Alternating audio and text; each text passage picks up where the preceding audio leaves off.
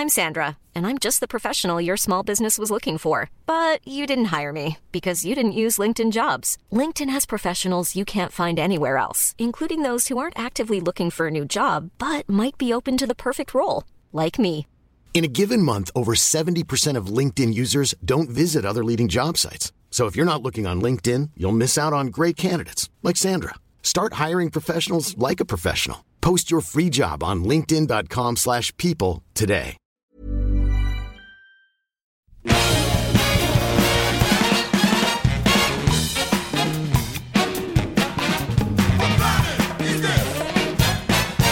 Bienvenue dans ce nouvel épisode de Capture Mag, le podcast. Je suis euh, Stéphane Moustakis, c'est moi qui vais animer l'émission, euh, les 3 heures, très probablement 3 heures qu'on va, qu'on va passer ensemble pour terminer notre euh, tour d'horizon sur la carrière de Peter Jackson. C'est la troisième partie euh, de cet épisode 30.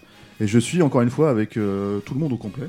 Donc je fais un petit tour de table rapide pour, euh, pour dire bonjour. Alors à ma gauche, Yannick Dahan, salut Yann. Salut À côté de lui, Julien Dupuis, salut Julien. Salut Stéphane. En face de lui, Arnaud Bordas, Salut, salut tout le monde en direct de Nice. Salut Arnaud. en direct. Voilà. Avec sa coupe du matin. Moi, je l'aime bien Avec- dans sa coupe du bah, matin. c'est- c'est Lord Byron. Non, Lord Byron, c'est plutôt en fin de journée. Ouais, là. Là, c'est plutôt euh, le mafieux italien. Là. Et comme j'expédie un peu les affaires, Rafik à côté de Adjoumi. lui, Rafik Djoumi, salut Raf. Salut Steph. Parce que quand on parle de Peter Jackson, il y a forcément Rafik Djoumi quelque part. Comment, comment- Voilà. comment ça se fait? Pourquoi, Mais de toute façon, pourquoi, comment ça pourquoi se- l'associer? Pourquoi l'associer? Je sais pas, c'est c'est un truc qui s'est passé il y, a, il y a vaguement il y a une vingtaine d'années. Parce qu'ils font, ils font du yo-yo du yo-yo avec leur poids tous les deux. Ouais. Non, et puis j'ai envie de dire, bon, quand il y a Capture Mag, il y a Rafik Djoumi aussi, quoi, c'est normal. On essaye d'aller assez vite parce que, mine de rien, la dernière fois, euh, on a parlé de, en vrai, deux films. Pendant trois heures, Non. quoi. Si tu regardes un peu euh, comment ça s'est passé, quoi. Deux heures sur Le Seigneur des Anneaux. C'était, euh, je pense, très intéressant, mais on va peut-être pas euh, battre leur On corps. passera peut-être pas deux heures sur le Hobbit sur le cette Hobbit. fois-ci, Même ouais. si, bon, je pense qu'on a beaucoup de choses à dire. Mais avant tout ça, on se lance quand même sur King Kong, qui est euh, un projet monstrueux, énorme, Mouse, en fait, qui a suivi euh, le triomphe, en fait, de, du Retour du Roi aux Oscars, et- etc., etc. Et je lance Julien, parce que qui dit King Kong, pour le coup, dit Julien.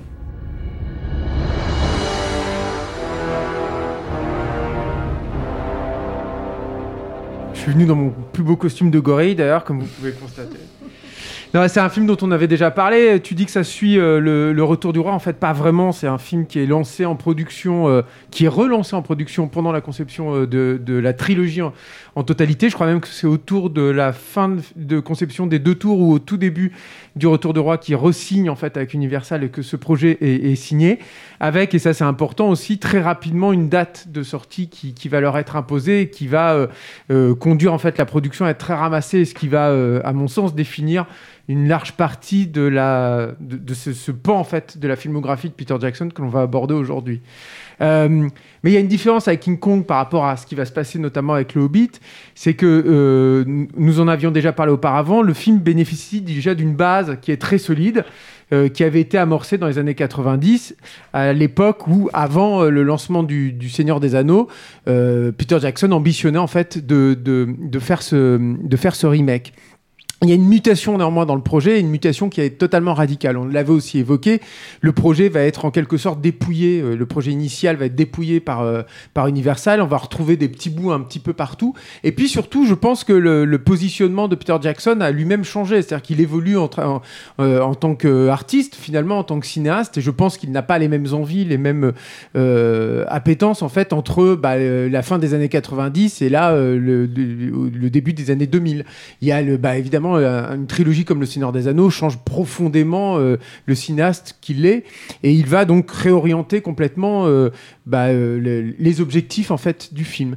Ce qui reste à mon sens, c'est que c'est le, côté purement remake déjà, qui est alors ce sont des motivations qui à mes yeux sont un peu triviales et qui ne peuvent en- à elles-mêmes en fait soutenir un projet comme celui-ci, surtout quand on s'attaque à un monument comme King Kong, mais qui sont de on refait entre guillemets pour un public d'aujourd'hui, euh, c'est pareil, j'aime pas trop ce, type de, mais vous me pardonnerez ces, expédients, hein, mais euh, on refait pour un public disons contemporain avec les techniques d'aujourd'hui et notamment le numérique, un film qui euh, date de 1933, qui a donc été fait à basiquement l'aube en fait de technologique du cinéma. Ça, ça s'accompagne aussi d'une comment dire, d'assumer, voire de, comment dire, de d'upgrader. J'arrive pas à trouver un, un- un mot français. Mettre à jour. les. Mettre à jour. Ouais, c'est pas vraiment le truc, mais enfin, en tout cas, de grossir, de donner du bonus par rapport à ce qui se passait auparavant. Le, le- le- le- l'élément archétypal, en fait, finalement, de ça, pour moi, enfin, le, le- le truc le plus parlant, c'est le combat contre le T-Rex dans le, le- le film original et qui là se euh, se- devient un combat contre une famille de T-Rex, trois T-Rex en, le, en l'occurrence, le, le- Qui sont le- des Virex. des Virex exactement, mais ça j'en reparlais après, qui sont euh, donc le, le papa, la maman et le, et le petit en fait. Donc, euh, mais ça c'était encore une fois déjà dans le, dans le projet dans les, dans les années 90. Là où euh, King Kong est- euh, devient vraiment intéressant à mes yeux, et c'est là ce qui en fait pour moi un grand film, encore un grand film de, de Peter Jackson, c'est dans une, posture complètement postmoderniste. Alors là, j'ai sorti un grand mot, etc. Mais je pense qu'on est vraiment, on est vraiment là-dedans. C'est-à-dire que c'est pas simplement un film qui donc décide de, de, de se positionner comme un une mise à jour, un, un bigger, better en fait par rapport au film de Ce qui, 33. ce qui se voulait être le- le- la version de, de 76. hein, Oui, oui, euh, euh, oui, bon, alors de- ça c'est encore un autre Ah, problème, mais Non, non, la version de 76 de, de, de Guillermine, je veux dire, Oui. produite par De Laurentiis, qui était euh, genre on va refaire le truc pour le, pu- le public des années 70. Hmm, ouais, c'est mais- pas la même approche. Oui, oui, voilà. Non, mais là, euh, donc on est, on est au-delà de ça. C'est- un film qui va euh, euh, travailler la matière même de, de Kong, de savoir, euh, à à savoir euh, qu'est-ce que ça représente, qu'est-ce que ça raconte, qui l'a fait, Mm. euh, comment on l'a fait. Et, euh, et, finalement, bah, quel, sentiment euh, euh, rechercher en fait euh, King Kong de façon parfois, comment dire, accidentelle finalement dans le film de 33. C'est-à-dire que moi, je, pense qu'il y a une partie en fait des sentiments qu'inspire le film original qui sont pas forcément, qui étaient pas forcément là hein, dans le dans le projet initial. Donc ça passe par plein plein de choses et là, bon, je pense qu'on va, je vous invite tous à participer parce que je pense qu'on a tous des choses à, à dire là-dessus.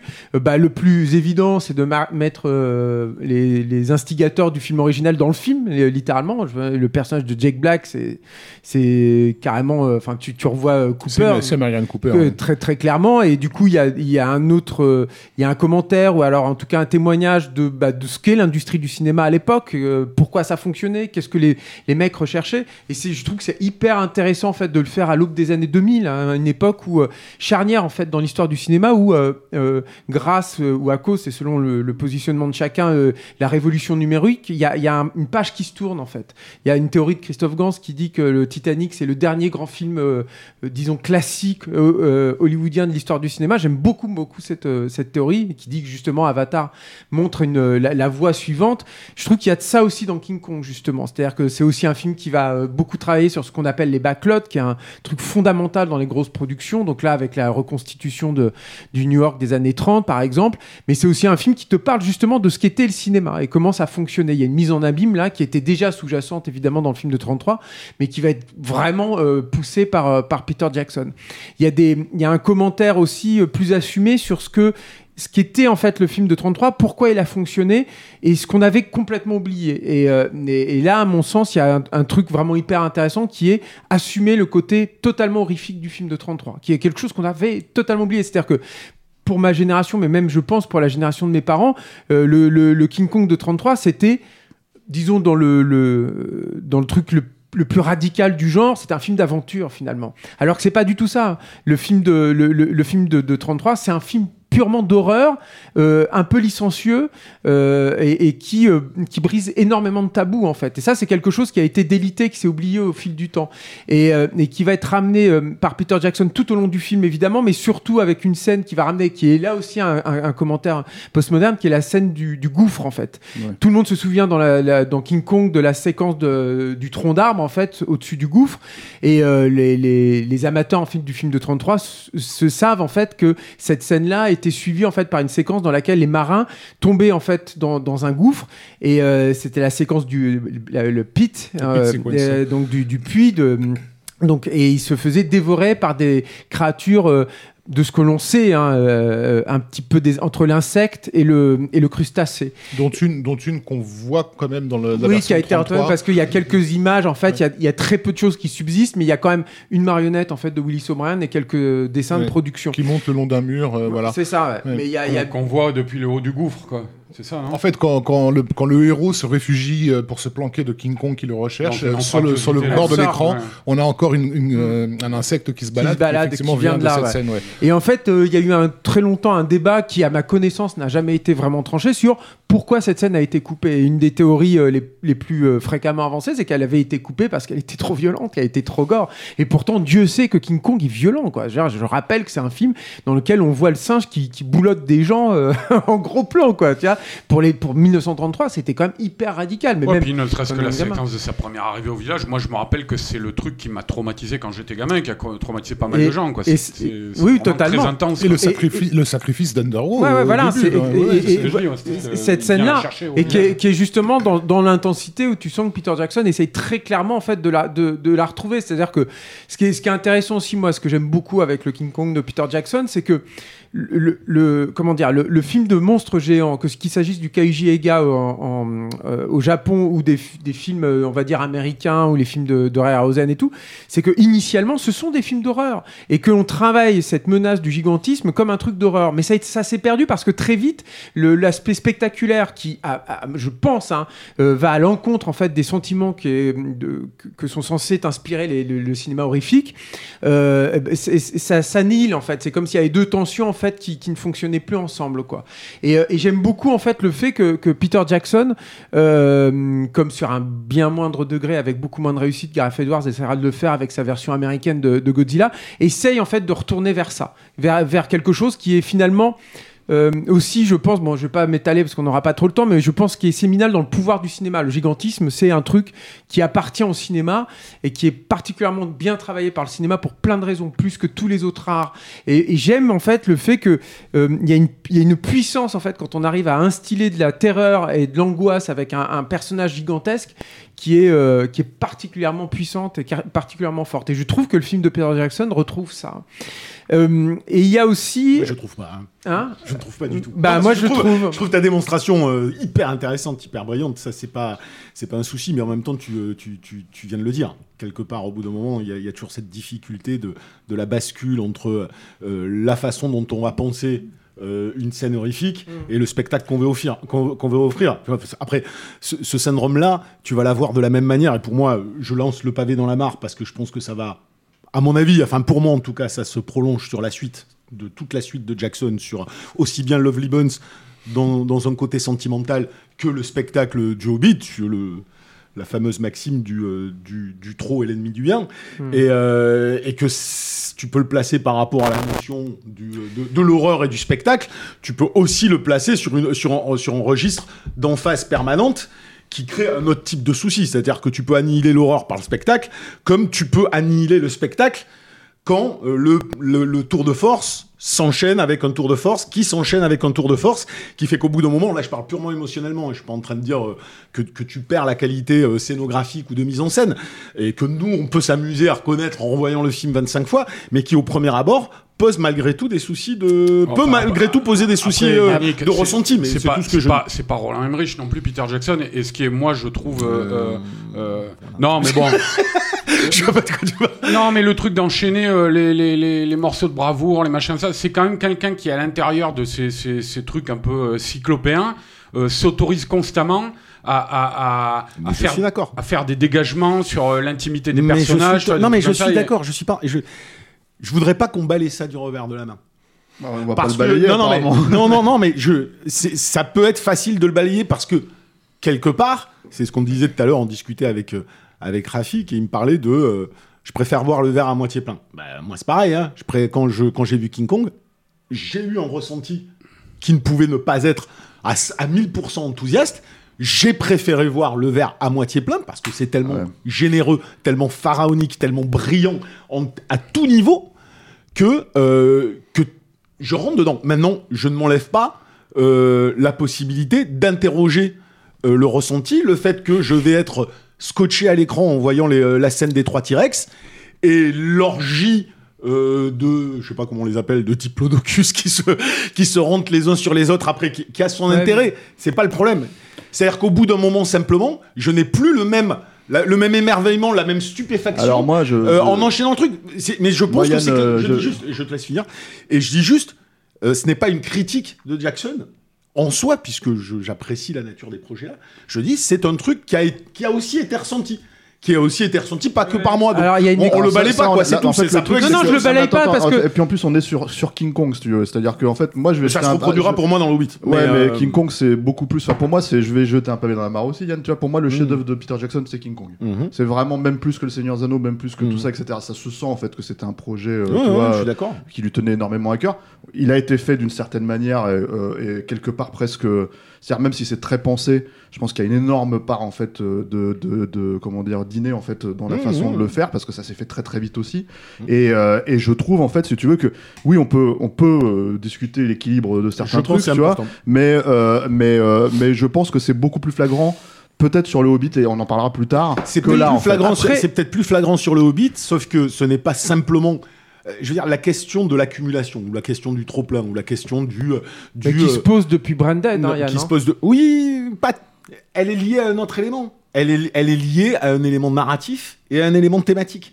Quand c'est soutenu par quelque chose, c'est ce que tu dis, quand tu passes du spectacle à l'intime, mais que c'est soutenu par une réflexion aussi, comme moi je la ressens dans Le Seigneur des Anneaux, qui fera que pour moi, Le Seigneur des Anneaux restera le meilleur travail de, de Peter Jackson, c'est qu'il y a un niveau d'écriture, un niveau euh, thématique et un niveau même émotionnel, euh, qui pour moi, euh, comment dire, le, le- le spectacle prend le dessus par la suite. C'est-à-dire par la suite, c'est moins toutes ces séquences-là qui s'enchaînent de tour de force sont pour moi, hein, c'est mon, mon ressenti, moins soutenues narrativement, Non, moins mais- soutenues euh, Alors, thématiquement, même moins.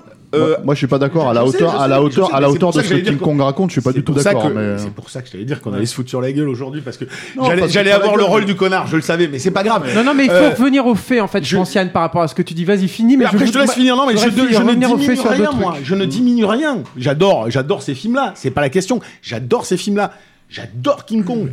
Je suis moins enthousiaste sur le Hobbit. J'essaye de comprendre Oui, pourquoi. on est pourquoi. pas encore sur le Hobbit. Mais bien sûr, mais j'essayais de comprendre pourquoi ce sentiment que j'ai pu ressentir aussi sur le Hobbit, je l'ai déjà par instant ressenti dans King Kong. Et je pense qu'il y a un rapport à l'émotionnel. Effectivement, je pense qu'il y a un rapport au trop-plein. Je pense qu'il y a un rapport aussi pour moi au scénario. Mais après, Alors, euh, je, je je pense. d'accord, c'est pas de problème. je- Au moins, j'aurais dit ce que je pense. Moi, je pense, je, je suis pas d'accord. Je trouve que le- justement King Kong est un film qui est très équilibré. Après, il, faut- il faut revenir sur cette séquence du, du Diplodocus qui ne s'appelle pas Diplodocus parce qu'ils avaient réinventé les noms. Je, me souviens plus. ça, me. Mais ce qui est intéressant, c'est que je pense qu'effectivement, c'est une erreur. Je pense. C'est pas, c'est- c'est pas une scène qu'ils auraient dû garder. Et je, et en fait, la, la, c'est une erreur de C'est- c'est- d'affect. C'est En une fait, scène qui divorce, qui divorce beaucoup de. Qui, oui, qui oui, oui, c'est vrai, mais il faut revenir dessus. Et, et, et, et je pense que c'est une scène de- d'affect. Enfin, il a, il a pêché par affect. En fait, c'était une scène sur laquelle ils avaient beaucoup travaillé en amont à l'époque, euh, enfin, euh, euh, au tout début en fait du projet. En 96. Euh, euh, euh, 96 et sur laquelle euh, Peter Jackson n'a pas réussi à se défaire en fait de ça. Et, je pense que c'est pour moi c'est le- c'est le grumeau. Il y en a pas 36 000 hein, par contre. Moi je, je trouve dans le film, mais c'est le grumeau du projet de 96 qui reste en fait dans le film de 2005. Et qui a Non, mais pourquoi tu parles de euh, et- fait dans ce cas-là? Je comprends pas. Bah, c'est été- parce que c'est un fait, c'est-à-dire que oui, là-dessus il y a un truc. Moi sur le reste du film je le trouve pas. C'est-à-dire que par exemple, D'accord, mais moi j'avais peur que... que- tu me dises que le fait conditionne le ressenti, ce qui est absolument non pas non, le cas. non non non non On est Par, d'accord. par contre, si tu veux le, le truc, c'est que le, le, euh, le- là où moi je suis pas du tout d'accord, c'est que le film prend des, des risques euh, dans son tempo et aussi dans son positionnement vis-à-vis des, des personnages, et justement qui vont à l'encontre du trop-plein, à l'encontre même des, de certaines règles dramaturgiques euh, de base, qui moi me soufflent encore et qui surtout, pour moi, fonctionnent du feu de Dieu parce que justement c'est les prises de risque. Et le- le- l'exemple le, plus euh, euh, éloquent pour moi de ça, c'est la séquence de la patinoire en fait, qui est, euh, on est dans le dernier tiers du film, on est au gros truc du final et tout. Dans le film de 33, ça n'arrête pas à ce moment jusqu'- jusqu'à la chute en fait de Kong. Et tout à coup, eux se permettent cette pause, parce que moi c'est aussi un truc dont j'ai beaucoup euh, entendu parler, quoi. Ouais, cette ouais, pause et en négatif. qui est un saut bah, en négatif total, qui est un saut dans l'inconnu, mais hyper culotté, Mmh. où tout à coup, c'est le, le- le revirement total du personnage de Kong, parce que c'est ça aussi qui est intéressant, c'est que le truc horrifique, pour moi, hein, il est là, il est là dans le traitement dès, dès le début, mais évidemment, toute l'histoire de, de King Kong, c'est de faire voyager le personnage, c'est-à-dire que de, de changer de positionnement, de, de, te dire, toi, en tant que spectateur, parce que c'est un film, tu vas plus te sentir proche des humains, tu vas te sentir proche de. ce- Ouais, mais c'est pas ça que je dis. Le truc, c'est pas ça que je dis, moi. c'est que cette scène, elle intervient euh, euh, au milieu de la furia new-yorkaise, tu vois. Mais c'est ça. De même que euh, la scène qui, moi, je, je trouve, c'est la scène qui m'a fait décoller vraiment dans le film à ce moment-là, quoi. Euh, la scène sur le promontoire. De danse. Qui, qui- qui- qui- Elle est voilà, géniale. qui intervient juste après la, la furia sur l'île, quoi, tu vois. C'est- c'est et c'est une scène, cette scène-là, qui est basée sur un, un échange de contre-champ, quoi, tu vois, Hmm. avec la, la fameuse phrase la beautiful, là, tu vois, quoi, et avec un, un sentiment de, de euh, contemplatif, tu vois, très fort, quoi. Et, et c'est pour ça que je parlais de ça euh, tout à l'heure, sur le fait que c'est quelqu'un qui se pose des questions sur euh, euh, la manière dont il va implémenter de manière intime le, le- le grand spectacle. euh, Mais je ne dis pas ça. Mais vous que- me répondez à côté Non, non, de ce que attends. j'ai. On va laisser parler Rafik. Je pense qu'il bouillonne. Je. Mais, mais je, préciserai ma termine, pensée derrière. Je termine. Et euh, donc c'est quelqu'un qui se pose clairement des questions par rapport à ça et qui oriente en fait, et ça c'est une constante chez Jackson, euh, euh, toujours ses projets autour des personnages. Quoi. Je veux dire, il y a une évolution qu'on peut évoquer entre le projet de 96 et le projet final. C'est par exemple, je pense, la manière dont Jackson a, a réorienté le point de vue de l'histoire. C'est-à-dire, tu as par exemple la scène d'ouverture euh, du projet de 96, et évidemment, le grand fan d'histoire et, de- et notamment d'aviation et de Première Guerre mondiale qui est Peter Jackson, on imagine la séquence de, de, de dogfight que ça aurait pu Tu être. l'as quoi. dans, le- dans les bonus en cinématique. Voilà. Et euh, c'était- une séquence donc de, combat euh, aérien, tu vois, pendant la Première Guerre mondiale, avec, euh, je crois, le, le personnage de, Carl Denham, hein, qui est joué par Jack Black, là, et qui de toute façon, et qui était un clin d'œil à Marianne C. Cooper, quoi, tu vois, euh, qui a été aviateur aussi pendant, pendant la guerre. Et, euh, et le truc, c'est qu'en fait, le projet, il a évolué où, où- où Jackson, il s'est dit euh, non, parce qu'en fait, ce dont je parle véritablement, c'est de l'histoire de Anne et de Kong. Quoi. Donc je vais recentrer l'histoire sur Anne. Et comme on commence à New York, tu vois, et du coup tu commences à New York avec cette séquence hallucinante dans un blockbuster comme ça, où tu poses en, en à peu près, je sais plus, 10-15 minutes, tout le contexte social, la solitude de la nana, et qui va Et nous très renvoyer... cru en plus d'ailleurs. Le Très contexte cru. social, il est vénère quoi. Ouais, ouais, ah, tu, tu vois vraiment la- la- ce, qui, ce qui habite cette époque-là. Et, euh, euh, et ça va renvoyer après à la solitude profonde de Kong sur l'île de, de Skull Island, parce que il l'a il il défini comme ça, son Kong, euh, Jackson. Je suis, d'accord. Mais tu veux, un- tu veux en venir où là en Non, fait mais je que- parle, c'est tout. Ah d'accord. ok. Euh, et- je que tu euh, me répondais. Bah, pas forcément, mais en même temps, oui. Mais, euh, Mais non, en fait, mais c'est pas grave. non, mais c'est pour. Vas-y, vas-y, c'est ce j'entends que je te tu disais dis. au début, Yann. C'est euh, l'empilement de scènes spectaculaires. Je veux dire, il travaille beaucoup plus de choses Mais à l'intérieur de ça. Je dis pas le contraire. C'est pas ça le problème. Et le, ouais, mais alors dans ce cas-là, on truc, va peut-être passer aussi truc, et on en parlera quand ça sera vraiment Je termine donc, du Hobbit, je pense, parce que Le- c'est plus ça c'est problématique. d'accord. le personnage de Kong, c'est quelqu'un sur qui il s'est posé des questions et comme à son habitude, il développe la biographie de tous ses personnages. Il, a, il, a, il a posé que c'était un, un- un singe qui avait environ 125 ans, qu'il était derrière sa race euh, depuis la mort de ses parents, tu vois, les choses comme ça. Et euh, qu'il est, c'est véritablement un vieux abîmé. Il a une mâchoire déboîtée parce qu'il a dû vraisemblablement se foutre sur la gueule avec des T-Rex, des trucs comme ça. Bon, Euh, euh, c'est un vieux qui est tout seul sur son île, tu vois quoi. Et le fait de nous présenter Anne au début comme ça dans New York, comme il le fait aussi, tu vois, sa solitude profonde, son déclassement total, tu vois quoi. Euh, euh, il s'est dit le gars, c'est ça qui va connecter plutôt que de commencer donc sur la, la Première Guerre mondiale, des trucs comme ça. Voilà. Donc encore une fois, il y a un véritable toujours questionnement de Jackson par rapport à, à- à ses personnages, par rapport à leur à Mais problématique intime, quoi. Tu vois, L'un n'empêche pas l'autre. Cette réalité-là n'empêche pas ce que je dis. Euh, elle, est, elle est accessoire. Ouais. Euh, elle est mais annexe. on est- on est- sauf Enfin, que- moi, je trouve qu'elle est au cœur du annexe. film, hein. Après, non, c'est- mais elle est au cœur, on- mais elle est on- annexe on- de ce que on je dis. ne mais se parle pas tous dessus, on- on- par mais laisse, laisse- laissons Rafik qui n'a pas parlé. Oui, je vais essayer de- de- d'en casser une.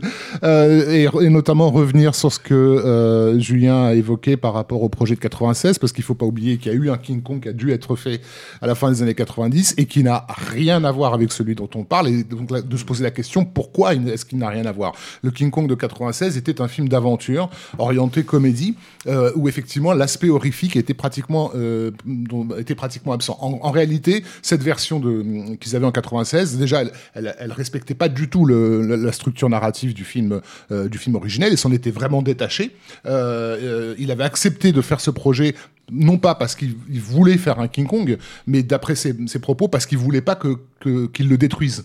C'est-à-dire que quand il se disait si je leur dis non, à Universal par rapport à King Kong, ils vont le filer à quelqu'un Ah, d'autre. et John ça va être- Amiel, quoi. Voilà, et ça va et ça va être une catastrophe. Donc en gros, il, voilà, il s'est il s'est mis en travers du chemin Mmh. en fait d'un d'un- d'un mauvais euh, d'un mauvais remake. Mais mais il a cherché à, s'en- à, à- à s'en éloigner. Dans cette version-là, euh, Anne Darrow était euh, la, la fille d'un explorateur. euh, C'était une espèce de bibliothécaire, euh, toujours dans ses bouquins, etc et qui euh, dont la route croisait celle de de de de de, Karl Denham euh, et trouvait euh, dans l'île de Sumatra euh, euh, le, le plan pour euh, pour aller euh, pour découvrir euh, cette ce fameux Skull, Skull Island. Euh, et, et, et en réalité la structure narrative on l'a retrouvée telle quelle dans un autre film universel qui est euh, qui est la momie. Voilà la première heure de la momie c'est le King Kong de Ouais. De Jackson. Et dans cette version-là, effectivement, il y avait euh, cette séquence de, on va les appeler des diplodocus pour euh, pour faciliter la tâche, qui était complètement euh, dans le ton de ce film, de ce film d'aventure délirant. Totalement Voilà. logique, quoi. Ouais. C'est clair.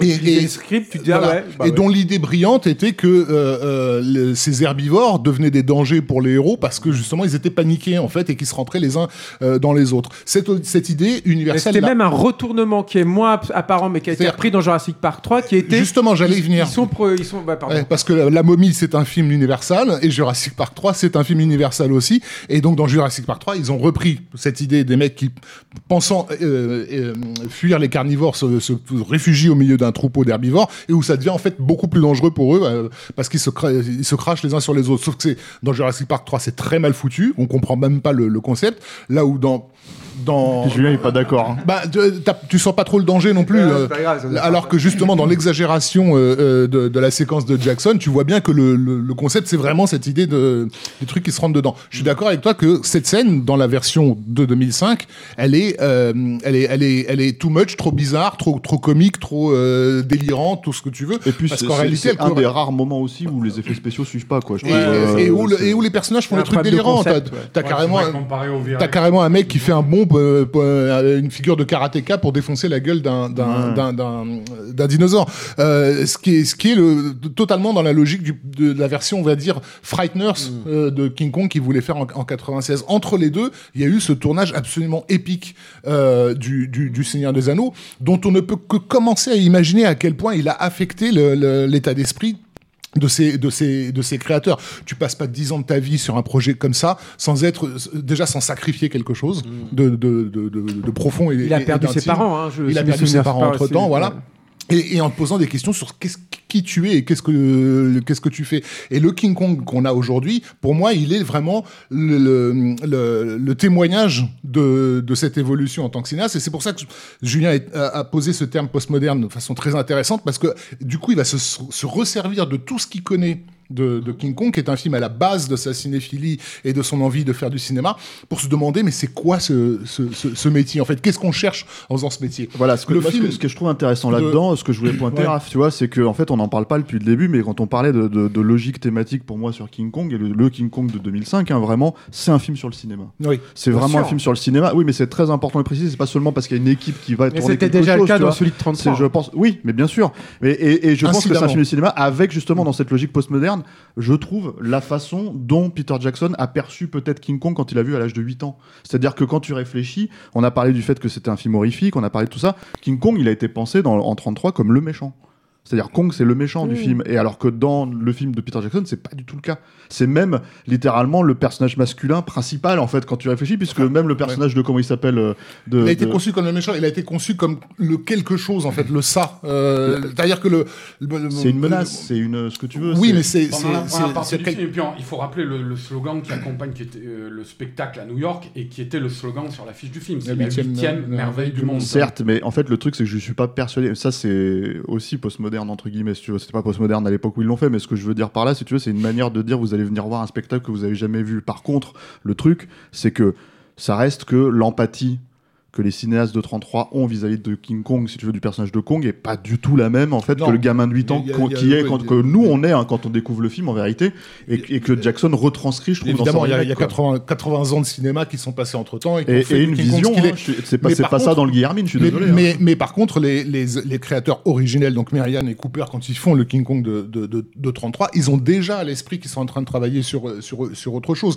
Ils sont déjà au courant des rapprochements qu'on peut faire avec la nouvelle de Conrad euh, euh, au cœur des ténèbres. oui. Euh, tout ça, c'est c'est pas des choses qui ont été rajoutées après. Euh, euh, Ah, mais pour pas resituer, pas hein, voilà, pour, pour les pour les auditeurs qui éventuellement ne connaissent pas le, le, le- le truc, mais Marianne et Cooper, c'est des mecs qui ont vécu la Première Guerre mondiale, qui ont vu les- toutes les horreurs en gros du début du XXe siècle, le, le- le génocide euh, euh, arménien en, en Turquie. Ils ont été témoins de toutes les cata- de tous les cataclysmes. Et humains. c'est un film Voilà. qui est sur aussi la civilisation humaine et sa ça. dégradation.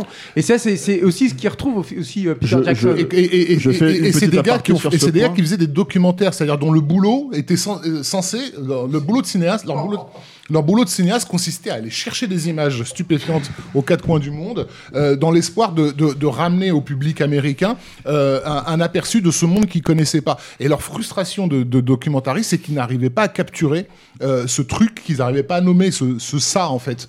Euh, je- et il leur a fallu beaucoup de temps, et ça c'est très très bien mis en évidence dans le bouquin de Michel Lebris. euh, Justement, on a fait un Voilà. podcast dessus. Voilà, on expliquait on, tout cet on, on le renvoie, c'est Voilà. un podcast bonus. C'est un roman, hein, mais il faut, il faut dire aux auditeurs, si vous voulez tout savoir euh, sur ce qu'a traversé Marianne Cooper dans, dans sa vie, et notamment sa relation à King Kong, lisez Kong de Michel. Voilà. C'est- Et donc, le, arriver, arriver, euh, le, le temps d'arriver jusqu'à l'idée de faire une fiction, une fiction qui, pour eux, va enfin pouvoir capturer ce truc bien réel dont ils ont fait tout le- tout- tous les deux l'expérience. Donc King Kong, il, est, il a vraiment cette, figure symbolique, en fait, euh, euh, Mais pas extrêmement forte. Qui est, et, qui, à mon avis, euh, euh, est effectivement au, cœur de, quelque chose qui va irriguer toute la culture pop du, XXe siècle. C'est aussi pour ça qu'on en fait une figure emblématique. Je vous renvoie à Ready Player One, euh, etc. Quoi. Et, qui, et qui fait que, que quand Jackson se rapproche du projet après Le Seigneur des Anneaux, il s'en rapproche comme, vraiment, comme le dit Julien, en, en manière, de- en, en- en- en archéologue euh, postmoderne. Le, le- le Au cœur des ténèbres est cité explicitement dans, dans, dans le film de, de, de Jackson, pas, pas de façon hasardeuse. Et avec une démarche qui est hyper intéressante et qu'on souligne pas assez, qui est que euh, non seulement il fait un remake, mais ça s'accompagne aussi d'un travail sur le film original. Et ça, les gens l'oublient en fait souvent. C'est-à-dire que en, même temps, ou je crois que c'était juste après ou en même temps, il y a une, édition incroyable qui va sortir de 33, chapeautée en fait par, Peter Jackson, initiée évidemment par cette euh, nouvelle version, avec un documentaire qui est hallucinant et une recherche justement d'archéologue, notamment sur la séquence du, du pit, en fait, qui va essayer lui-même de reconstituer en se disant mais pourquoi il faisait ça, comment ça se fait et tout?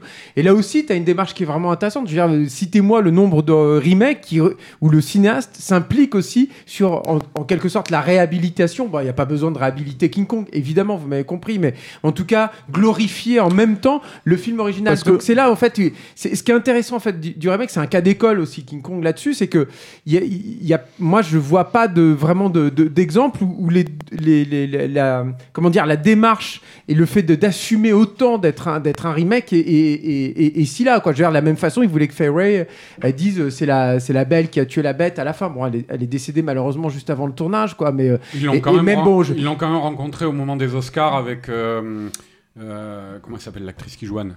Avec Naomi Watts, Avec oui, oui, Naomi oui, Watts, et- ils sont allés la voir. oui, oui. Et euh, Ils sont, ils sont allés la rencontrer. et Mais- il, mais- il lui a montré des trucs qu'ils allaient Et de faire. la même façon, je, je vous renvoie là sur les bonus, je vais pas me lancer dans cette explication-là et tout qui va saouler tout le monde, mais même la façon dont, euh, dont sont conçus euh, les plans, et notamment sur Skull Island, c'est un renvoi direct aux, aux- aux méthodologies de travail en fait qu'ils avaient dans les années 30. voilà.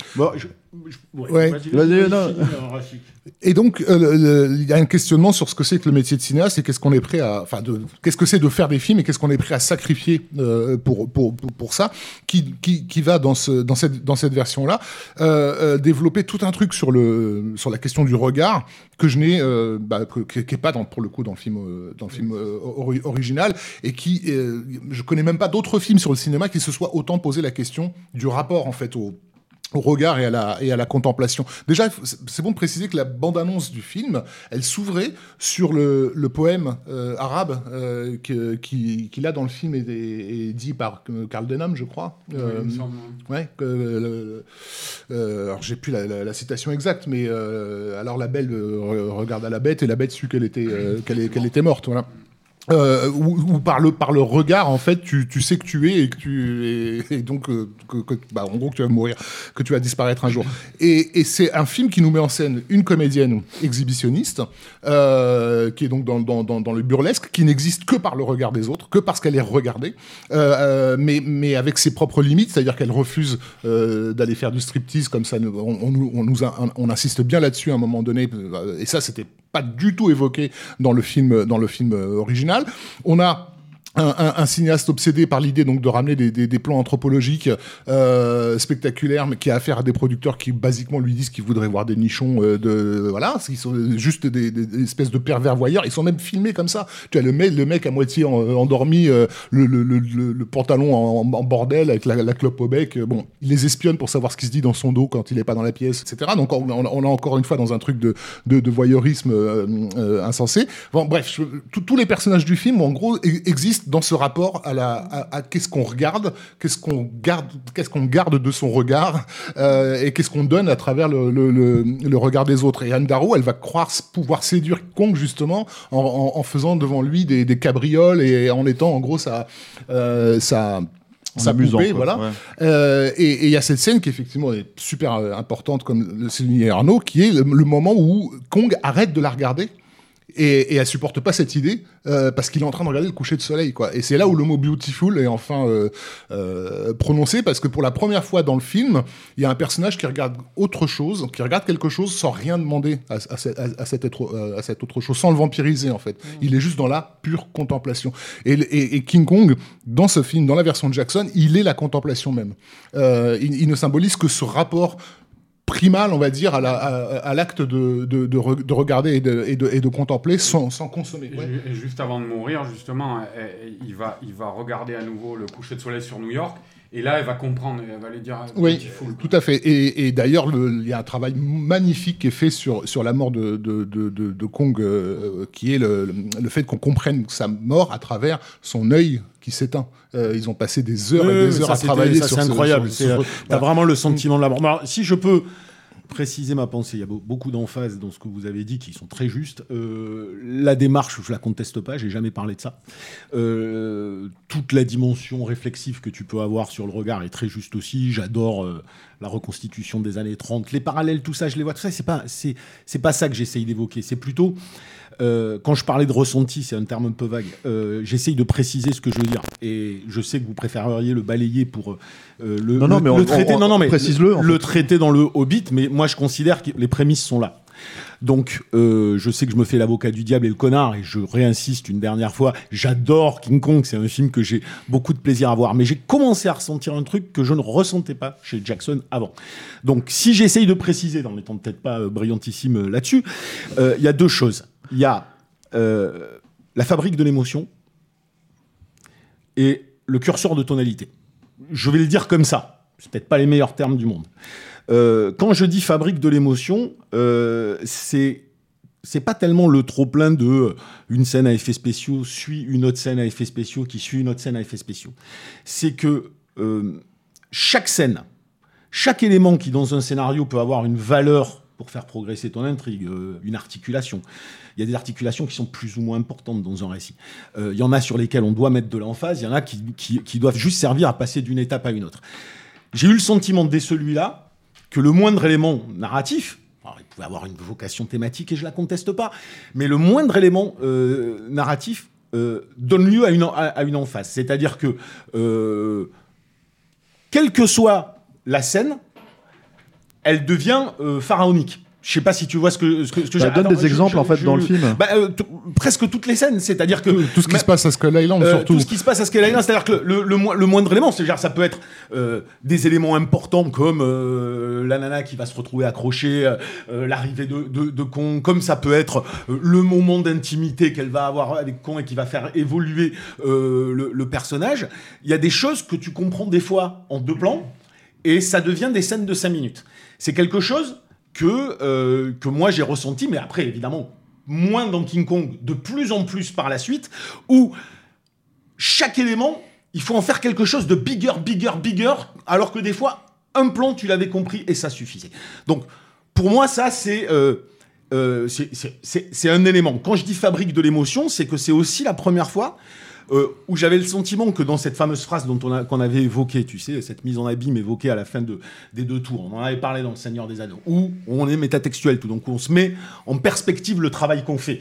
Euh, en l'occurrence, vous dites que c'est un film extrêmement cinématographique, et je suis d'accord avec vous, et c'est un film qui questionne le cinéma, qui questionne le regard, qui questionne tout ça, qui questionne donc euh, la, la, la, production aussi euh, d'émotions. Et quand je dis fabrique d'émotions, je veux dire là que dans ce King Kong là, j'ai commencé moi à, à voir la mécanique, c'est-à-dire euh, peut-être par cet effet de rallonge d'éléments qui ne le justifiaient pas, peut-être par cet effet d'emphase de certaines articulations qui parfois auraient mérité simplement d'être moins longues ou moins appuyées ou moins surlignées. Tout d'un coup, je ne me retrouvais plus dans une immersion totale. Je me retrouvais plus avec un regard, je rebondis sur ce que dit euh, Rafik, avec un regard plus à distance du type qui voit comment ce metteur en scène fabrique l'intentionnalité de sa scène. C'est la première fois que je le ressens. C'est dans King Kong. Après, le deuxième élément, qui joue aussi pour moi, mais ça c'est vraiment encore une fois du, ressenti très subjectif, euh, il y a une façon de donner de la densité à ces personnages, en l'occurrence à travers aussi le jeu d'acteur qu'on ne peut pas ne pas évoquer à certains moments, qui, franchit un- une étape que je, que, que je trouvais sur certains personnages, volontairement des fois stéréotypés ou caricaturés ou outranciers dans Le Seigneur des Anneaux, mais c'était certains personnages. Là, euh, Par je- exemple. bah là, je trouve que par exemple, entre. bah, je trouve qu'il y, a- il y a énormément de personnages qui en, qui en font des caisses. Là où euh, une Naomi Watts, bon, je veux bien croire que c'est pas facile pour une actrice de jouer sur des fonds verts à longueur de journée. hein, Ah, dis moi, je la trouve superbe hein, dans le film. hein. Moi, je la trouve, euh, je la trouve pas super. Je Ah la ouais trouve- ah ouais, je trouve qu'elle est, qu'elle est toujours sur le même registre. Je trouve qu'il y a toujours un énorme décalage entre ses réactions et, euh, et les séquences qui sont en train de passer. Mais comme je dis, D'accord, ok, ok. c'est un ressenti. Donc moi, je préfère. euh, je suis là pour dire mon Oui, opinion oui, aussi, sûr, ouais. même si vous ne la partagez pas. Donc, Mais personne et- Mais ce hein. que je veux dire, c'est que c'est à partir de ce film-là que j'ai que j'ai j'ai vu des j'ai vu une outrance dans le jeu des acteurs. J'ai vu une emphase dans des éléments parfois qui ne le justifiaient pas et qui créaient donc une emphase de la fabrique d'émotions qui, mm, tout d'un coup, je la voyais. Tu vois ce que je veux dire? C'est tout d'un coup, je me suis dit, merde, il a, il a des astuces, euh, je les vois. euh, je sais comment il va me tirer l'alarme, je sais comment il va m'émouvoir, Alors- alors que je le prenais en pleine gueule dans Le Seigneur des Anneaux, Ouais. sans l'avoir vu venir. Sauf tu vois que- ce que je veux dire Sauf C'est- que dans le Seigneur des Anneaux, t'as pas, t'as pas de dinosaures. Je pense qu'il y a un, un des problèmes. Je, je crois voir ce que tu, ce que tu, ce dont tu parles. Et je pense que c'est quelque chose dont ont souffert beaucoup de spectateurs à la sortie du film. C'est que King Kong s'est associé à quelque chose de l'ordre de, de, l'imaginaire et du ludique et de l'enfantin, euh, qui, qui, qui évacue le caractère solennel. Or, le film, On est tel, tel qu'il est présenté là, c'est un film extrêmement solennel. Euh, on lui a reproché sa durée, euh, parce que tout d'un coup, il, voilà, il dure trois heures, et du coup, ça, ça, im- ça impose une espèce de Laurence d'Arabie. euh, euh, voilà, là où je pense que effectivement le public de 2005 s'attendait à du euh, basiquement à du, Ju- à du Jurassic Park, c'est-à-dire à quelque chose de finalement beaucoup plus. euh, Enfin, sauf que ça lui a été reproché justement les dinosaures dans- comme s'il savait pas ce que c'était King Kong. Oh. Tu vois, c'est là où on rentre dans un Ouais, truc où bah tu- après. Il y a un équilibre dans ce que tu dis. C'est-à-dire, moi, j'ai pas ressenti comme une œuvre purement solennelle, ni comme une œuvre purement Le- ludique. moi, j'ai Tu vois à l'époque sur, euh, sur les forums, etc. Je, je- je lisais ce que les gens reprochaient euh, au film. Et effectivement, Ouais. ils, ils reprochaient ce qu'ils appelaient des tunnels de dialogue, etc. Parce qu'ils voyaient même pas ce que ça faisait là. Euh, Non, moi, je ils reproche pas comprenaient ça, pas, pourquoi on passait autant de temps sur le bateau, euh, euh, alors que c'est C'est fondamental, sont mais ça, c'est. fondamentales, voilà. Je suis d'accord. Parce que cette idée que Skull Island n'est rien d'autre que la tentative de retranscrire ce qui est à la source de notre imaginaire, parce que bah, en gros c'est ça King Kong, c'est des personnages qui vont chercher dans le monde euh, euh, euh, imaginal une puissance euh, euh, qui vont tenter de ramener dans, dans notre monde réel pour en C'est faire ce que Kipling d'ailleurs au Voilà. final euh, avait raconté d'une certaine pour- manière aussi, de manière brillante, pour- hein, dans l'homme qui voilà. voulait être roi. Il y avait toute cette logique-là. pour hein. proposer un spectacle. Euh, et donc le Karl Denham, il va sacrifier son âme pour ça. Euh, euh, et il y a cette- ce- cet échange magnifique, je trouve, de regards, une fois de plus, entre Denham et son caméraman Herb, euh, lors de la première, où Herb réalise que finalement tout- c'était tout ça pour ça. Quoi. La moitié de l'équipe est morte pour que Denham puisse avoir sa petite soirée euh, d'avant-première à la, à, la, à, la, à la noix. Et d'ailleurs, je précise que Herb était le, seul personnage du film qui était dans la version de de 96 qui a été euh, qui a été euh, qui a été euh, conservé et et et, et je- et Alors, j'a- le- c'est j'apprécie le- d'autant c'est Le plus personnage joué par le fils de Tom Hanks, c'est ça, non? C'est le fils de Tom Hanks euh, le mec qui joue? Je sais Il me plus. Colin Hanks, ouais. Et donc je euh, cette, cette idée aussi de, de ce que de ce que le personnage de Denham est en train de sacrifier euh, de, de, de personnel enfin de de- d'humain dans, dans dans cette aventure moi je, je- je- à l'époque en tout cas je l'ai vraiment vécu comme un aveu de quelque chose qui a qui s'est produit durant la fabrication du Seigneur des Anneaux Et moi, la seule il y a chose une que je dis, cicatrice c'est- qui c'est pas ce qui se dit que je conteste. Euh, tout ce que tu dis, je trouve ça extrêmement pertinent et je suis d'accord. c'est la façon des fois de le faire. C'est simplement ça. C'est-à-dire qu'il y a, il y, a Parce du- que- il y a des- il y a des surlignages. Parce que, parce que Il tu a- passes une heure sur, sur, sur une île fantasmatique avec des créatures à la Dougal Dixon euh, complètement euh, euh, délirantes. Mais pas que l'île. Même, même une partie au New York. Même, même le personnage de Carl Denham. Même, même, même chaque élément qui sert toutes ces thématiques-là est fait de manière, par instant, pour moi, un petit peu superfétatoire, un peu outrancière, un peu tout de suite. On, on a passé un curseur dans le ton. C'est tout ce que je dis. Et ce curseur-là, ça veut pas dire que c'est désagréable à regarder. Mais c'est que tout d'un coup, là, moi, ce qui me pose problème, ce qui me posait problème à la vue, ça m'a pas empêché de kiffer le film, c'est que j'avais moins d'immersion. C'est-à-dire, je la voyais, la fabrique. C'est tout ce que je dis, tu vois. Et je la vois d'autant plus derrière dans, le- dans les Hobbits et tout Alors ça. en attendant, euh, le truc c'est qu'on a beaucoup parlé de tout ça, mais en fait on n'a pas parlé aussi de la fabrication du film. C'est-à-dire qu'il y a quand même une façon de penser le film en fait qui est totalement différente en fait euh, sur euh, sur cette approche a été très documentée à l'époque. hein.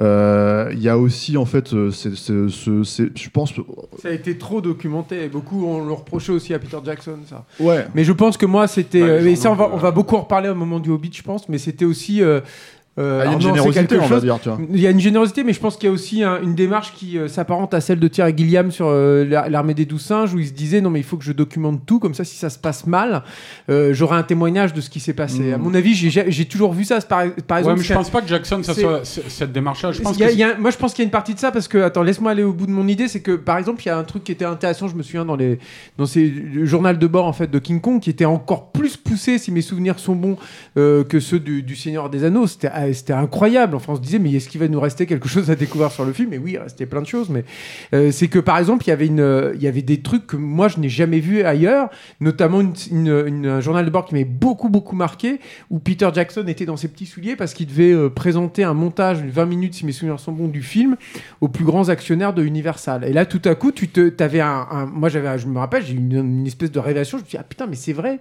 Ces mecs-là tu vois jamais, et tu vois, tu vois des petits vieux, t'as l'impression, je sais pas, t'as l'impression de voir mon boucher Pascal. Alors, je l'adore, Pascal, il est super, mais, mais, mais t'avais, l'impression de voir des gens comme ça qui venaient et tu te disais, mais c'est eux qui vont, qui décident potentiellement de la vie ou de la mort, en fait, du truc. Et de voir cette facette-là d'Hollywood, de te dire que c'est eux aussi qui font la pluie et beau temps. C'est pas simplement des, des jeunes cadres carnassiers en haut de la, de la grande tour euh, en vitre fumée, quoi. Tu vois, c'était aussi ces, ces mecs qui venaient de, je sais pas, de Miami, tu vois, de, de, de leur villa et tout, et qui, mais qui, qui étaient complètement à la masse. Enfin, tu le sentais comme ça, et tu sentais Peter Jackson où il y avait un enjeu, en fait, là.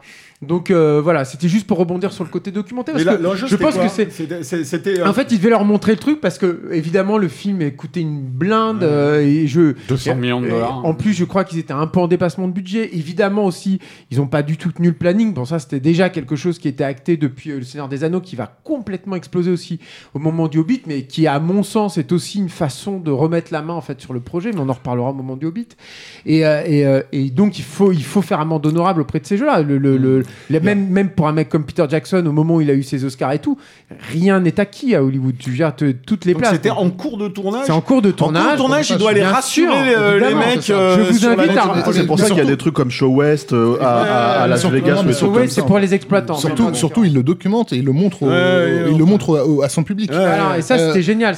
Et, parfois, et, aussi, quelque part, il y a aussi une, une attitude de sale gosse vis-à-vis du marketing du, du, du studio. Moi, j'ai le souvenir de ce Production Diary qui, que je trouve ex- excellent, où il y a, euh, Universal avait fait la gueule parce qu'il y avait eu une photo volée qui se baladait sur Internet où on voyait le mur de, de, Skull Island en, construction. Euh, et cette photo volée, donc filmée de, photographiée de loin, elle était signée par un internaute qui se faisait appeler euh, Gandalf the Grey, je crois. Bref. Et, et, et donc, il y a un production diary qui est consacré à ça.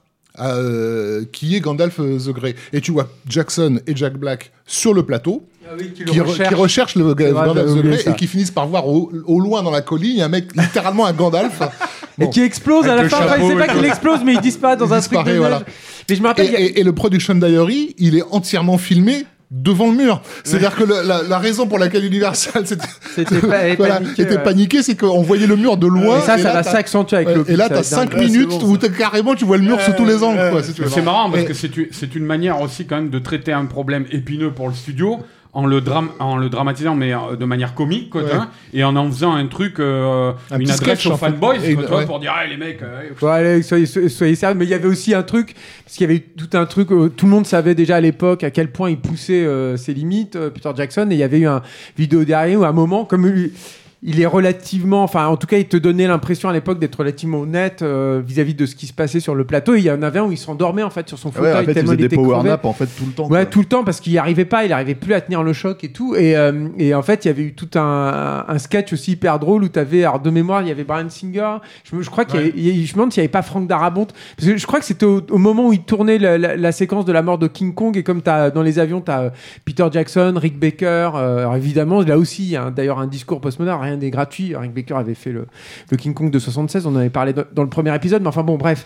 Et, euh, et donc, il venait, tous ces cinéastes venaient pour épauler en fait Peter Jackson. Et t'avais Brian Singer qui faisait semblant de diriger des scènes et qui allait réveiller Peter Jackson de temps en temps pour lui dire Hey, ça te va, c'est c'est bon comme ça. T'avais Peter Jackson qui se réveillait à peine, qui disait Ouais, ouais, c'est bon, puis qui se rendormait. Il était très drôle. C'est, c'est- il est étonnant ce vidéo derrière et je vous invite à le revoir parce que je pense aussi, et c'est là aussi où c'est c'est très intéressant, c'est que je pense, à mes yeux, hein, que ça a été complètement récupéré ensuite, notamment par Marvel, qui a euh, euh, essayé de, de, disons, de singer le côté un peu euh, pris sur le vif, honnêteté, euh, euh, sensation que, que tous les fans vont avoir un rapport direct avec le cinéaste qu'ils adulent, euh, en direct comme ça. Mais sauf que évidemment chez Marvel tout est hyper calculé, tout se sent énormément. Même quand il y a des photos volées, tu te dis mais elles ont été organisées par les- le, le département des attachés de presse, c'est pas possible. Oui, quand même, même si même si on l'avait déjà évoqué la dernière fois, cette spontanéité va apparaître euh, petit à petit aussi, oui, euh, elle- de moins en moins, en fait, spontanée. Peut-être, alors, mais bon. peut-être, Ouais, mais, mais mais, le- mais- et c'est vrai que, par contre, c'est vrai que euh, le, le- pardon Arnaud, hein, je te relaisse la parole tout de suite, mais par contre, c'est vrai que euh, le, moi j'adore les bonus aussi de, de King Kong, mais c'est vrai que avec ceux du premier opus du Hobbit, et ça c'est très important aussi, pas les suivants, mais euh, c'est ceux où, où justement il est, il est le plus dans cette euh, posture. Il est dans une posture de winner en fait. Vraiment, euh, je trouve euh, Peter Jackson et dans, dans la façon qu'il a de ce posture truc. De Moi, je winner, de de winner, gagnant. de, de De mec winner. qui gagne et tout. Et c'est pas toujours euh, totalement franc. Là, je te rejoins complètement, Yannick. Bah, ça truc, sentait, voilà. moi, moi, j'allais dire, on l'avait déjà dit, ça sentait déjà sur les, les making-of du Retour Exactement, du Roi, là, il c'est commençait déjà à y avoir un truc de, calcul, être, quoi, de calcul. Pour moi, à mes yeux, complètement cassé à partir du second. Ouais. Le, le- le truc quand même, c'est que bon, même si moi je trouve que évidemment à travers toute cette mise en scène, ces clins d'œil et trucs comme ça, il faut prendre en compte quand même que ce qui se passe réellement derrière, quoi. tu vois. C'est-à-dire, euh, je crois que c'est Richard Taylor qui qui, qui, racontait que euh, avait calculé que la, la, la moyenne de, de, de travail par journée de Peter Jackson sur King Kong, c'était 21 heures sur 24, quoi. tu vois, quoi. C'est- juste hallucinant. Tu vois. Donc après, il y a ces petits trucs, euh, effectivement. Ça, Mais il faut prendre aussi en compte quelque chose par rapport à cette attitude de winner dont tu parles, Julien. C'est que euh, euh, avec King Kong, on est juste après le Seigneur des Anneaux. Et euh, donc après le, le succès massif, euh, la moisson vois. c'est assez marrant d'ailleurs de savoir qu'au moment même où il reçoit les Oscars, vois, euh, il va voir Février quoi, vois, à New York. quoi. Et- mais le truc, c'est qu'effectivement, il est en train de gagner à ce moment-là ce statut de réalisateur, euh, de réalisateur star, quoi, qui se retrouve à la tête d'un blockbuster. Il faut prendre en compte que chaque euh, euh, film des Seigneurs des Anneaux a coûté dans les 90 millions de dollars. Là, il se retrouve à la tête d'un blockbuster qui est le plus cher de son époque, 200 millions de dollars, et avec un contrat, mais digne d'un Tom Cruise, quoi. Oui, C'est-à-dire, c'est- c'est-à-dire, le, le- c'est pas compliqué. Sur King Kong, il a, il a touché euh, 20 millions de dollars. Alors, à répartir aussi avec Fran Walsh et Philippa Boyens, hein, tu vois, mais quand même 20 millions de dollars, tu vois. C'est, je crois, à l'époque sans précédent pour un metteur en scène, quoi, à Hollywood. C'est ça, là. Et il se retrouve a- avec dans le contrat aussi, c'est ça le, le, le, le, le- la- le jackpot, quoi, 20% des bénéfices. Ça, C'est un truc digne de Jack Nicholson à l'époque de Batman, tu vois, d'une star de cinéma, quoi. Non, non, mais c'est À clair. la- à la- euh, à la- ouais, à la différence que s'il dépasse, euh, s'il y a un dépassement budgétaire, c'est entièrement de sa poche. Oui, parce qu'il ce est sera- coprod. voilà. Et ce qui, sera, mais- ce qui sera le cas, donc ils vont, il va, il va quand même devoir rajouter 32 millions de, Oui, de, sa propre il fortune. n'empêche, il a raison, euh, Arnaud. ouais, ouais. C'est l'époque Ouais. où tu arrives à, à Wellington, apparemment, tu as une fresque sur l'aéroport avec euh, qui représente euh, Peter Jackson. Lui, il commence à faire les couvertures de magazines de, de jet, là, enfin, parce qu'il a des avions privés et tout, quoi. Et je sais que- la première ministre, je Peter crois, Jackson. c'est notre véritable ministre. Voilà, c'est ça. Et, ce qui va aussi euh, avoir, et ce qui est important de poser maintenant, parce que ça va avoir aussi des répercussions fondamentales sur le, le bras de fer qui va se jouer au moment du Hobbit. Hmm, C'est clair. Et donc. euh, Sur la fabrication, tu voulais en parler euh, non, non, c'est moi, je voulais vous laisser parler de ça, mais en fait, juste tout simplement parce que, en gros, c'est c'est c'est un film qui, est- qui a été euh, mine de rien, quoi qu'il arrive, en fait, un, un- un extraordinairement complexe et même Ah j'ai presque l'impression plus complexe que, Oui, que oui, Seigneur oui. des Anneaux, en Ah fait, ouais, par bien des aspects, quoi. Bien sûr. Et c'est pas forcément flagrant. C'est-à-dire que quand tu regardes le film en soi, euh, euh, euh, même dans la documentation, tu vois, tu parlais de, de tous ces bonus, ils sont sortis carrément en DVD, hein, ces bonus-là, ce qui était aussi un fait à l'époque euh, à part. Je veux dire, tu vois, si tu pouvais peut-être le journal de bord de quiconque, tu pouvais l'acheter au moment où le film Mm. sortait en DVD, quoi. Même si Mais pas les Internet. suppléments et les suppléments même je sais même pas s'ils ont été repris sur les Blu-ray Je sais pas. ouais. des versions longues et tout parce qu'ils ne sont que dans les, la version longue en fait du film qui, a reçu- qui enfin, t'avais la même mécanique de sortie que pour les Seigneurs des Mm. Anneaux hein. ils, ils sont ils sont moins connus j'ai l'impression du coup ces bonus Non, mais la façon avec laquelle il a été accueilli, je- elle est effectivement pas à la, je trouve pas à la hauteur de. de, de- il parlait de la fabrication mais euh, grave. Ouais, attendez, mais moi je parlais de la, ouais, Ouais, effectivement sur la, vas-y. la question Ah oui. de l'accueil, mais pardon. Non, non, mais allez-y, je vous laisse parler. que ça- en fait, euh, bah, euh, à l'époque où le film est sorti, je, je- on a vu au niveau de la presse internationale que personne, absolument personne, n'a percuté sur le caractère euh, confessionnal en fait de, de, de, de- de ce film. Ne serait-ce que de faire le lien entre Carl Denham et, et, et- et- et Jackson, quoi. Juste ça. Hmm. C'est un truc de base, quoi, qui n'a pas été fait. Carl Denham, le personnage, de, il a été. il a, calqué- il a payé le succès Et du voilà. Retour du Roi, je pense aussi. Sur Ouais. King Kong, c'est une mécanique habituelle. hein. Quand on est congratulé, euh, on tape derrière. Ça, je dire, la, la critique a toujours fonctionné comme ça, voire même une partie de l'industrie. Denham a été, a été calqué pour le jeu de Jack Black euh, explicitement sur le personnage d'Orson Welles. Euh, Black s'est carrément tapé des, conversations audio de Welles pour, euh, pour avoir son, son phrasé, etc. Pourquoi justement Welles? Parce que c'est un, un- cinéaste d'une certaine façon aventurier qui s'est brûlé, brûlé les ailes dans, dans, dans, dans, dans- sa carrière et qui a tenté, comme par hasard, de- de- de- d'adapter au cœur, au cœur des ténèbres. On revient tout le temps à cette, euh, à, à- à cette Il y a question Forgotten originelle. Silver aussi, on pense à Forgotten Silver. hein, Tout à fait. Et Et à cette époque-là, on l'a Jackson Ouais. aussi, on l'a on, l'a clair. En tout cas, en Nouvelle-Zélande, ils ont dit que c'était leur Orson Welles, vois, quand même. Donc il y a vraiment y il y a aussi un questionnement, je trouve, plutôt explicite euh, euh, à, à ce niveau-là, qui n'a pas du tout, du tout Mais, mais je pense aussi que, en fait, si tu veux, ce que pointe Yannick Dudois, par exemple, sur le côté euh, je me mets en avant, si tu veux, je, je, je- j'insiste sur le truc, c'est c'est quelque part, en fait, c'est un truc où je pense que tu fais pas ces projets-là. Et je, je suis d'accord avec toi, hein, dans l'absolu. Ouais, non, mais je parle bonus, pas que des ça bonus, je parle vraiment de la starification, tu vois, le, le truc, le truc, en fait, si tu veux. où ça, c'est normal, oui. Ouais, ouais, mais c'est un truc en fait où c'est presque, en fait, quand tu fais des films aussi énormes, quand tu charries autant de d'argent, quand tu quand tu quand as des enjeux et malgré tout, en fait, tu restes au, au fond de toi-même, en fait, si tu veux, un Mm. artisan et en fait, tu essayes de créer quelque chose en fait de, Non, qui a une valeur. Et tu portes tout sur Bah, tes et tu épaules. portes Ouais, tout tout tes sur tes épaules. Et ben quelque part, si tu veux, tu te dis, bah en fait, le, le, le, le fait de se mettre en avant comme ça auprès de, pas seulement auprès de, de- des cinéphiles, euh, des- Mm. du, du public, etc., mais surtout des gens qui financent, tu vois, Mm. bah, c'est une manière de, de dire, faites-moi confiance. Ouais, enfin, bien c'est moi qui ai le pouvoir. bien sûr, Voilà. bien Et tu parlais de la façon dont c'est fabriqué. Ça aussi, il faut quand même en parler avant de passer au truc suivant. Je suis désolé si c'est un peu Non, long non, et tout, non. mais c'est hyper important parce que ça va être fondamental. C'est-à-dire que le Seigneur des Anneaux, il construit, commence à construire quelque chose, mais ça reste un truc de chantier et ça reste du bricolage.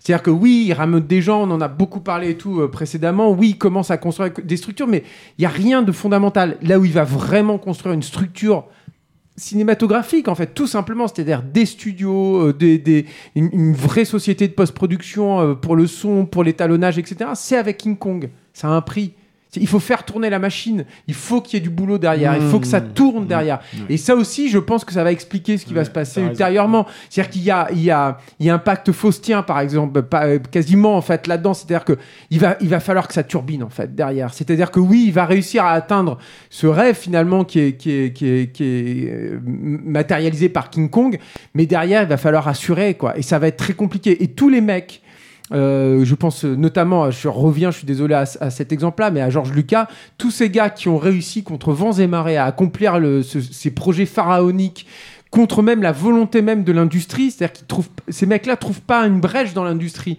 ils créent leur, euh, leur truc en fait Mm. dedans. Et ben derrière, en fait, il y a toujours une problématique industrielle qui va, euh, qui va se poser. Comment Mais- faire subsister ça? Comment le, le continuer à, à faire en sorte que ça fonctionne Mais quoi? ça, King Kong, on est métaphorique aussi. Ah bah, complètement, com- complètement de.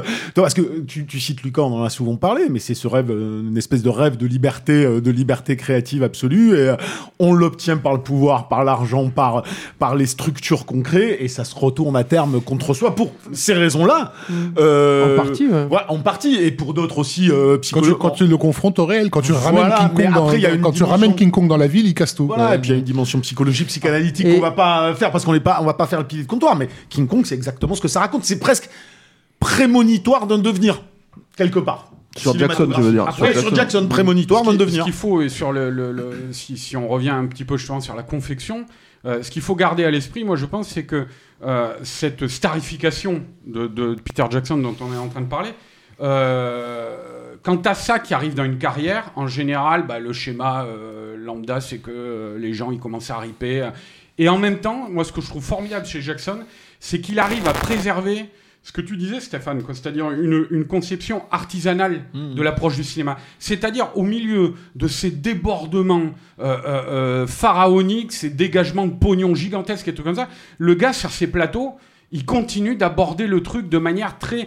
euh, euh, parce que tu, tu vois, tu disais par exemple tout à l'heure, Yann, euh, Anne Darrow au milieu de, de, de, euh, d'écran vert, tout comme ça. C'est euh, bon, on en a déjà parlé un petit peu avec le Seigneur des Anneaux, mais c'est pas, c'est, pas que ça, quoi. Tu vois, Peter Jackson, c'est quand même beaucoup de construction physique. Je pas ça. dit que c'était même- ça, hein, je disais pas Moi, je, par- moi, je manière- parlais pas de ça dans l'aspect artisanal, mais. euh, C'est une manière de diriger des acteurs aussi, quoi, tu vois.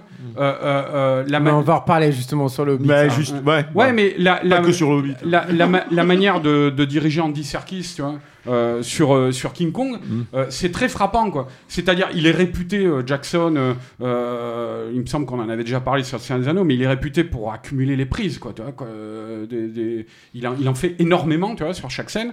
Et, et, et moi, il y avait un truc que j'avais trouvé génial, quoi, sur King Kong, c'est que tu avais, je crois que c'était explicité dans un des, des Production Diaries, justement, où en fait, Serkis, il commençait ses scènes, ses prises. Alors, il faut dire que Andy Serkis jouait en capture de mouvement King Kong parce qu'on l'a Ouais. pas du tout dit. C'est ça, Voilà. en fait, euh, Donc, en fait, il y a il est- deux éléments dont on n'a pas était- parlé qui, je pense, sont importants artistiquement Bon, parlant. Il y, déjà a, il y a- il y a Serkis, non, mais dans le rôle de King On a- Kong, parce que c'est quand même un truc euh, assez important. Et plus tard, en fait, euh, un manque par rapport au Seigneur des Anneaux, qui est euh, euh, l'absence de Ward Shore, en fait, qui était prévu, qui est Bah, dans le film ça, en plus. autre chose. et Qui, voilà, mais... On artistiquement parlant, c'est important d'en on parler. en avait parlé ouais, au moment de Gollum, quoi. Euh, donc oui, effectivement, euh, voilà, c'est Andy Serkis qui joue King Kong avec des, des, des costumes, des prothèses de, de, pour le faire paraître plus grand. Il est posé sur des, des, des, des promontoires justement pour, pour diriger, pouvoir diriger le regard des comédiens, un truc comme ça. Mais moi, ce qui m'avait semblé génial, euh, c'était ce qu'expliquait Andy Serkis, c'est que en fait, quand il commençait ses prises avec Jackson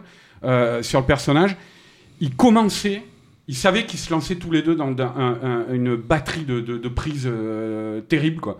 Et il commençait en fait le départ, Serkis jouait le personnage sur un mode humain. Et en fait, au, fur et à mesure des prises, euh, il- ça se dégradait dans la bestialité de plus en plus. Quoi, quoi. Et pour arriver au final à trouver le ton juste. Et quand il était arrivé au ton juste, Jackson disait c'est bon là. Quoi. Mais les mecs, ils passaient par ça avant. quoi. C'est-à-dire, ils passaient par différents degrés de régression euh, euh, de l'humain vers l'animal pour pouvoir arriver à obtenir ça. Et donc, moi, j'ai toujours trouvé ça formidable chez Jackson, cette manière, au fur et à mesure que sa carrière avançait, qu'il se lançait dans ces projets de plus en plus démesurés, d'arriver à continuer à préserver ça et pas dans un être dans un truc de randomisation totale quoi tu vois quoi et de d'aba- d'abattage à la chaîne comme on peut l'être sur des Marvel ou des machins comme ça c'est un gars qui garde oui, mais là- il s'énerve, il s'énerve, on calme-toi Arnaud on est sur, on un auteur, on est sur un artiste, on est entièrement on d'accord on là-dessus. est sur un gars qui au milieu de tout ce tumulte arrive à préserver Mm. cette exigence là Et, et d'ailleurs, il me semble que c'est Christophe Gans qui disait. Alors, il y a euh, dans le milieu de l'interprétation de singe, il y a un avant, euh, tu vois, avec Congo et un après avec, euh, avec King Kong. Ah ouais, il a dit ça non, non, mais non. Heureusement C'était- qu'il a c'est toi pas qui l'as dit, non Voilà. C'était pour renvoyer à ce que à la Congo, putain, citation j'avais oublié de, de. Julien au début, quoi. Congo, magnifique. très bon podcast euh, avec ouais. Rafik et Stéphane. Mais, euh, mais Est-ce qu'on euh, peut, est-ce qu'on peut rappeler, euh, même si les gens l'ont bien sûr vu, que la- le Skull Island qui est décrit dans, dans, dans, dans le film le- n'a pas du tout vocation à, comment dire, à être réaliste euh, là où il était dans le, dans le film originel de, de, Alors, de- de si. 33. Moi, je suis pas Ouais, d'accord avec alors. ça en fait, Raph. Hmm. C'est-à-dire que la- le principe, en fait, ils vont appliquer à Skull Island la logique qu'ils avaient appliquée sur le Seigneur des Anneaux. C'est-à-dire qu'ils vont se dire, si ça, ça existait pour de vrai, comment ça pourrait exister et comment ça pourrait fonctionner? Et c'est ce qui, à mon sens d'ailleurs, conduit au, au, à la- aux trucs artistiques les plus intéressants, notamment le fait que c'est une, île qui est sur une plaque tectonique et qui du coup est en train de disparaître. Est en train d'être immergé. Alors déjà symboliquement c'est intéressant puisque lui il est au sommet avec sa, sa grotte et petit à petit bah, il, va, il va disparaître. Au niveau visuel c'est super parce que c'est ça en fait, c'est comme ça qu'ils expliquent ces espèces de, de, de lames euh, rocheuses en fait qui rendent euh, la- l'approche en fait de Sky Island particulièrement périlleuse, ce qui explique aussi la topographie totalement euh, ahurissante en fait de, de la ville. Et puis ils vont jusqu'à euh, De l'île. euh, pardon excusez-moi et, et ce qui vont aussi- ce qui va aussi euh, expliquer le, la comment dire la, la conception rocheuse aussi de, de l'île et notamment euh, sur les roches volcaniques etc et c'est la même chose en fait avec les dinosaures. C'est qu'ils se disent bah il y avait des dinosaures c'était pas logique en fait dans le Skull Island euh, original là nous comment on pourrait trouver une logique en fait là-dedans? Et la logique et il y a, ils ont même écrit un, tout un bouquin super là Weta qu'ils ont là-dessus enfin quand on aime les dinosaures et tout comme moi qui est en fait de se dire mais comment en fait ces races euh, antédiluviennes auraient pu éventuellement Évoluer, ouais. évoluer en Mm. fait? Comment un, un T-Rex s'il existait aujourd'hui au regard de ce qu'on connaît en fait de l'évolution animale et tout euh, qu'est- qu'est-ce qu'est-ce qui aurait pu changer en fait? Qui- comment il aurait pu en quelque sorte se perfectionner euh? T'as la vision anthropologique des, des, des, euh, des indigènes aussi, quoi, Oui. qui est très frappante parce que autant dans le, King Kong de 33, bon, ben, c'était un film qui dépendait un peu de son époque, avec cette vision très exotique, euh, que certains taxent- taxeront de racisme aussi. Hashtag Mais- blackface Voilà, mais euh, le, le truc sur, euh, sur le King Kong de Jackson, c'est que tu as une vision de ces indigènes-là et de leur village qui est très déliquescente, qui est très inquiétante, qui, est, qui, est, qui relève d'un monde euh, euh, en, en la fa- film de Ruggiero Deodato t'as Ouais, l'impression de voir c'est très horrifique, ouais. C'était une référence que Richard Taylor assumait, ça. Mm. Ouais, je Euh, sais, il en sais. avait parlé avec Peter Jackson. Avec les films- encore l'abus de, je sais pas comment t'appelles ces plans qu'il fait là. Ah, c'est des- ça c'est pas beau ça. qui sont dégueulasses. Mais ça qui fait partie des trucs, des que j'aime pas trop chez lui, effectivement. Ces trucs-là, les films de Cannibal Rital, c'était c'était une référence à Et les ralentis Mais- à, la- Hong Kong. Mais on, a effectivement, en voyant quand même ce, monde-là euh, défiler sous nos yeux, d'un monde finissant, toi, effectivement, d'un, d'un- de- qui, qui habite dans un environnement appelé à, à- à disparaître. Quoi. Ouais. Mais il y a quelque chose de l'ordre de, de encore une Lovecraft. fois, comment Non, de, de- de- Mais il y en a aussi, il y a du Lovecraft dedans, hein, mais bon. de l'ordre du de l'ordre du rêve euh, appuyé euh, sur euh, sur sur Skull Island. Je- je- je- J'insiste dessus parce que c'est à mon avis quelque chose qui fera le lien avec un film dont on va parler après, euh, qui est euh, qui est Lovely Bones euh, sur, sur sur la place en fait Mais- de, de l'imaginaire dans dans son travail de, de cinéaste euh, Moi, c'est ce que de l'industrie. C'est ce que j'ai tendance à appeler le surcinéma en fait. C'est-à-dire qu'en gros, c'est comment tu crées un monde en fait qui n'existe pas forcément parce que en fait, il est, il est tellement dépendant de la fantaisie, tellement dépendant en fait, si tu veux, d'éléments totalement fantastiques. Et comment tu essayes de le rendre totalement crédible, c'est, euh, c'est- enfin, moi, j'ai tendance à appeler ça du surcinéma. Et en fait, je trouve que Peter Jackson, justement, c'est un truc qu'il a vraiment très bien réussi à faire à cette époque-là. Et je, sens Yannick en fait qui est pas d'accord effectivement sur ce truc-là, mais moi par exemple, si tu veux, la question du point de vue, elle est là aussi fondamentale en fait dans le film. Parce que euh, par exemple, tu vois une scène comme la scène euh, euh, de combat entre Kong et les trois dinosaures, si tu veux, les Virex. Ce que moi j'adorais dans le film à l'époque, c'était le point de vue d'Anne Barrow, c'est-à-dire Mm. comment on te la montre au milieu et en fait qu'elle est, mais et que Kong ne fait pas du tout attention à ça, c'est-à-dire il la tient dans la main, il est censé la protéger et elle c'est juste un putain de ride, elle est en train de jongler comme c'est pas permis, si tu veux. Et, et en fait, je trouve ça génial d'arriver à, à te dire en fait justement dans un avec, truc avec où tu toujours cette idée d'en- spectacle, avec toujours cette idée d'en faire trop. Euh, peut-être, mais tu vois, je mais dire, en tout cas, pas- Mais, que- mais il a raison, tu peux en faire trop tout en ayant cette perspective sur la scène qui est la question du point de vue qu'on retrouve de la même manière dans le il était prévu. nains. je- ouais. Et c'est, mais c'est ça la force qu'a ce mec-là, c'est qu'il n'oublie jamais l'objectif de sa scène. Bien Moi, sûr. je, moi, je parle pas de, de l'objectif, je, je parle de, Mais les de la- du surlignage. Ce que j'entends par là, c'est que les référents humains sont dans cet univers en fait qui est présenté. C'est-à-dire que nous, on est des spectateurs, on regarde le truc, mais les référents humains sont tout le temps là pour nous rappeler que, Bien sûr. en fait, il y a un danger, il y a une beauté, il y a tout ce que tu veux. Et en fait, tout ça, c'est c'est euh, c'est quelque chose que, enfin, moi, je trouve on lui accorde pas assez en fait à Peter Jackson qui réussit vraiment ça. Il était, quoi. il était prévu qu'elle soit avalée hein, par un des par un des Virex. Euh, C'est-à-dire que dans, dans, dans, le- dans la fin de la baston, il la sortait de la bouche euh, de, de, de, de- de la bestiole. Donc, Mais il y a un truc sur cette perception de rêve aussi qui est lié à la, euh, encore une fois à la euh, confé- confection du film, pardonnez-moi. C'est-à-dire que le, le, le, le truc qui est très différent avec Le Seigneur des Anneaux, c'est que c'est le, le, et je pense aussi que peut expliquer potentiellement le, d'une part le décrochage en fait d'une partie du public et d'autre part qui euh, pour moi fait complètement sens dans le projet cinématographique vraiment c'est-à-dire euh, sur le cinéma c'est ça que j'entends par cinématographique de, de, de ce King Kong là qui est que le Skull Island est un univers totalement fabriqué. Il fait ce choix de ne pas du tout, du tout tourner en décor naturel et de revenir au tournage en studio. C'est-à-dire qu'on sait très bien que le King Kong de 33, c'était un film, quand Skull Island, ce n'était que du studio. Ils avaient même fait euh, le, Les chasses Most du les chasses du comte Zaroff en même temps pour pouvoir financer ce décor cyclopéen. Et du coup, il retrouve aussi ce, ce, ce goût-là avec un, un vrai travail sur bah, qu'est-ce que c'est euh, les, les fonds peints, euh, quelle, quelle sensation ça peut donner. C'est-à-dire que, en général, le, le- le truc sur, euh, sur, sur Kong, c'est que tu as, un, un- un- un morceau en fait, de décor réel pris en sandwich entre un, fond peint et un, et milieu qui maquette, une maquette. Mm. Il y a plus de maquettes dans King Kong que dans les trois Seigneurs des Anneaux réunis, quoi, du coup. Et, et du coup, ça, c'est un procédé euh, complètement postmoderne aussi.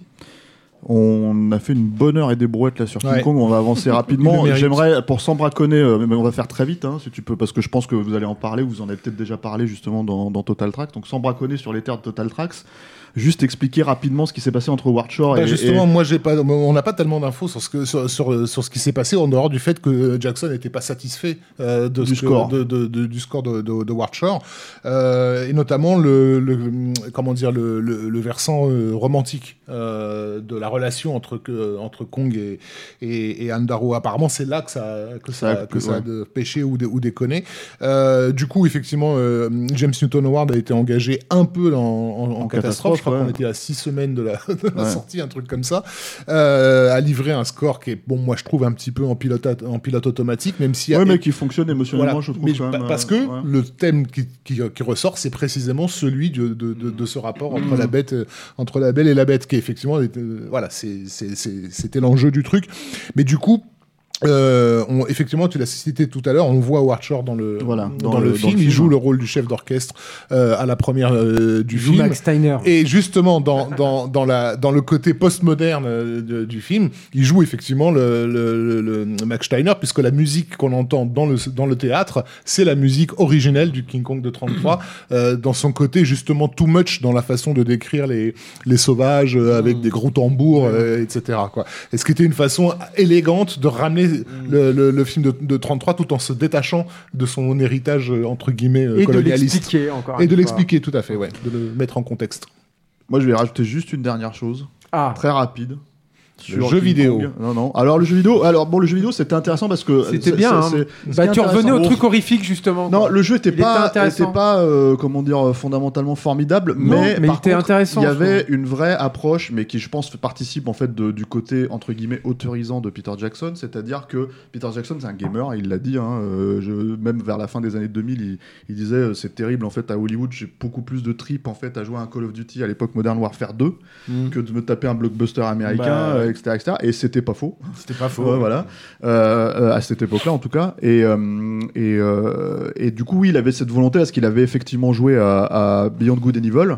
De, de Michel Ancel en fait euh, et d'Ubisoft euh, il avait cette volonté en fait de, de proposer le projet à Ancel et euh, de partir sur le truc. Alors, il y a des points intéressants. tu, tu te rappelles, Yann, tu vois, c'est par exemple, il n'y a pas de HUD en Oui, fait. il n'y a sur pas le- de hub, l'immersion. voilà, donc en fait le truc c'est que en gros, si tu veux, il y a une espèce d'immersion, tu es censé comprendre ce que tu dois faire assez facilement, tu prends une branche, tu, tu mets du feu pour voilà, mais après c'est quand même des mécaniques assez simples Mhm, finalement, mhm. c'est assez abordable. Moi mon- ma déception, mais bon, c'est une déception personnelle, c'est qu'on joue pas assez Kong hein, dans le dans le dans le film quoi, il y a, il y a dans le jeu, je veux dire, il y a, que le- il y a 20% en fait en On gros. précise que le jeu s'appelait le jeu s'appelait Peter Peter Jackson's King Kong. Ouais ouais, bien sûr. Ouais, enfin, ça c'est. Non, c'est le marketing, mais le, L'histoire de licence aussi, je crois. le fait de l'avoir nommé comme ça, c'était Oui, assez, oui. euh, assez Après, étrange. lui, il était, il était dans les premiers, euh, il était présent dans les premières étapes de développement du jeu, on va dire, pour conceptualiser, mais il n'était pas dans la, dans la fabrication à proprement parler. Puis c'est un jeu qui s'est fait quand même assez vite aussi. Il fallait le sortir en même temps. Non, moi, ce que j'allais rajouter, c'est que pour moi, le singe King Kong dans le film, c'est Clint Eastwood. Voilà, c'est tout. Là, c'est, c'est pour moi, c'est, c'est, c'est une star de ce niveau-là, quoi. Je le trouve absolument Il est- incroyable il est ce singe, tu vois. Enfin, le- ils Je- ont je- changé sa gueule Non, non, mais deux mois, deux mois avant la sortie. moi, Il faut le rappeler. sorti, ça ouais, aussi, ouais, euh. effectivement, dans le teaser, euh, dans le teaser, il avait une autre tête que. Il est plus vénère dans le film final, en fait. Non, il est Non, non, non, c'est juste qu'il était, il l'avait défoncé, c'était toujours dans ce truc de logique. Il s'était dit, bon, c'est un vieillard et tout. Donc il avait vraiment la mâchoire de traviole avec une dent qui dépassait et un œil en vrac, quoi. Et en fait, ils, ont eu il y a eu le premier teaser où tu le voyais, ça a été très très mal reçu, ça. Et, euh, et du coup, ils ont changé sa, sa gueule, ce qui a fait changer une grosse partie de l'anime, en fait. Il a toujours la gueule cassée, il a toujours un problème à l'œil, mais tout est beaucoup moins poussé en fait que dans ce, ce C'est vrai qu'on en a pas beaucoup parlé, mais c'est euh, c'est hallucinant. Enfin, Je- moi, je le, le trouve, le euh, boulot sur euh, Kong, il est euh, Sur sa fourrure. sur euh, tout, non mais La techniquement fourrure. et puis même sur les, les, les, les- comment- je sais pas comment dire la gestuelle tout ça Mais tout, parce qu'en fait, la personnalité, c'est-à-dire le, le truc, il ressort. Alors, je veux euh, dire, c'était un enjeu énorme, hein, Ouais, je pense, de toute façon, quoi, un enjeu principal. Mais quand je dis c'est Clint Eastwood, c'est une boutade pour dire, en fait, il est. Est-ce qu'on a le temps de raconter l'anecdote du Rwanda On a le temps de. en Allez, fait, c'est- très vite, allez. En fait, c'est Peter Jackson. Un lundi matin, il revient au boulot. Il y a, il y a, il y a Andy Serkis qui est là. Il, se rend compte en discutant avec lui qu'Andy Serkis est allé à son insu dans le Rwanda pendant quelques jours pour aller observer les, les- les gorilles en fait dans, dans la montagne. Et personne n'était au courant. Le mec, il y allait là-bas. Mais il a essayé de les approcher. Il les a approchés très très près. Il les, il les a filmés et tout. Voilà, c'est tout. c'est rigolo. Euh, passons à la suite. Alors, avant de- de- d'aborder Lovely Bones, qui est quand même un gros morceau aussi dans la carrière de Jackson, même si on va faire plus court, je pense, hein, parce que sinon on va pas s'en sortir. Euh, dans la logique de ce que tu disais, Julien, c'est-à-dire d'avancer en fait euh, et de proposer en fait de faire tourner en fait la machine en fait, si tu veux, qu'il a mis en place en Nouvelle-Zélande. Il y avait un très gros projet qui n'est pas qui n'a pas été euh, mené à terme à l'époque avec Microsoft, puisqu'on est toujours dans la logique jeu vidéo, d'une adaptation de Halo. Euh, Halo, Halo, Halo. voilà. Euh, qui est donc euh, le FPS star de, de, de la Xbox en fait, et, et, et qui devait, et c'est la première prise de contact, au départ, au tout départ, être réalisé par Guillermo del Toro, euh, période post-Hellboy, euh, tout ça. Et euh, en gros, c'est un projet qui s'est pas monté, d'après ce que j'ai compris, principalement à cause de Microsoft, qui était vraiment très... euh, C'était pas Bungie qui, qui, qui- se mettait en travers du truc? Alors non, parce que euh, nous on a interviewé, j'ai fait un documentaire avec euh, Jérémy Fauchou et Yannick qui d'ailleurs était aussi sur le sur le coup. On avait on avait bossé tous euh, tous les trois ensemble. Euh, on a bossé sur un documentaire qui s'appelle La guerre des écrans et on avait interviewé en fait le, le scénariste en fait euh, qui faisait partie de Bungie quoi.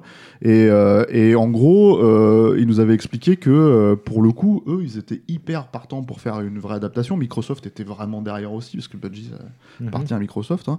Euh, à l'époque quoi. Enfin en tout cas ils, étaient- ils avaient un très gros contrat ensemble.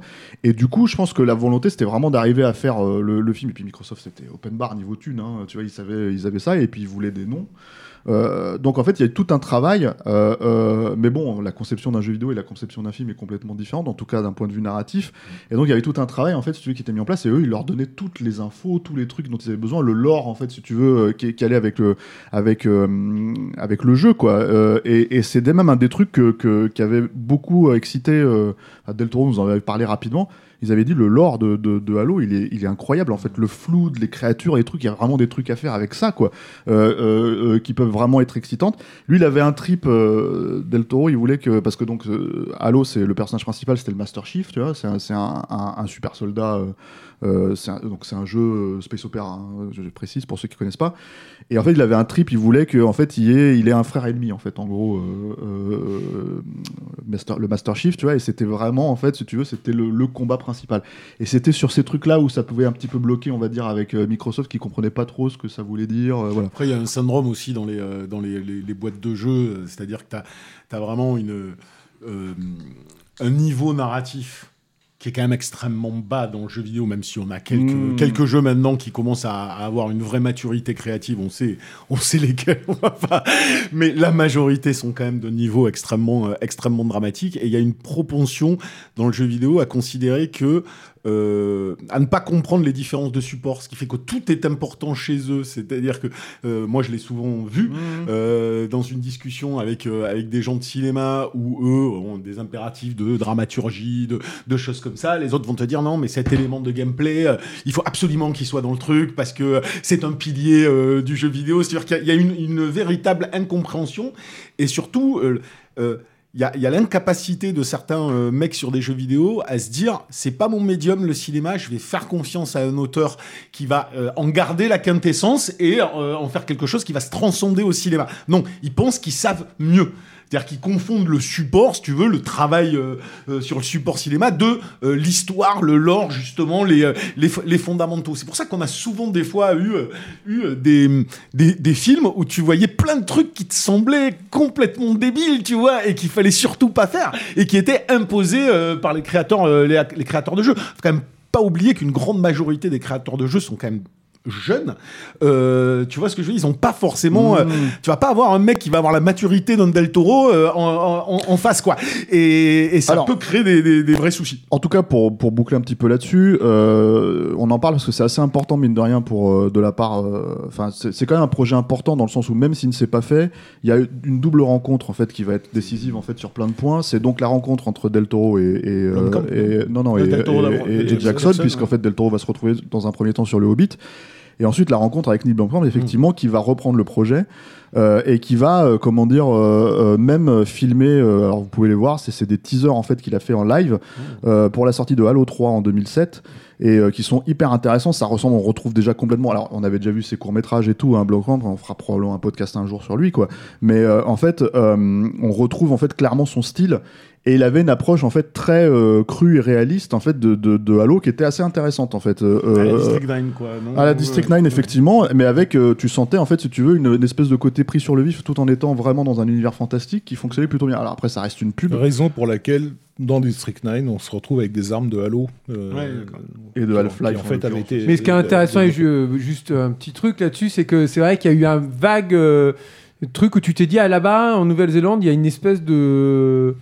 Comment dire, de royaume geek. C'est-à-dire qu'on l'oublie beaucoup, quoi. Mais à, à l'époque, ils étaient à fond sur Evangelion aussi. Ils devaient Mmh, adapter ouais. Evangelion en live, qui était le truc. Enfin, c'était une chimère, quoi, pour tout le monde. Jamais ça n'arriverait, même encore aujourd'hui. Tout le monde. Et euh, ils avaient beaucoup, beaucoup avancé là-dessus, quoi.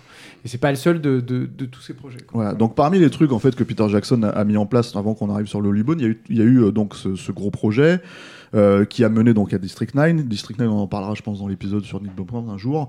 Euh, voilà. Mais on en arrive à Lovely Bones, euh, qui. euh, On dit, euh, juste par rapport, par rapport à ces projets qui ont été lancés, euh, Julien a parlé d'É- d'Évangélion, il, y en avait- il y en avait un autre qui, qui s'appelait Téméraire.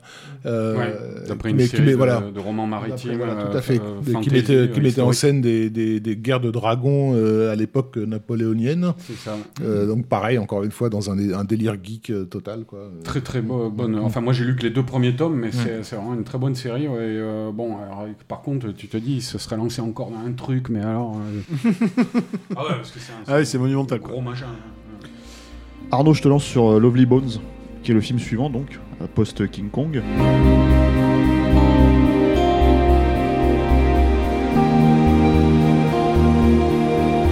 C'est vrai que c'est. c'est, euh, euh, Lovely Bones, c'est un peu le projet. euh, je pense que c'est c'est- c'est quelque chose auquel sont confrontés beaucoup de cinéastes, euh, et surtout de cette époque-là, euh, qui, ont, qui ont enchaîné des, des, des projets assez euh, euh, importants. tu vois, et c'est le cas de Peter Jackson, il sort du Seigneur des Anneaux, il sort de King Kong, tu vois, et qui ont envie de quelque chose de plus petit. tu vois, qui ont envie de. Il en parlait à l'époque de, de, euh, de King Kong, ça, Jackson. Euh, on pense à. Alors lui, il a fait encore plus petit, même parce qu'on va le voir, mais Lovely Bones, c'était pas un film si petit que ça, quoi. Euh, mais euh, Sam Raimi, lui, après les Spider-Man, il a eu cette envie profonde vraiment de revenir à un petit film d'horreur, Dark Jusqu'en enfer, ouais. Voilà. Et, euh, et donc Peter Jackson, c'est ça. Mais alors c'est vrai que bah, Peter Jackson euh, étant Peter Jackson, euh, le film ne, ne, ne, ne va pas être aussi petit, ce que je disais, parce qu'on est quand même dans un budget de 65 millions de dollars. Et puis on va voir par la suite un peu tout ce que tout qu'est Lovely Bones. Mais disons qu'à à, la base, ça part d'un d'un choc de d'un choc de lecture de Peter Jackson pour un roman qui est un, roman qui s'appelle La nostalgie de l'ange de Alice Sebold euh, qui est un best-seller international, un, bouquin euh, euh, assez reconnu. Et, lui, il lit le livre et je pense, d'ap- d'après ce que j'ai cru comprendre sur les recommandations de Fran Walsh, quoi, là encore, on va en parler, mais c'est ce goût de Fran Walsh pour les faits divers criminels, notamment qui touchent la, jeunesse et les enfants. Et donc, il conseille ce bouquin, il le lit, il est totalement dévasté par le bouquin et tout de suite, il envisage d'en faire une adaptation. Alors, qu'est-ce que c'est rapidement? En gros, c'est l'histoire d'une gamine, et ça se passe dans les années 70. C'est l'histoire d'une gamine euh, qui est tuée, euh, violée et démembrée par un, par un maniaque euh, euh, pervers. Et, euh, en fait, tout le film va consister à ce que son fantôme, euh, quelque part, hein, si on peut l'appeler comme ça, euh, observe euh, la manière dont ses parents et sa famille vont faire euh, son deuil. Euh, les policiers euh, sur la- l'assassin et l'assassin lui-même. C'est d'ailleurs ce qui est le plus frappant dans le film. quoi. Euh, c'est cette manière de, de, de, de faire se côtoyer un assassin et sa victime par-delà la mort quoi, pendant mmh. tout le film. Quoi. Voilà. Euh, donc c'est ça l'histoire du truc. Euh, Fran Walsh a, a une formule qui résume parfaitement le film, à mon sens, quoi. Parce que, en fait, pour expliciter un peu cette formule, le pitch que je viens de donner, on voit à peu près le genre de film que ça peut donner. Ça peut donner quelque chose de très très glauque, parce qu'on est quand même dans une représentation du tueur, de son quotidien, de son intimité, qui est euh, assez frappante. Même si le film évite euh, des débordements de violence graphique, c'est-à-dire par exemple le, le- meurtre de la petite au début est hors champ, mais c'est un film quand même assez glauque. Et on imagine... euh, C'est une histoire en tout cas. Enfin, une histoire, oui, tu as raison de le préciser, parce que je sais ce que j'allais dire, mais le film n'est pas si glauque que ça, justement. Euh, et c'est même un film, curieusement, sur un sujet pareil, assez rayonnant. Et, et donc, justement, tu as cette phrase de Fran Walsh que je trouve très juste, euh, qui dit euh, qu'en gros, ce que raconte le film, c'est le triomphe d'un cœur plein d'amour sur un cœur vide. Et, et le mot est important étant dans cette phrase triomphe, je pense, parce que il y, a, euh, y a cet aspect-là dans le film. Et, euh, et je pense que euh, cet aspect-là est spécifiquement quelque chose qui a, qui a posé problème, parce que ça n'a pas été un gros succès, le film. Ah, C'est même un échec. Voilà. Déjà, c'est un échec et surtout, Et c'est un film qui n'est pas resté. et c'est un film que tout le monde a oublié au, au milieu de, de- entre entre King Kong et le Hobbit. Quoi. Voilà, voilà. Bon, moi, personnellement, je tiens à dire que je, je trouve que c'est un film... euh, euh, c'est à la limite du chef-d'œuvre, quoi, pour moi, quoi. C'est vraiment, c'est un film... Ah, il va y avoir du fight là. Il va y avoir ouais, du fight non, parce mais- que Yannick il est pas d'accord. Moi, Mais, on va en parler après. Moi, je suis Team parler. Arnaud, moi. Moi, je l'ai revu récemment. Bah moi je suis team tout seul comme d'habitude, mais c'est pas grave, hein, je m'en fous quoi. Ah, the, The Last of the Mohicans. ça, Je m'en fous quoi. Mais... euh, Non, tu t'en fous pas, ton petit cœur saigne. tu parles. Euh, bah, je sais plus ce que je voulais dire, voilà. Mais euh, non, Non, tu non, disais mais c'est à bon. la limite du Ça chef-d'œuvre. Euh, Voilà, ça- Ouais, c'est- non, non, ouais, moi c'est un film, je l'ai revu encore récemment. À chaque fois, il me, il me met les larmes, quoi. Mais euh, euh, ce qui est, euh, ce qui est vraiment euh, frappant dans ce film, euh, je disais, et c'est ça qui a posé problème à l'époque de sa sortie, en tout cas. Maintenant, euh, effectivement, le film a été un peu dégagé de, de- de la mémoire des, des- des gens et des cinéphiles, mais euh, euh, c'était la, la représentation de euh, on peut dire paradis, mais ça serait pas un bon terme, tu vois. C'est le, le terme exact, c'est celui qui est plusieurs fois évoqué dans le film, In between. un in-between. Et ce que Peter Jackson Un définit. Un entre-deux, hein, voilà, euh, c'est ouais. un entre-deux. Bah, Parlons français. C'est-à-dire, euh, Peter Jackson a un autre mot. C'est le purgatoire, c'est le Peter purgatoire. Jackson, a- non, c'est pas le purgatoire, parce que purgatoire c'est un mot qui désigne une, euh, quelque chose de bien précis, tu vois, dans la mystique catholique. Euh, euh, Peter Jackson, il a ce mot en fait, tout en, en utilisant le mot paradis, il dit en fait c'est son paradis. Hmm. Euh, à la petite. Et c'est ça, moi, que- qui a posé problème, parce que toutes les gens te parlaient dans la représentation de l'univers mental, chose qui avait déjà été évoquée par, euh, par Peter Jackson dans Créature Céleste, mais là qui porte à un point d'incandescence Ah oui, euh, oui. total, quoi, tu vois. C'est donc la représentation d'une période de temps qui est située entre la vie et la mort, par le biais de l'imaginaire d'une gamine de cet âge-là, c'est-à-dire, euh, je crois qu'elle a 11-12 ans, quelque chose comme ça, tu vois. Donc, qui dépend de... Mais on avait déjà ça dans Créature Céleste, de toute manière. D'une gamine des années 70. D'une gamine des Oui, années c'est ça. 70 Par exemple, tu as des couvertures de Yes qui sont euh, littéralement citées, par exemple. Ouais. quoi. Tu vois, Ouais. c'est important. quoi. Et des- c'est cité, j'ai pas entendu, j'ai pas Et et les, des- les couvertures du groupe Yes, par Ah oui, exemple, ouais. notamment avec les planètes et des Ouais. trucs Et comme des- ça. c'est des- imageries qui et nourrissent des- énormément la culture pop et qui euh, ont été difficilement mises, à, mises en image. Et- par exemple... Et des, et des, illu- des- pardon, des illustrations tirées de sitcoms de, l'époque aussi. Enfin, ils ont fait un travail de recherche visuelle par rapport à ce qu'une gamine de cette, de cette époque-là pouvait é- éventuellement im- imaginer dans ses délires. Moi, je me rappelle pendant la projection euh, euh, de ce plan sur la glace euh, où elle patine avec sa copine sur la glace et sous la glace, il y a une fleur, une rose gigantesque qui s'ouvre. Et je me rappelle de quelqu'un derrière moi qui a fait comme ça. Et alors, moi, J'ai- je- fait la même. Bah. C'est moi qui ai fait. Body Snatcher. Et j'en ai plusieurs comme ça dans le film où j'ai fait. Mais, mais Ouais, après, alors, attends, moi, je- Attends, je- je- alors je- déjà, déjà, alors je déjà, calmez-vous, parlez, parlez normalement. Il y a Alain qui est en train de péter les plombs avec ses, ses oreilles, elles sont en train d'exploser. J'aimerais juste Du calme. au bout de mon raisonnement là-dessus, et après je, je vous laisse la parole. Le, le- le truc, c'est que parce que je pense que c'est quelque chose qui a effectivement clairement créé problème, et où ce qui revenait le plus, euh, le, le terme que j'ai vu le plus de fois mentionné ou utilisé à propos de Lovely Bones, c'est cette imagerie de bondieuserie rococo, les trucs comme ça. Et alors, je, je crois que c'était à, cette- à- à- à cette époque-là, notre ami euh, Ouais. Manuel Colombier, euh, qu'on salue, hein, euh, qui avait eu cette phrase géniale sur, sur les forums, je crois, où il, il disait le problème avec les, certains athées militants, c'est qu'ils voient Dieu partout.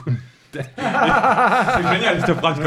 tu- Et, et- mais c'est vrai parce qu'en fait, il n'y a, y a- il y a pas de Dieu, il y a juste un in-between. Ah ben, on a fait, on a fait Arnaud, on était ensemble, on était ensemble à la conférence de presse. hein. Ouais, ouais. On était ensemble à la conférence. Et c'était, c'était un calvaire parce que je crois que la question a été posée quelque chose comme 14 ou 15 fois.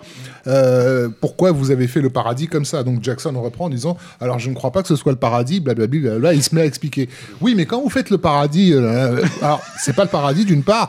Et l'autre, euh, mais euh, votre héroïne, à un moment donné, dans une des scènes qui se passe au paradis, non, alors c'est pas le paradis, mais c'était affolant. Il ne voulait pas entendre que, que ce in between était justement une conception euh, presque psychologique en fait, quoi, euh, et, et pas religieuse. Moi, j'ai pas fait, j'ai pas fait pff, parce que c'était le paradis. hein. Je fais pff, parce que c'était moche, mais comme pas possible. Parce que tu, tu Bah, ah, ça mais- ressemble à un, po- à un poster Oui, qu'une non, mais- gamine de 60 des années 70 Voilà, alors on en est toujours là. Ouais. On est toujours là. La justification de chaque chose peut être parfaitement légitime.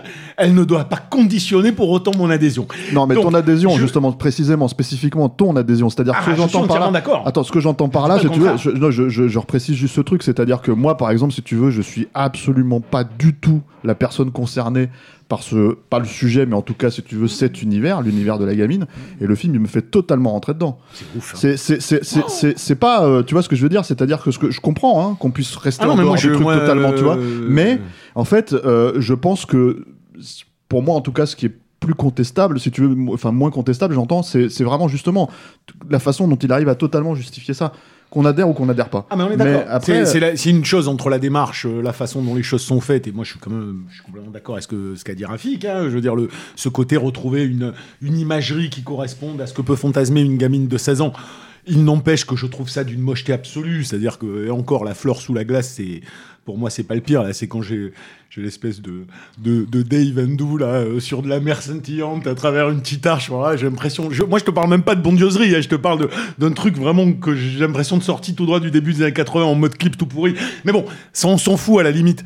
Euh, après. euh, moi, le problème que j'ai, pourquoi je considère que c'est le plus mauvais film pour moi, clairement de Peter Jackson, et même pas, c'est même pas une question genre, euh, il est mineur par rapport aux autres. Je ne l'aime pas du tout de la première à la dernière image, mais je- j'attends de voir aussi comment vous allez parce que t'as oublié la gamine de 14 ans qui sommeille non, en non, toi. c'est pas ça. C'est que je. Alors là, pour le coup, dans le genre, euh, pour moi, hein, dans le dans le, le- la lourdeur euh, à tout niveau, du début jusqu'à la fin, euh, thématique, scénaristique, tout, tout me tout me pose problème. Il y a même, je vais même être d'autant plus honnête, c'est que je suis sûr que vous allez me trouver euh, des justifications à tout.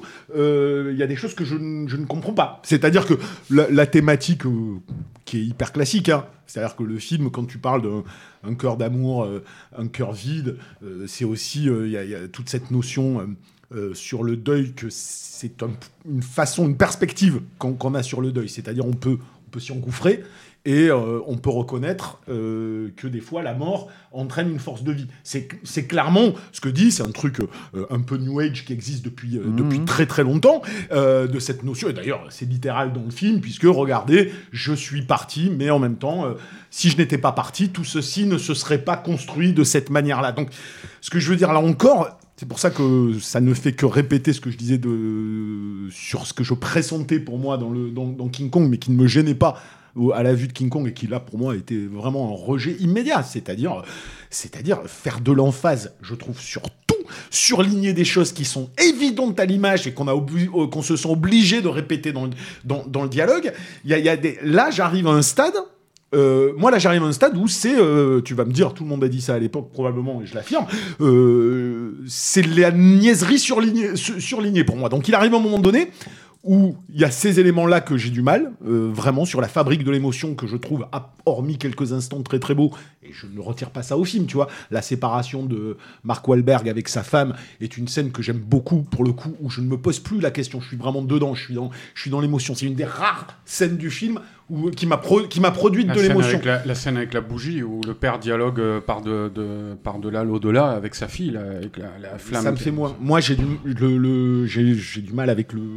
Je ne comprends pas le. Je comprends quand tu le dis hein, tout à l'heure, c'est-à-dire euh, faire que la mort et la vie coexistent en même temps avec euh, ce tueur en série euh, et, et sa victime. Moi, je, je ne comprends pas ce qu'il cherche à faire Ouais. avec, euh, avec ce personnage. Ça me pose un énorme problème. J'ai l'impression que c'est très simplon et que ça s'étire et que ça se délaye et que ça et que ça suremphase. Et comme ça traite d'un sujet qui, moi, en plus, me touche particulièrement, en règle générale, au cinéma, qui est euh, la question du deuil, la question de la mort, c'est quelque chose que j'adore. Euh, T'adores ça euh, Non, mais j'adore ça, j'adore ça. Et attends, je finis juste et je te laisse Il y parler. a la question du, lien, du, parler du lien, surtout, de- de- de- des- des vases communicants. Oui, des vases communicants. Et c'est et c'est des thèmes que, pour le coup, ne sont pas euh, ont été largement traités ailleurs et par aussi des cinéastes qu'on apprécie beaucoup et, euh, et où je, je trouve que le niveau est mille fois supérieur à celui de Lovely Bones. Yann, voilà, c'est juste Moi, mon- moi je, je- enfin, évidemment, je suis pas d'accord avec toi, mais je trouve quand même sévère sur le côté euh, l'emphase et machin ça. Je trouve que c'est un des films. alors encore une fois, le parti était bien casse-gueule, quoi. Toi, le Ouais, parti sans doute, le parti sans pris.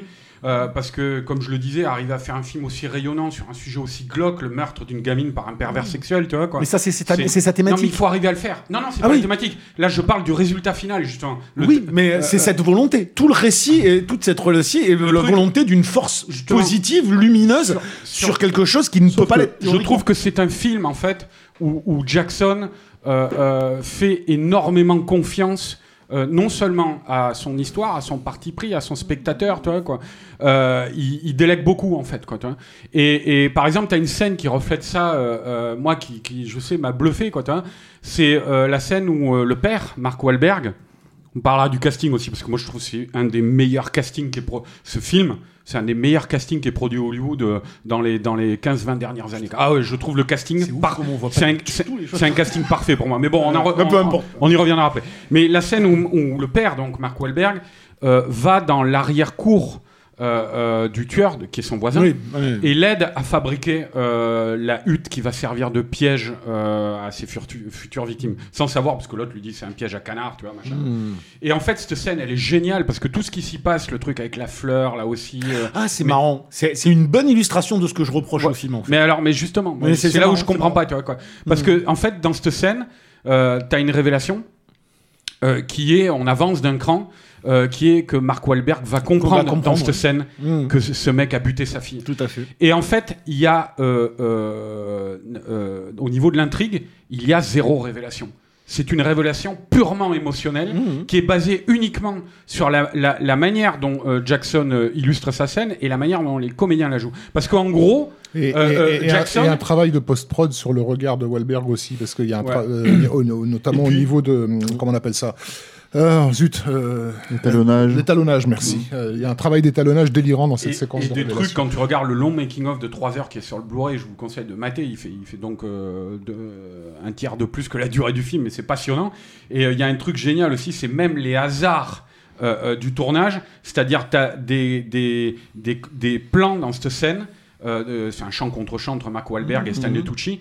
Et tu as des plans qui ont été tournés euh, en plein automne, avec les, les belles feuilles euh, euh, jaunes derrière, et d'autres plans qui ont été tournés en hiver où il n'y a plus euh, euh, de, de feuilles sur les arbres. Et la manière dans son montage dont Jackson utilise ça, euh, euh, où d'un coup tu as un plan de Stanley Tucci où derrière il n'y a plus rien, c'est le vide, vois. je trouve ça mais prodigieux. Comment le mec s'ar- s'arrange avec des contingences de tournage, tu vois, et le fait que les deux euh, le- le- cette scène a été tournée à, à 200 endroits différents de l'année, tu vois. Euh, C'est quand même, c'est quand même la scène où il y a, où il y a récurrence du flashback de la gamine qui est en train de photographier euh, Stanley Tucci, non? Non, non, C'est pas cette scène-là c'est pas celle-là. Bon, Non, les gars, les gars. Ah non, moi, celle je voudrais terminer en fait juste parce que je suis pas arrivé au point de, de, de ce que Ouais, je ouais, voulais dire, mais. en fait. Euh, euh, le Même truc, moi qui ai vu le film, vous me paumez là. d'accord. Donc, euh, Euh, donc dans cette scène, je reviens à ce que je disais au départ. Dans cette scène, euh, euh, Wahlberg, euh, le père, discute avec le tueur, et c'est dans cette scène qu'il comprend que le, le mec a tué sa fille. Et il ne la comprend pas. Il ne comprend pas ça parce que euh, euh, le tueur a commis un impair, parce qu'il a remarqué un détail dans le décor, euh, qu'il se dit ah tiens, c'est en fait une euh, Jackson dans cette scène arrive à nous faire croire à une pure intuition.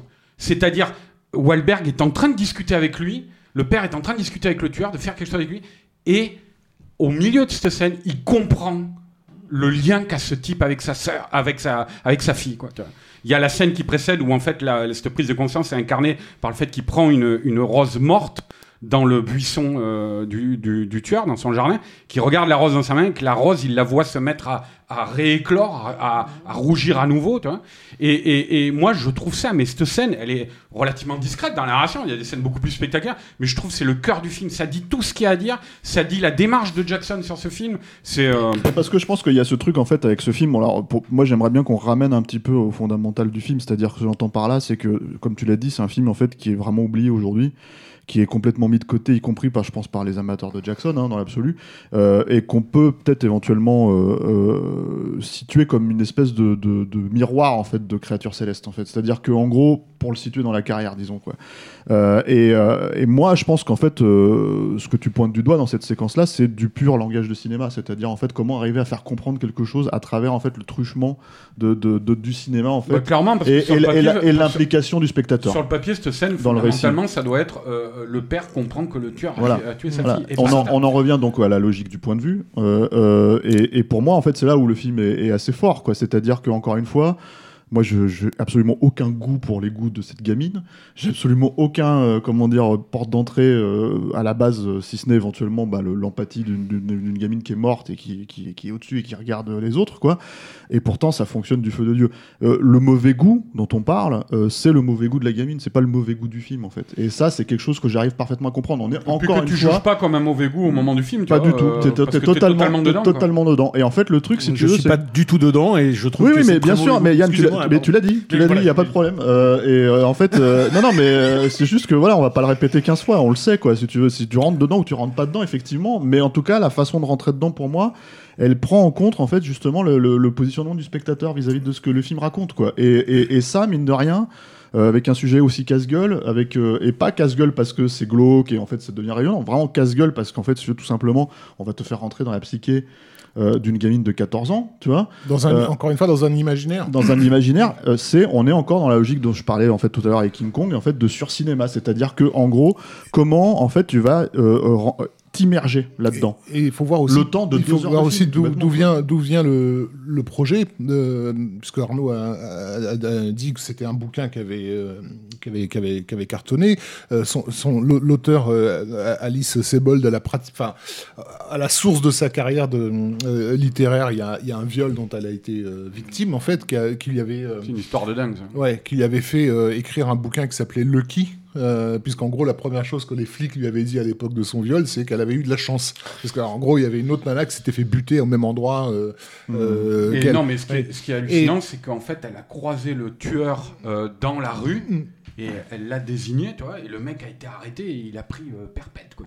Et, euh, et comment dire Et donc elle a, elle a un peu créé sa, sa carrière littéraire sur, ce- sur, un, sur une forme de paradoxe en fait entre la, la de, de, de la victime qui a vécu la- une chose euh, atroce et qui a paradoxalement trouvé une force de vie, en oui. fait. Et Lovely Bones va dans, dans, dans prolonge en fait cette idée-là et, et la travaille plus profondément. Et euh, le bouquin, en fait, avait été, euh, avant même sa sortie, ça a été un carton, mais avant même sa sortie, il avait été mis en option euh, par une... Chanel 4 qui avait fait un développement, une branche ciné aux États-Unis. Donc, ils avaient des options sur ce bouquin. Il y a la, euh, l'ancienne assistante de Luc Besson qui s'appelle euh, Aimé Perronnet, euh, qui avait donc mis une option pour en faire un film, euh, un projet pour, pour, euh, pour, pour Luc Besson. Qui, qui- qui- donc on, déjà, on a échappé à, à ça. hein, Ah, mais moi, je, tu blague à part, je pense Et- que c'est un film qui serait beaucoup mieux passé si c'était une Maïwen ou un truc comme ça auprès des spectateurs. hein, J'entends, tu vois, Ouais. si c'était une Maïwen qui avait réalisé ce truc, tu vois. Mm. Je parle pas de Yannick. Hein. euh, Moi, je comprends. non, non, mais je, non, mais je sais. Non, mais je parle pas de Yannick pour préciser. Mais ce que j'entends par là, c'est que moi, moi, moi, je- moi, après, même pour mettre le truc à part sur le truc, c'est que je- c'est important aussi, si tu veux, que euh, justement le discours de Yannick, en fait, si tu veux, soit entendu aussi dans le sens où je pense qu'il représente beaucoup de gens qui ont un rejet sur le film. Et il faut le préciser, c'est important. En fait, ce film a, euh, a un truc de rejet. Et, et, et je pense que c'est son intensité.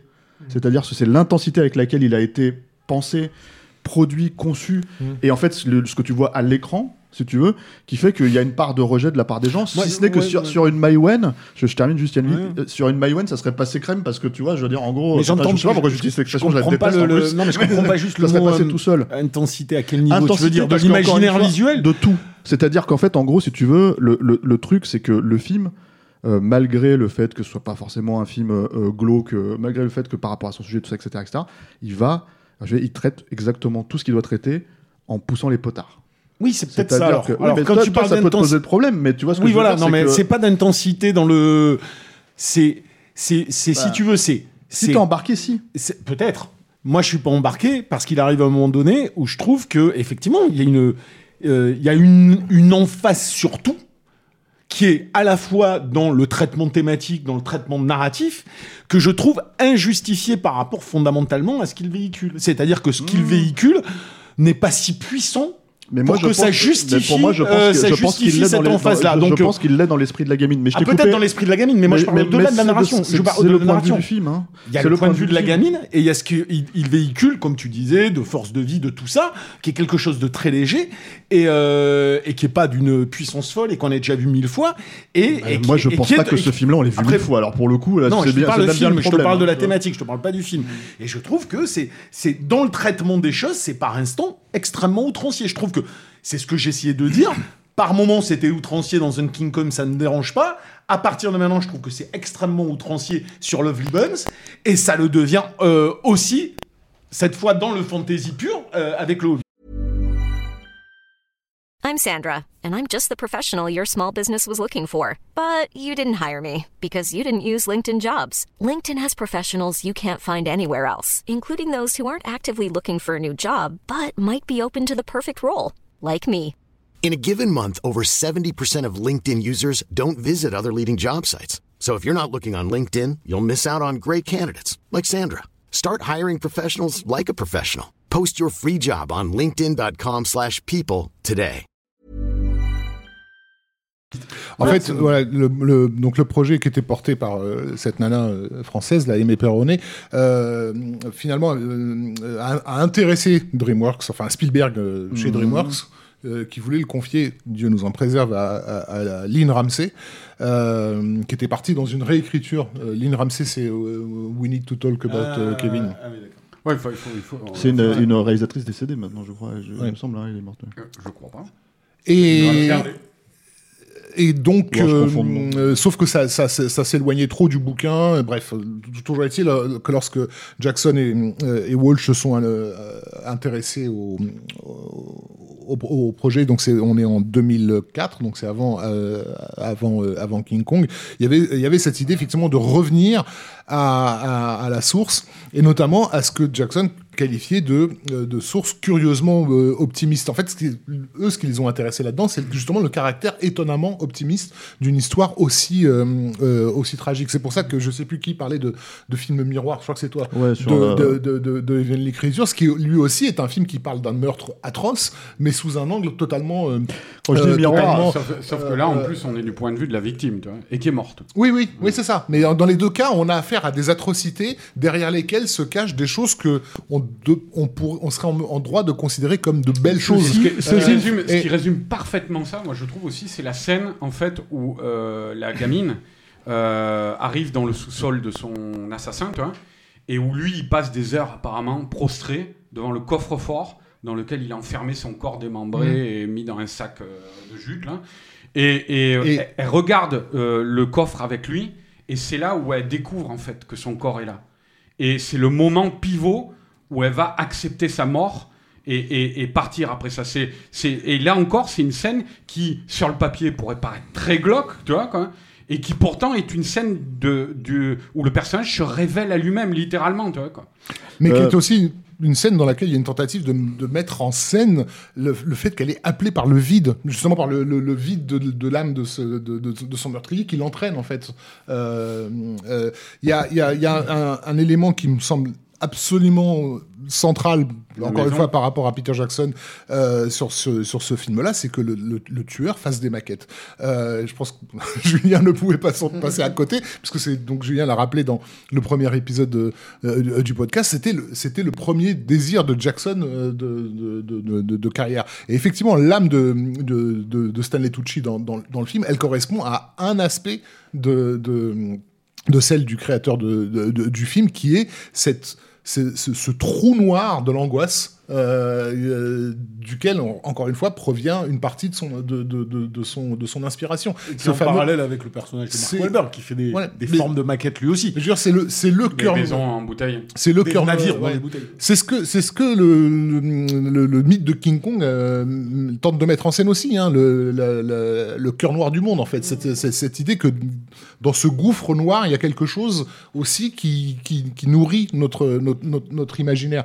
Euh, tout, le, film met en scène, donc tente de mettre en scène le rôle, encore une fois, d'un monde imaginal sur la construction de, notre réalité. Cette nana, cette fille qui est morte, euh, euh, son absence crée en creux le, le réel qu'elle a, qu'elle a quitté, parce que tout le monde va devoir finalement réorganiser sa vie, réorganiser son réel en fonction de son absence, en fait, autour du trou qu'elle a, que, que- que- que- qu'elle a laissé, en fait. Et on voit donc dans le film Le une tentative de mettre en scène la façon avec laquelle le, le- le réel euh, n'est que la résultante de quelque chose qui l'a précédé, qui est ce fameux. C'est-à-dire sur la symbolique, sur la symbolique de ça quand même, il faut un petit peu expliciter le truc. C'est euh, effectivement le. Après, le- on va passer la parole à Julien parce qu'il a pas du tout parlé Ouais, sur le ouais. film. C'est que le, le tueur construit des le, le- le tueur construit des maisons, des maquettes de maisons, mais en fait le, le film s'ouvre par un plan sur une boule avec un petit pingouin dedans, euh, une boule de neige là, tu vois, et où le père et la fille discutent de ça, tu vois, et le père lui dit c'est le monde parfait quoi, tu vois, quoi.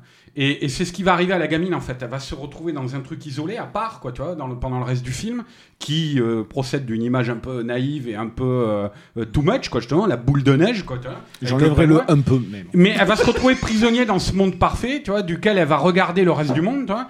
Et le tueur, lui, va, il va essayer d'encapsuler ce monde-là, de, de, le, de, le, de, le, euh, de mettre la main dessus, littéralement. Je veux dire, il- il- il- elle a un petit bracelet fétiche dont il se débarrasse, tu vois, avec plein de breloques qu'a accroché sa mère au fur et à mesure des années qui passaient. Euh, et il, il la jette au fond d'un lac et la- il arrache une breloque justement et qui va, avec laquelle il va rejouer pendant tout le film où on le voit jouer, la- le rouler contre sa jambe, tout ça. C'est une maison. Euh, ça représente une maison. Quoi. Et, et- et donc, tu as tout le temps cette dualité entre euh, euh, qu'est-ce que tu peux faire d'un- d'un d'un monde que tu t'accapares, et je pense que c'est une thématique très jacksonienne, je pense qu'il le vit intimement, ça, d'un monde que tu t'accapares, que tu recrées comme un plateau de cinéma, tu vois, comme un film quoi, que tu crées. Et, et en même temps, là, effectivement, la, la, hum, la charge de- de- d'autodestruction qu'il peut y avoir là-dedans.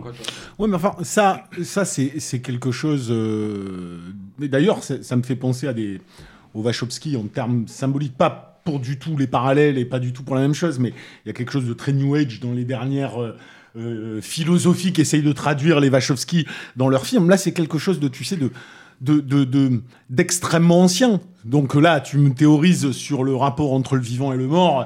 Euh, je veux dire, les, les mérovingiens, ils faisaient leur, le dernier repas, de, le dernier repas d'un, guerrier qui venait de mourir sur leur tombe. hein.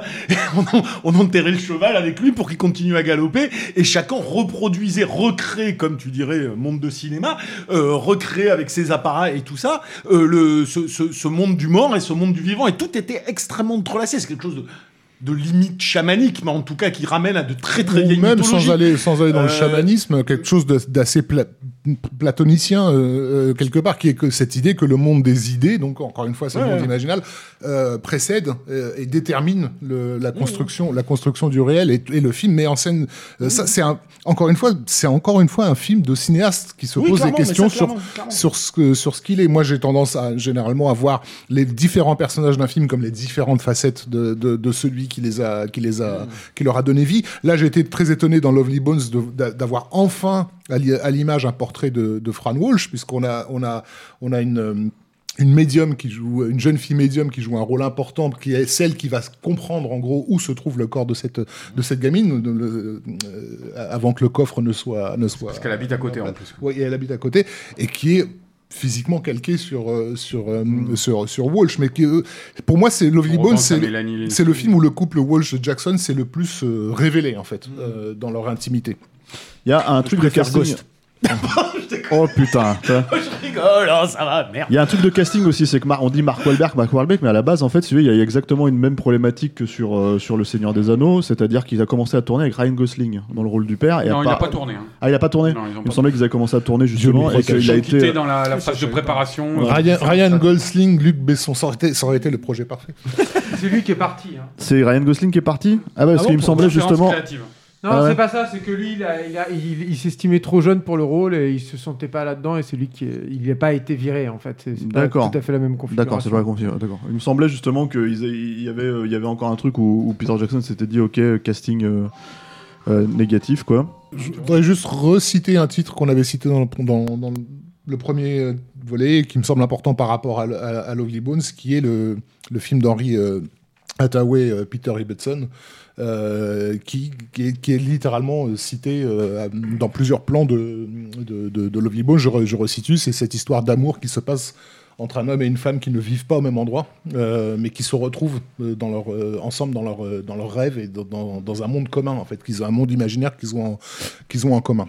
Donc revoyez le film de, de, Peter une, il y a une, une, euh, comment dire, un lien thématique évident avec, euh, avec ce, que, ce qu'ils ont tenté de faire euh, en adaptant Lovely Bones. Il y a un autre film important, je pense, mais alors pour le coup que je ne, je ne crois pas avoir vu Peter Jackson évoquer quoi, au moment de la sortie, euh, c'est Paper House de, de Bernard Oui. Rose, euh, qui est un film, euh, bon, clairement le meilleur film de Bernard Rose, après qui a une carrière beaucoup plus chaotique, quoi, qui était son premier film, et qui est un film vraiment, je conseille à ceux qui l'ont pas vu de le découvrir, qui a, partage beaucoup de points communs, de l'héroïne jusqu'à l'imagerie qui tourne autour de, de, justement, dans, dans Paper House, t'as cette, euh, des dessins d'enfants qui prennent vie, tu vois, avec ces maisons un peu mal faites, ce phare qui est un, un élément récurrent dans Lovely Bones aussi, le phare, où à un moment, t'as carrément, c'est bah, c'est l'œil de Sauron hein, qui tourne, quoi, tu vois, qui, qui éclaire le paysage, là, avec le tueur, quoi, tu vois.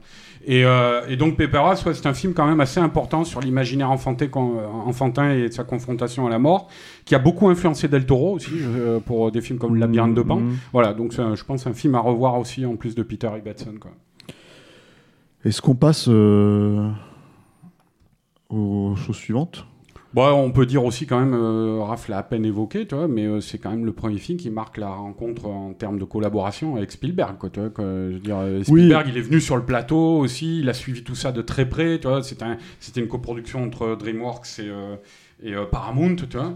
Euh, donc, euh, donc ouais, c'est quand même important en tout cas pour la, Cette, pour la cette- suite de sa cette carrière. vraie collaboration, euh, on en a parlé aussi dans, dans, dans le podcast sur Spielberg, hein, qui fait Mm. 12 heures, donc on va pas le refaire, euh, sur, sur le, le Tintin justement. Quoi. Donc, donc ça, c'est vraiment un gros projet aussi, effectivement, pour Peter Jackson, hein, avec cet angle-là, avec toujours l'attente que Jackson réalise la suite. Euh, moi, à mon avis, une attente que- qui ne sera pas euh, menée à terme. En fait, je pense qu'ils ne le feront pas. Euh, mais après, j'espère me tromper.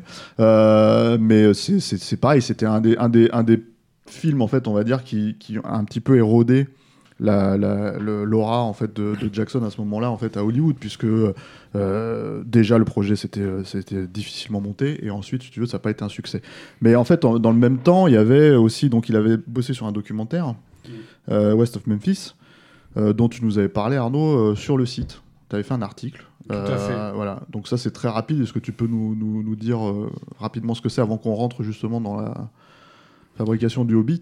Ouais, ouais, bah, c'était un documentaire, euh, alors qui n'était pas euh, réalisé par Non, lui. c'est pas réalisé par lui, mais c'est encore une fois euh, Mais- initié par Fran Walsh. Voilà, c'était. Fran Walsh qui s'était passionné pour ce fait divers. hein. C'est un fait divers qui était arrivé à Memphis, donc euh, que je ne dise pas de conneries. En dans 93, les me semble-t-il, ca- euh, ouais, début des années 90. Mm. Et où en gros, trois gamins ont été retrouvés euh, tués. Et euh, trois, trois petits, euh, enfin trois enfants, quoi, toi, quoi. je crois qu'ils devaient avoir entre 7 et 10 ans à peu près. Et, euh, et trois euh, personnes ont été arrêtées, trois adolescents. accusés, qui étaient des adolescents un peu mal vus dans le coin, qui écoutaient du hard rock, des machins comme ça. Bon. Gothique. Et euh, bon, et puis non, mais c'était quand même des gamins assez déclassés. hein. Euh, Il y en avait un, le euh, Da- Damien Echoes, là je crois, le leader de la bande, euh, qui était un petit marlou, tu vois. Il y en avait un autre qui était un peu un handicapé mental. D'ailleurs, c'est lui qui a fait tomber un peu tout le trio en passant aux aveux, quoi, mais des aveux forcés. Bref, ça a été une, une histoire qui a déchaîné un peu les passions, qui a été, qui avait été l'objet de d'autres documentaires fameux avant. En fait, Et- de, trois doc- de trois documentaires qui étaient le En- même en- en documentaire. trois en parties, fait, en ouais. trois parties. Mm. C'est-à-dire qu'à chaque fois, le- le- l'auteur du documentaire revenait sur son dossier parce qu'il s'était rendu compte qu'il manquait des éléments, Mm. euh, puisqu'il était convaincu de l'innocence de ces, de ces trois ados, en fait. Mm. Euh, et à chaque fois qu'il trouvait de nouveaux éléments, il refaisait un nouveau montage. Ouais, ouais, et, et, euh, et donc euh, ils se sont passionnés pour ce fait divers et ils ont eu envie de, euh, de faire quelque chose dessus. Ils ont déjà pas mal milité, hein, à l'instar de et alors évidemment, ça peut être toujours sujet à caution, la manière dont les stars s'accaparent des faits divers et, euh, dans les médias. Quoi, tu vois. Euh, sais plus quelle personnalité euh, s'est intéressée à cette histoire. Il y avait, je crois, Johnny Depp. notamment qui avait beaucoup milité pour la reconnaissance de l'innocence hein, de ces trois adolescents parce que c'est de ça dont il s'agissait et, euh, et, donc le euh, documentaire euh, refait une sorte d'enquête avec Peter Jackson qui figure dans les, pas Fran Welsh évidemment, mais, Peter Jackson figure dans les intervenants, quoi, les différents intervenants qu'il y a dans le film, et de, manière à, rétablir ce qui leur semblait être la vérité, quoi, tu vois, parce que le problème de ces trois gamins, c'est qu'en fait ils ont fini par sortir de tôle, mais avec un deal juridique totalement dingue, où ils reconnaissaient leur culpabilité. Euh, pour pouvoir sortir de tôle, tu vois. Et euh, mais en même temps, donc euh, pour l'opinion quelque part, et c'est ce que tentaient tous ces documentaires, c'était les innocentés vraiment, ce que la justice ne pourrait plus jamais faire puisqu'ils étaient reconnus ad vitam aeternam comme coupables des crimes. Mmh. Euh, voilà. Et à côté de ça, c'est vrai que tu avais plein de trucs. Le, celui qui serait l'auteur des véritables crimes, le beau-père d'un des, des, ados, n'a jamais été inquiété ni arrêté, alors qu'effectivement il y a tout un faisceau de, de, de, de faits qui, qui pointent le doigt dans sa direction de manière assez évidente. Donc, euh, donc voilà. Moi, je pense que ce qu'on peut en retenir euh, quand même, c'est. Euh, alors évidemment, c'est beaucoup plus glauque que Lovely Bones, hein, parce que là, on est dans la réalité la, plus triviale, quoi, mais, mais ce qu'on peut pointer du doigt, c'est qu'effectivement, après, après Créature Céleste et, Céleste et Lovely Bones, c'est le versant de la, la filmo de Peter Jackson, même si c'est pas lui qui l'a réalisé, mais c'est le versant Walshien clair, clairement de, leur de, intérêt, quoi, de sa filmographie. Pour, pour, voilà, cet ce sujet-là. Quoi. Ouais, ouais, cet mm. intérêt pour. Et je, je pense, ce, en fait, ce, au-delà de, de, de, des différents sujets qu'ils ont abordés, c'est qu'est-ce que c'est que la relation de, ce qui symbolise l'innocence, hein, l'innocence d'un enfant euh, à des situations euh, de meurtre, euh, d'injustice, de, de, de, de, culpabilité comme ça. Donc voilà, je pense que que ça soit à travers la fiction ou à travers le, le documentaire, il y a, y a, un réel intérêt pour, de leur part pour, pour ce genre de sujet. Quand même. Après West of Memphis, en fait, on lance vraiment la dernière partie de, de, de ce podcast, et même de, de, toutes les parties, on va dire, hein, puisqu'on va, on va se lancer sur le Hobbit, quoi, qui est quand même là aussi le, le, le autre projet pharaonique de Peter Jackson, qui, sur lequel il était attendu depuis très longtemps, parce que mine de rien, il y a eu toutes ces problématiques-là avec New Line dans les années 2000, euh, des problématiques de royalties sur le premier film, euh, le fait que euh, Robert Shea ne voulait plus, en fait, enfin, était persuadé d'être responsable, on va dire, de la qualité du Seigneur des Anneaux, et donc il était capable de, faire, de refaire une trilogie de fantasy de la même sorte. Et il s'est complètement planté avec Rafik, rappelle-moi le titre. La boussole d'or. Voilà, c'est ça, la boussole d'or, une adaptation, une adaptation de roman. Euh... Formidable trilogie de Philippe Pullman. Voilà. Euh... Je me rappelle, c'est toi qui me l'avais conseillé à l'époque, euh, Julien. Très bon livre, mais euh, exécrable adaptation. Donc. Et puis ça donne. Végétalisé. Ça, voilà, et ça n'a, ça n'a pas, ça n'a pas donné lieu de toute façon à la trilogie espérée quoi. Il euh, y a aussi le fait que je pense que Jackson euh, quelque part en fait c'est un peu désolidarisé du projet non pas en fait d'un point de vue euh, de la production en fait mais surtout de la réalisation c'est à mon sens un film qu'il ne voulait pas vraiment faire à la base le Hobbit et qu'il a donc confié à Del Toro euh, dans un premier lieu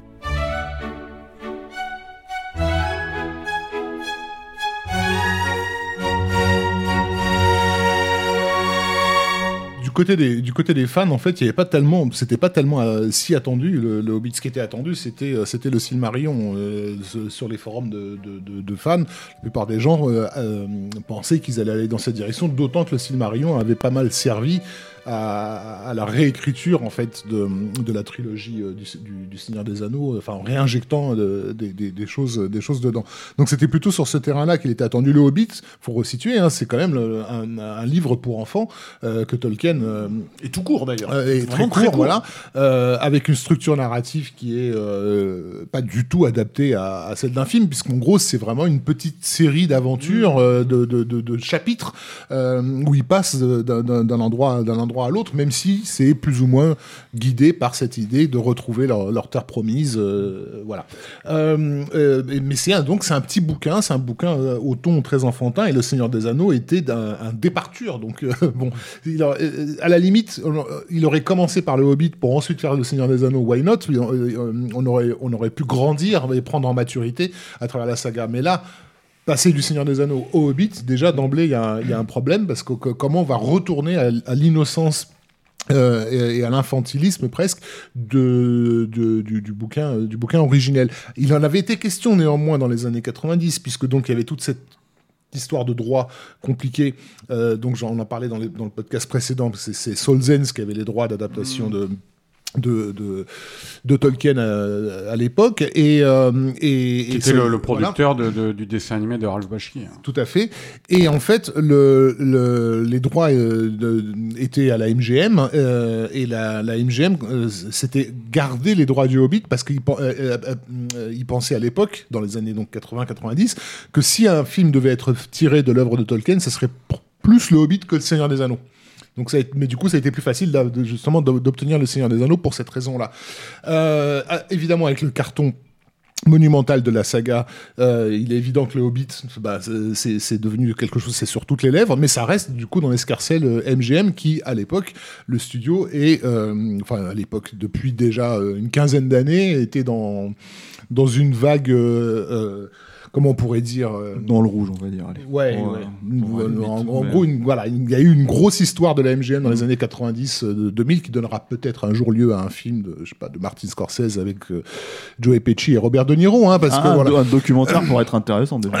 déjà, C'est ouais. c'est une histoire qui a des répercussions encore aujourd'hui, hein, en pleine crise du Covid, avec l'histoire du James Bond, tout ça. Enfin, ça continue, quoi. tu vois, c'est- Oui, oui, bien sûr, mais on va, voilà, il y a, c'est, on invite les gens à, à aller lire dans la presse euh, euh, économique ou criminelle, je sais pas laquelle des deux, euh, les, les, les pourtours de, de tout ce qui touche à la, à la, à la MGM.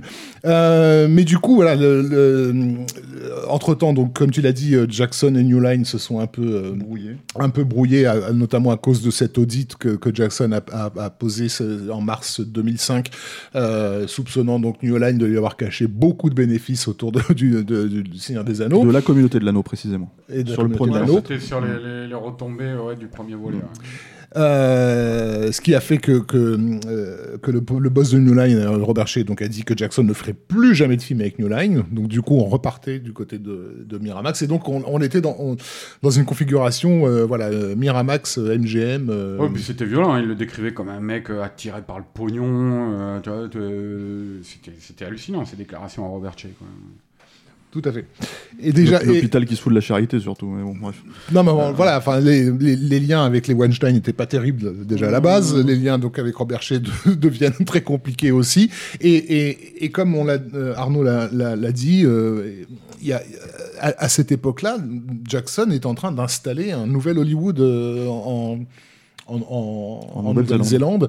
Et, et, et pour faire tourner la machine, comme, Ouais, comme- qui voilà. tenait grâce à Avatar. Avatar arrive à Exactement. son terme, il faut trouver quelque chose qui, qui, qui, qui reprenne le flambeau. Quoi, qui- Donc, il faut imaginer quand même qu'on a, voilà, on est, on est, en, euh, on est dans dans une configuration où le mec a, réussi à attirer en Nouvelle-Zélande donc euh, James Cameron, euh, Steven Spielberg, euh, lui-même donc euh, Jackson à lui seul représente ça. Il y a Robert Zemeckis qui- qu'on peut rajouter dans dans, dans dans, l'affaire, Euh, il y, a, un enjeu euh, euh, industriel qui est, manifeste dans ce qui se, crée à l'époque. Il va, falloir vraiment beaucoup de moyens pour faire tourner ce, truc-là. Et le projet du Hobbit, ben, tout le monde le veut. Donc c'est le, moment de, faire signer le gros chèque qui va permettre de vraiment de lancer le, Jackson Utopia, si tu veux.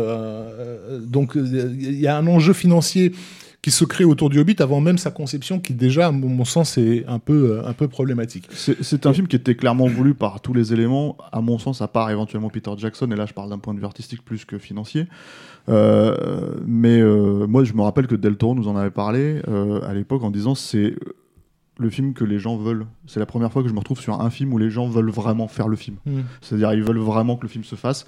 Et, et pour lui c'était une première à cette époque-là. C'était d'ailleurs c'était- il, avait tellement bataillé pour essayer de faire les autres films que là d'un seul coup en fait se retrouver là-dessus c'était euh, c'était euh, comment dire assez euh, euh, galvanisant.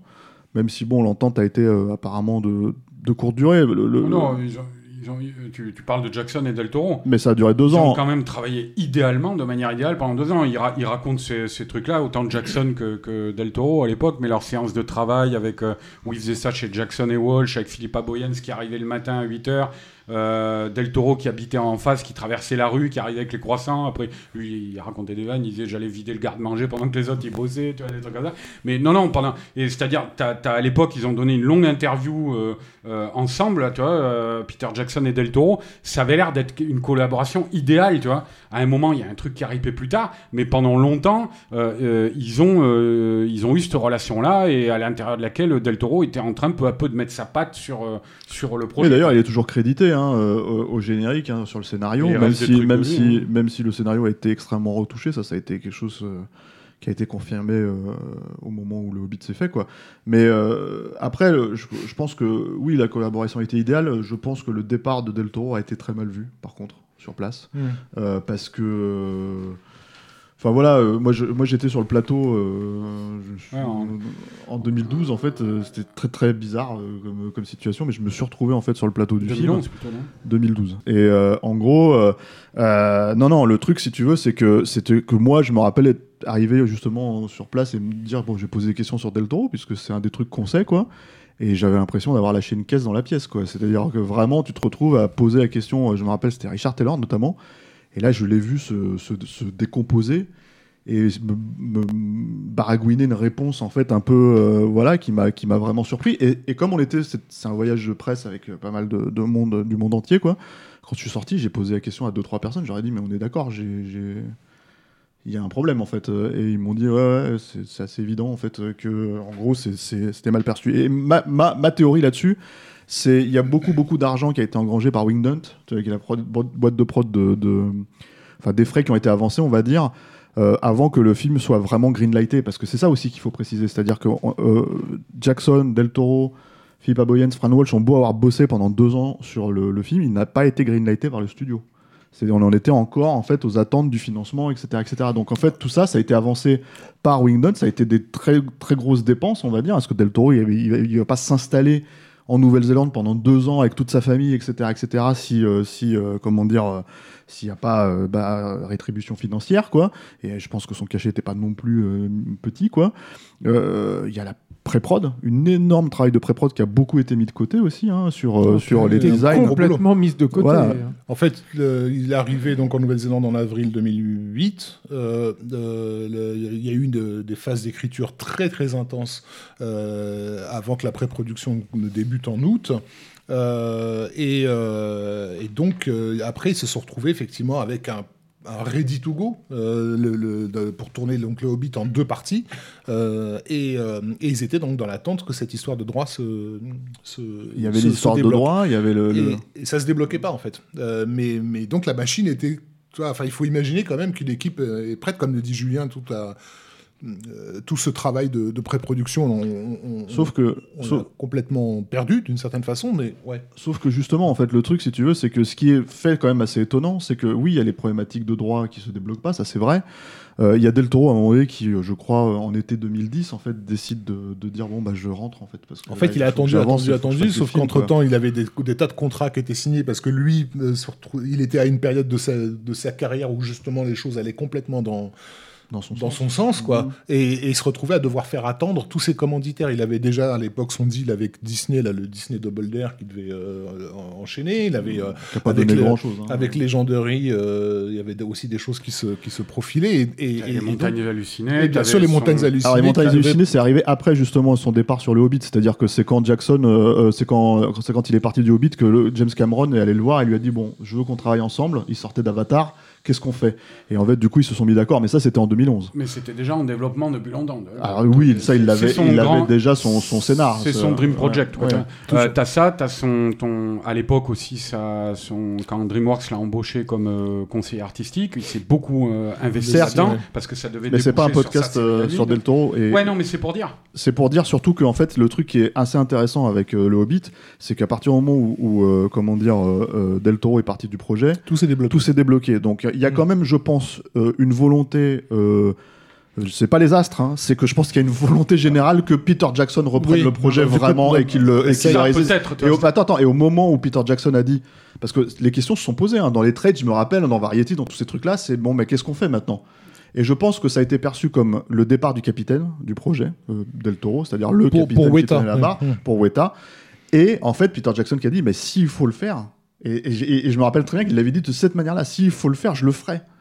Et en fait, le problème, c'est que t'as envie de dire, ah oui, bon, t'as pas envie de le faire, en fait. C'est c'est- ça, c'est, je pense que c'est un des premiers trucs qu'il faut prendre en compte, en fait, avec le Hobbit. Je pense que truc- c'est le plus truc- compliqué que ça. Ouais, ouais, parce que le truc à l'époque, euh, il faut revenir un petit peu en arrière. À l'époque, en fait, Jackson, quand il est venu chercher Del Toro, Del Toro racontait, il était chez lui, euh, je crois que c'était au fête de Noël, tu vois, quoi.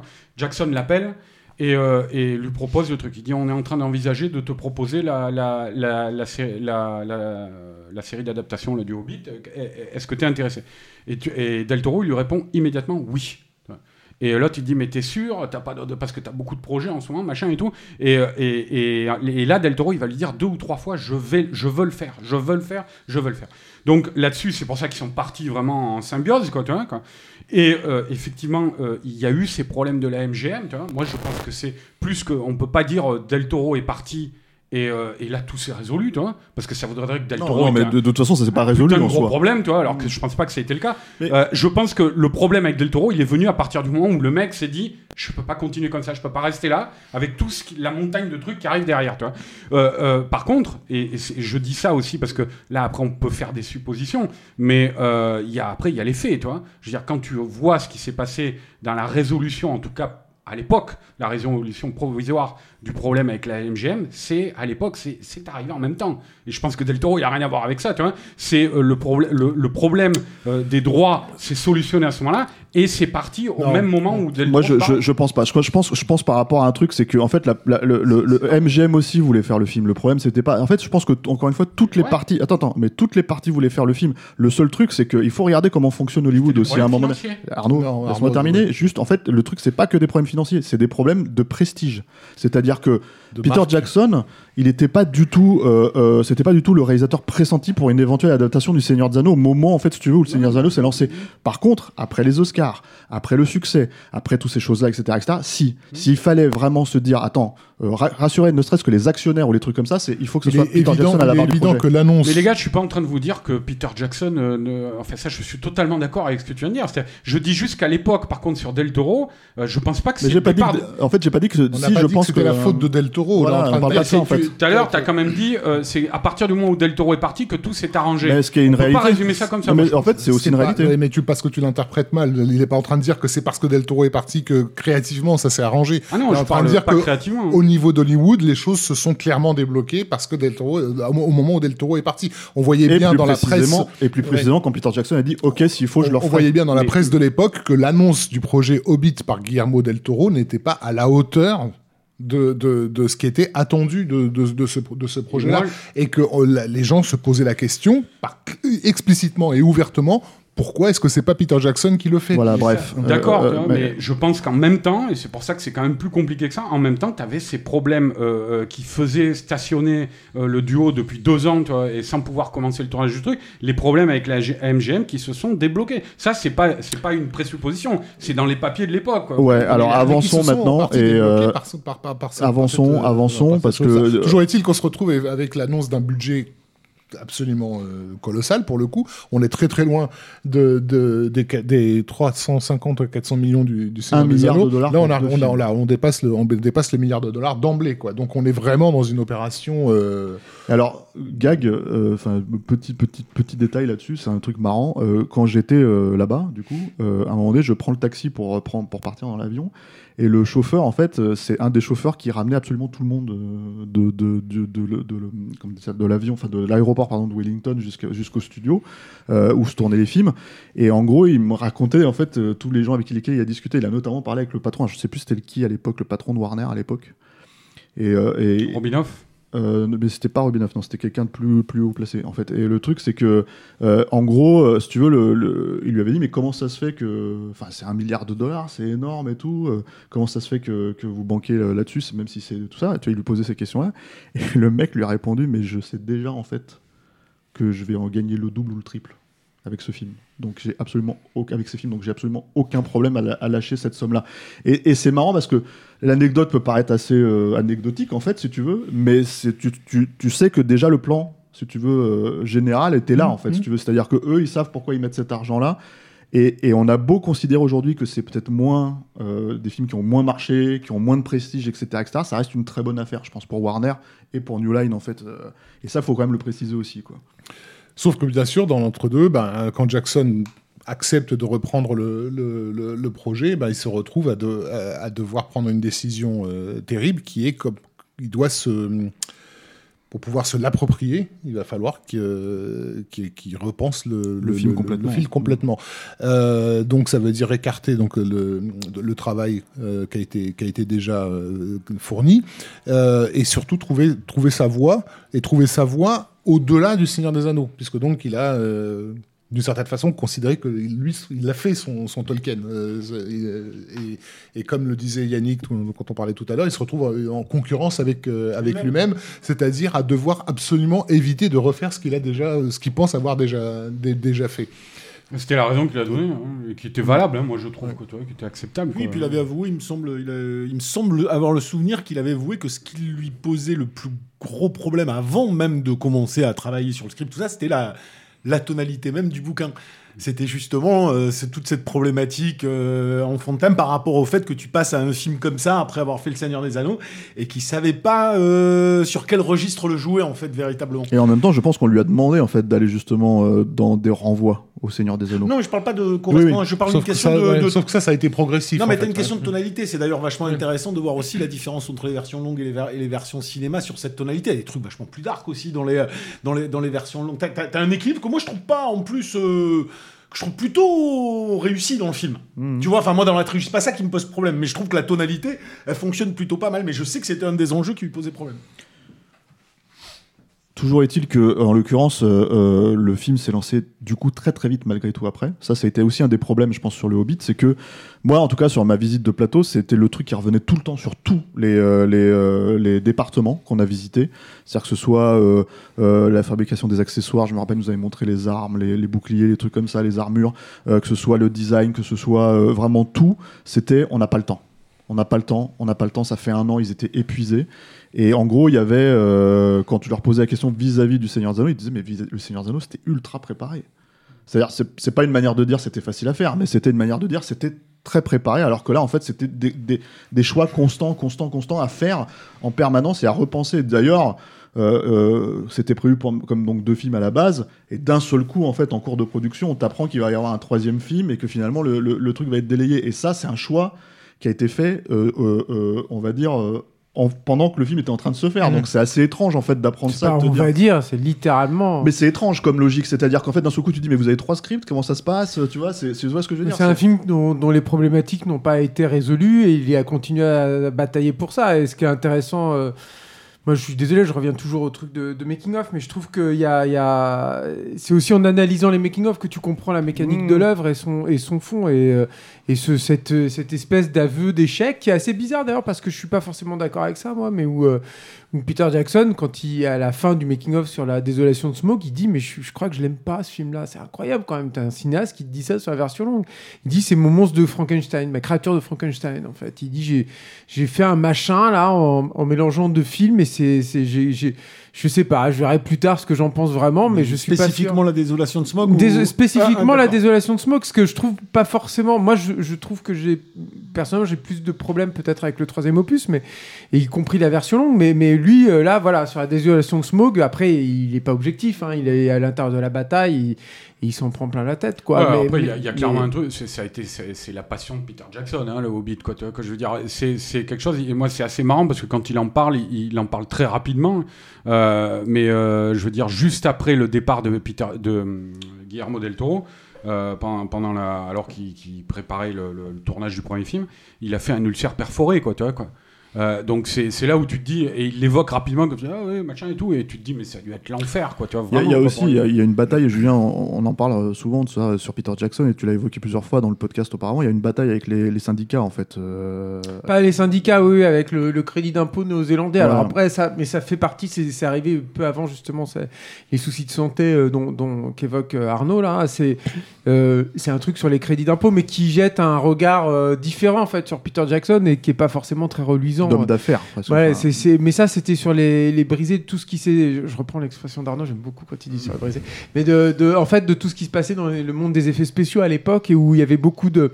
Il y avait une tentative de créer un syndicat, en fait, euh, euh, dans ce milieu-là, mais en fait, qui était lié aussi à, à une on peut dire une espèce de magouille inst- in- installée en fait qui était que bah, les, effets spéciaux numériques comme ils prenaient une part de plus en plus importante en fait de la conception des films étaient euh, euh, en fait euh, déplacés au gré des crédits d'impôt. Et en gros bah, les les, citoyens en fait de tous ces pays, qui soient euh, à, Londres, euh, qui soient, euh, je sais pas, dans certains pays asiatiques aussi et tout, payaient de leur poche avec leurs impôts une partie des, blockbusters américains. Il y avait les, gars en fait de ces syndicats-là étaient en train de démontrer ça. Et c'était euh, ce qui est en train de se passer en fait avec le avec l'Hobbit où, Peter Jackson voulait un crédit d'impôt absolument phénoménal et où le gouvernement néo- néo-zélandais disait mais vous n'avez plus besoin de ça en fait à l'époque du Seigneur des Anneaux oui c'était logique on a continué jusqu'à King Kong et tout mais maintenant c'est bon enfin vous êtes arrivé à un stade à un niveau où vous êtes installé ou peut-être que justement le- la Nouvelle-Zélande peut aussi parce que évidemment la Nouvelle-Zélande a beaucoup bénéficié de, de, de ce que Peter Jackson a fait pour eux mais il disait bah, le, le- le- en tout cas l'administration liée plus à la culture et à la pro- au développement audiovisuel peut aussi récupérer l'investissement aussi qui a été fait par les Néo-Zélandais sur vos films et sur tout ce que vous avez fait depuis le début de votre carrière. Et il y a eu un- une il- question par rapport Et à il y a eu un bras de fer, attends, je vais juste finir Arnaud, il y a eu un bras de fer euh, assez phénoménal hein, qui avait fait beaucoup, beaucoup euh, parler de, de, de lui et où euh, il, a, il a été envisagé, je pense que ça n'a pas facilité non plus la production de Hobbit, de tout déplacer en, en- en Australie. Il y a eu Euh, des manifs et tout, quoi. hein. Voilà, et, euh, et, et finalement, bah, il a eu raison en fait du, gouvernement néo-zélandais et, euh, et finalement, il a eu son crédit d'impôt qui est absolument faramineux. Je suis désolé, j'ai pas retrouvé les chiffres, hein, mais euh, mais c'était euh, c'était absolument délirant quoi. Je veux dire, ils ont effectivement la, la, la Warner a beaucoup investi dedans, mais le gouvernement néo-zélandais aussi beaucoup investi dedans. Et pour le coup, là, autant sur le Seigneur des Anneaux, c'était logique. Autant, euh, je pense que pour eux, pour le gouvernement, ça a été une bonne affaire. Pour le Hobbit, c'est peut-être un peu plus discutable. Alors pourquoi cette volonté de la part de Peter Jackson Tout que- simplement pour faire des pas- économies. Il est aussi, il est aussi, Ouais, mais- il est aussi, euh, comment dire, il est aussi euh, producteur. Et est-ce que c'est pas une manière de garder le contrôle sur son environnement aussi, quoi? Non, je pense que là, c'est purement financier. Enfin, je veux dire, il y a, y a, y a, y a rien d'autre en fait. Tu sais, quand tu vas, quand tu vas là-bas, euh, Rafik a parlé de la fresque, euh, etc., etc., mais quand tu vas là-bas, c'est Jacksonland, hein. Mmh. littéralement. C'est-à-dire que, en fait, le, le- le voyage entre, comment dire, l'aéroport et, euh, et le studio, qui est un peu plus perdu, et en fait, c'est vraiment, tu regardes les trucs, c'est des entrepôts, tu te dis, putain, ils ont tourné le Hobbit là-dedans, quoi, tu vois, fait- ça fait super bizarre, c'est vraiment des entrepôts, ça pourrait, ils pourraient foutre autre chose dedans, tu vois. C'est que tu passes et t'as, par exemple, t'as le bateau. De, King Kong en fait et il te le montre en fait. Et du coup si tu veux c'est assez marrant. Moi j'y allais pour ça si tu veux. Mais ce que je veux dire c'est c'est assez marrant de te dire en fait c'est mini Hollywood tu vois euh, quand quand tu vas euh, quand tu vas là-bas et que tu vois en fait les, les, les, les, restes tu sais, des vestiges des grands tournages euh, de Peplum ou des trucs comme ça en plein milieu d'Hollywood Boulevard. C'est super space quoi. C'est un peu la même logique. Et, je sais pas si ça va rester je sais pas si ça va être, ça va être un truc mais je pense que c'est je pense que voilà c'est c'est ce qu'il est. Donc je, je suis pas sûr que je pense que de toute façon, le, en Nouvelle-Zélande, ça reste toujours la, cette star et ça reste toujours quelqu'un qui a le contrôle sur son, sur son truc. C'est pas la Nouvelle-Zélande la problématique. Je pense que c'est plus Warner là pour le coup et le, le studio et les demandes Et MGM. et MGM Euh, et les exigences en fait autour de, de, de- voilà. Après, Et moi, c'est je pense déjà que parce que c'est MGM qui voulait qui- un troisième film euh, avant même que avant même que Del Toro soit soit sur le projet. Ils, avaient déjà évoqué l'idée d'un euh, d'une trilogie pour, plutôt euh, que de, dire, de- émuler nouveau films. le, Ouais. le, succès du C'est-à-dire que du- au niveau la- du développement créatif, ils, se- bah, ils se posaient des questions créatives. C'est-à-dire, en gros, c'était comment articuler l'histoire. Euh, Del Toro s'était posé beaucoup de questions sur le moment où hum, euh, que- qu'est-ce qu'ils allaient choisir comme fin du, premier film. Est-ce qu'on avait la, mort de Smog euh, à la, fin du, de, de- voilà ou au, début du, film du film suivant. Et en fait, ils s'étaient mis d'accord sur l'idée que le ce qui devait articuler le, le- le premier et le deuxième film, c'était la, la relation de Bilbo euh, au nain, en fait, Euh, entre la relation de méfiance et la relation de confiance, en fait. Et c'était ça qui va- devait vraiment créer le, le, le- Donc on imagine déjà que toute la dramaturgie, elle était axée exclusivement sur ce groupe, ce qui est le cas du bouquin, euh, puisque le bouquin ne parle finalement que de l'aventure de ce groupe de nains et de, et de ce hobbit, et que c'est clairement ce qui va être perdu au fil des, Ouais, des, des, des- des réécritures, quoi, sous la pression, je pense, assez évidente des, des studios. Ah, moi, je suis pas du tout a- euh, adepte de cette théorie-là. Bah, euh, moi, je vous invite les gens à regarder donc la, la vidéo. l'intervention des studios. ah ouais, non, moi, j'y crois pas. Moi, je pense Ah, que c'est a- un T'as film. même, t'as même un des acteurs qui jouait les nains qui a, qui a balancé ça en En disant fait, que effectivement, séquence à on- une autre, Warner se mêlait systématiquement Oui, oui, bien le sûr, contraire mais, de... mais je pense qu'au contraire, à mon avis, il y a eu un jeu de, qui est une guerre et qui est une bataille, ça c'est indéniable. Par contre, je pense que le, le, le- comment dire, le, euh, moi j'ai beaucoup d'affection quand même hein, pour Lobby. Je trouve que c'est- c'est c'est des films qui sont admirables à plus d'un titre.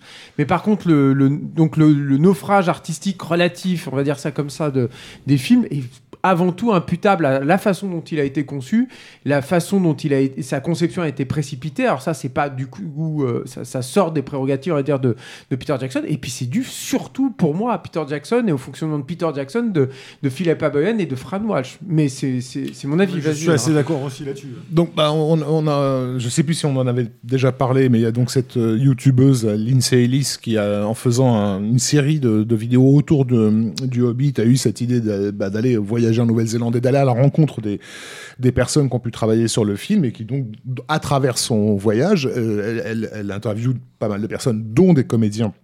Euh, J'ai plus le nom du comédien qui jouait un, un- un des nains et qui lui explique clairement que ils ont débuté le, le- le tournage en étant les, les vedettes de, de- de- du film pour finir par devenir des, au fur et à mesure des figurants.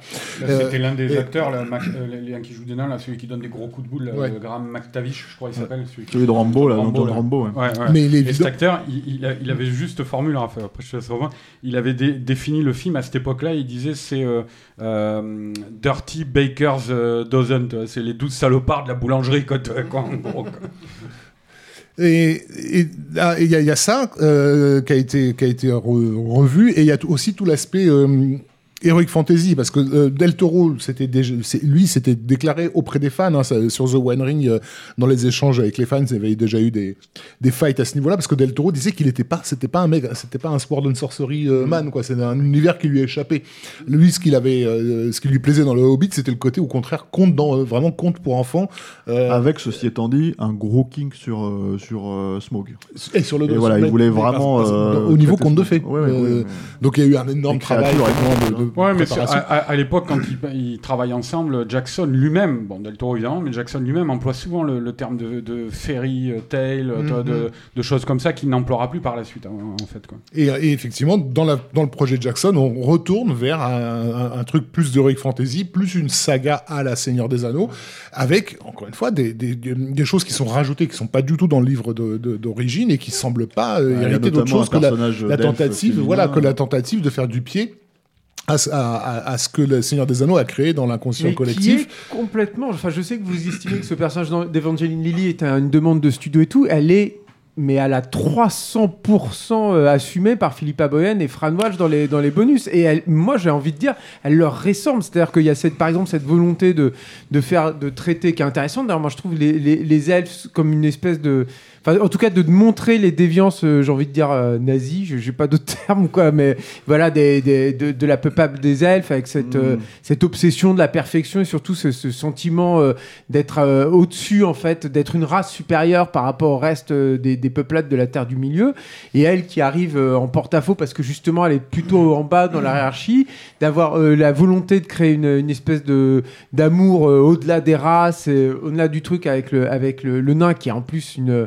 Moi, je trouve que c'est un truc. Ce euh, thème-là était déjà posé à ça- travers ça- marche. dans le Seigneur oui, des Anneaux. mais je pense que c'est ça en plus assumé. Je veux dire, voilà, c'est un personnage. Moi, je pense que le problème avec ce personnage, euh, c'est que c'est euh, autant sur d'autres personnages qu'ils ont rajoutés. ou, par exemple, euh, je crois que dans le roman, il existait quasiment euh, pas. Tu vois, c'est le, le personnage de l'humain là de la ville de Dale. Là, comment il s'appelle? Celui qui plante. euh, 30 d'huile. Pardon? 30 d'huile? Non, non, non, non, celui qui Non, plante non, le- euh, Smog. Euh. J'étais sur les elfes encore, excuse-moi. Je me rappelle plus. son Bon bref, euh, le, le- barbu avec les cheveux longs qui est ca- Ouais, ouais, ouais. caractérisé avec toute sa famille, tu vois, tout ça, tout ça c'était pas dans le bouquin, hein. ou alors le personnage, euh, Attends, tu parles de Barbe voilà, ouais, Barnes, ouais. ouais. Barnes, c'était- il était dans le bouquin. Oui, bien sûr qu'il est dans Ah le oui, bouquin. c'était- un tout petit personnage. Il a, là, ils l'ont vraiment développé. Non, c'était un personnage quand même. Pas vraiment, hein. non, alors si, si. non, non, moi je me souviens. Dans, le- parce- dans le bouquin, il y a un chapitre entier sur. bah, C'est-à-dire, il tue, il tue Smog dans le bouquin, tu vois, quoi. Mais il n'a pas tout ce background Ah avec lui, tu vois. Et, dans, et en fait, il est chargé de représenter euh, le euh, euh, point de vue des humains, tu vois, dans, la, dans les films, quoi. Mais euh, donc, moi, je trouve ce qu'ils ont fait les- euh, autour du personnage de Barnes est assez euh, pertinent, tu vois, tout ça. Autant euh, le problème que j'ai avec euh, Machine, là. euh, Évangéline Lilly, euh, enfin, voilà, euh, c'est personnage. que c'est un, on, on- voit trop que c'est un personnage créé de toutes pièces. Autant euh, euh, Arven, euh, Mais j'ai jamais dit que c'était une réussite. Autant- hein. Je dis non, que c'est un juste échec qui leur est imputable à eux. Au- Autant Arven, euh, c'est un personnage qu'on voit qu'ils ont euh, enrichi, nourri, tu vois, mais tout en restant dans la, dans la, comment dire, dans l'optique de, de Tolkien, vois. Euh, autant euh, Toriel, ça n'a plus rien à voir avec un personnage de Tolkien, quoi. Vraiment, quoi. C'est euh, c'est c'est presque une pétroleuse, quoi. Tu vois, Ah ouais, bon après c'est clair que c'est le truc qu'ils ont voulu mettre en avant et d'ailleurs moi je sa, me sa rappelle que- sa première apparition, elle est embarrassante, effectivement, en mode ninja. euh, Ouais, c'est marrant parce que il passait un temps fou. Moi, je me rappelle que, tu vois, par exemple, je, je me rappelle avait, j'avais vu un tournage de- d'une scène d'action avec elle et Legolas, quoi. Et, euh, et euh, c'est un truc quand j'ai, je me suis dit putain, je vais voir ce que ça va donner dans le film. Ça va être littéralement une seconde. Les mecs, ils avaient passé une matinée entière sur un gag avec des orques. En fait, c'est le combat avec les orques. Et en fait, si tu veux, il y avait juste un truc. Et je me suis dit putain, mais en fait, tu m'étonnes que ça prend un an à tourner ce film. Et ça, c'était la seconde équipe parce qu'il faut préciser aussi ça, c'est que le réalisateur de seconde équipe sur le film, c'est Andy Serkis. Et euh, c'est lui qui dirigeait ces séquences-là. En fait, donc il y a beaucoup de scènes d'action en fait qui sont, bon, alors, évidemment, Christian contrôle- Rivers en fait, parce qu'on dit Serkis a dû partir au bout d'un moment. alors là, en tout cas, c'était Serkis. Il était Mm. là, euh, c'était à ce moment-là, et c'était vraiment vers. euh, je dis en 2012 parce que c'était vraiment parce que c'est un tournage à rallonge. Effectivement, il a commencé en 2011, mais en fait, il a, il a, il a tenu pendant presque un an et demi. Euh, Là, ils étaient sur la fin. Il nous restait peut-être un mois de tournage, et c'était en mai 2012. Et en gros, Pour euh, l'anecdote aussi, d'ailleurs, excuse-moi, hein, Steph, Mm. hein, mais c'était Randall William Cook, hein, le, le réalisateur de seconde équipe sur King Kong, et les amateurs de SF, euh, enfin de, de FX, pardon, savent pourquoi, savent pourquoi c'est important que ce soit lui sur King Kong. J'ai oublié de le dire tout à l'heure, mais voilà. Pardon, excuse-moi. Pas de souci. Et en fait, euh, donc il y, y a vraiment, en fait, si tu veux, effectivement, un- une volonté de mettre ce personnage en avant. Euh, euh, elle, elle le enfin, elle en a parlé quand, on l'avait interviewé à ce moment-là. Euh, c'était un truc, c'était aussi ce qui l'avait attiré dans le, rôle, on va dire, puisque c'était elle. Faut, voir qu'elle était connue aussi pour Lost et ce genre de choses, quoi.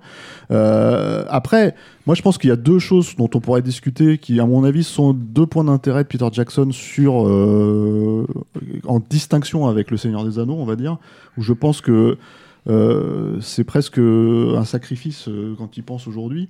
Euh, à l'époque, il y avait euh, l'idée de tourner le film donc en 3D, ils l'ont fait, et en 48 images secondes. Et je pense que ces deux aspects, euh, pas techniques, mais pas technologiques au sens technologique, mais de narration, en fait, si tu veux, qui voulaient vraiment, en fait, un- comment dire, lui permettre de faire quelque chose de différent Alors, ouais. ouais. du Seigneur des Anneaux. Et, et qui a- malheureusement, et qui a en partie conditionné sa, la mise en scène et l'esthétique Voilà, l'esthétique du film.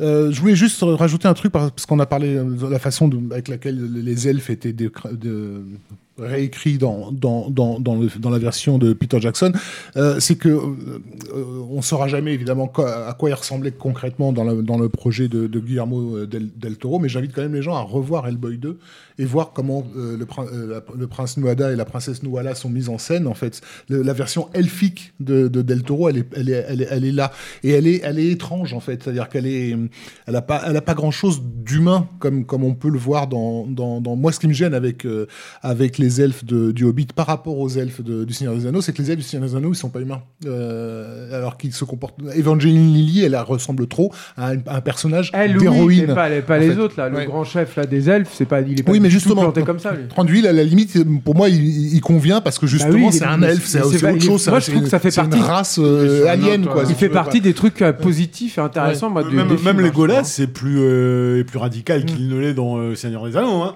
Après, il y a, Donc, euh, un personnage aussi. Après, on va enchaîner sur le, effectivement le truc technologique qui est très important, je pense que tu disais, Steph.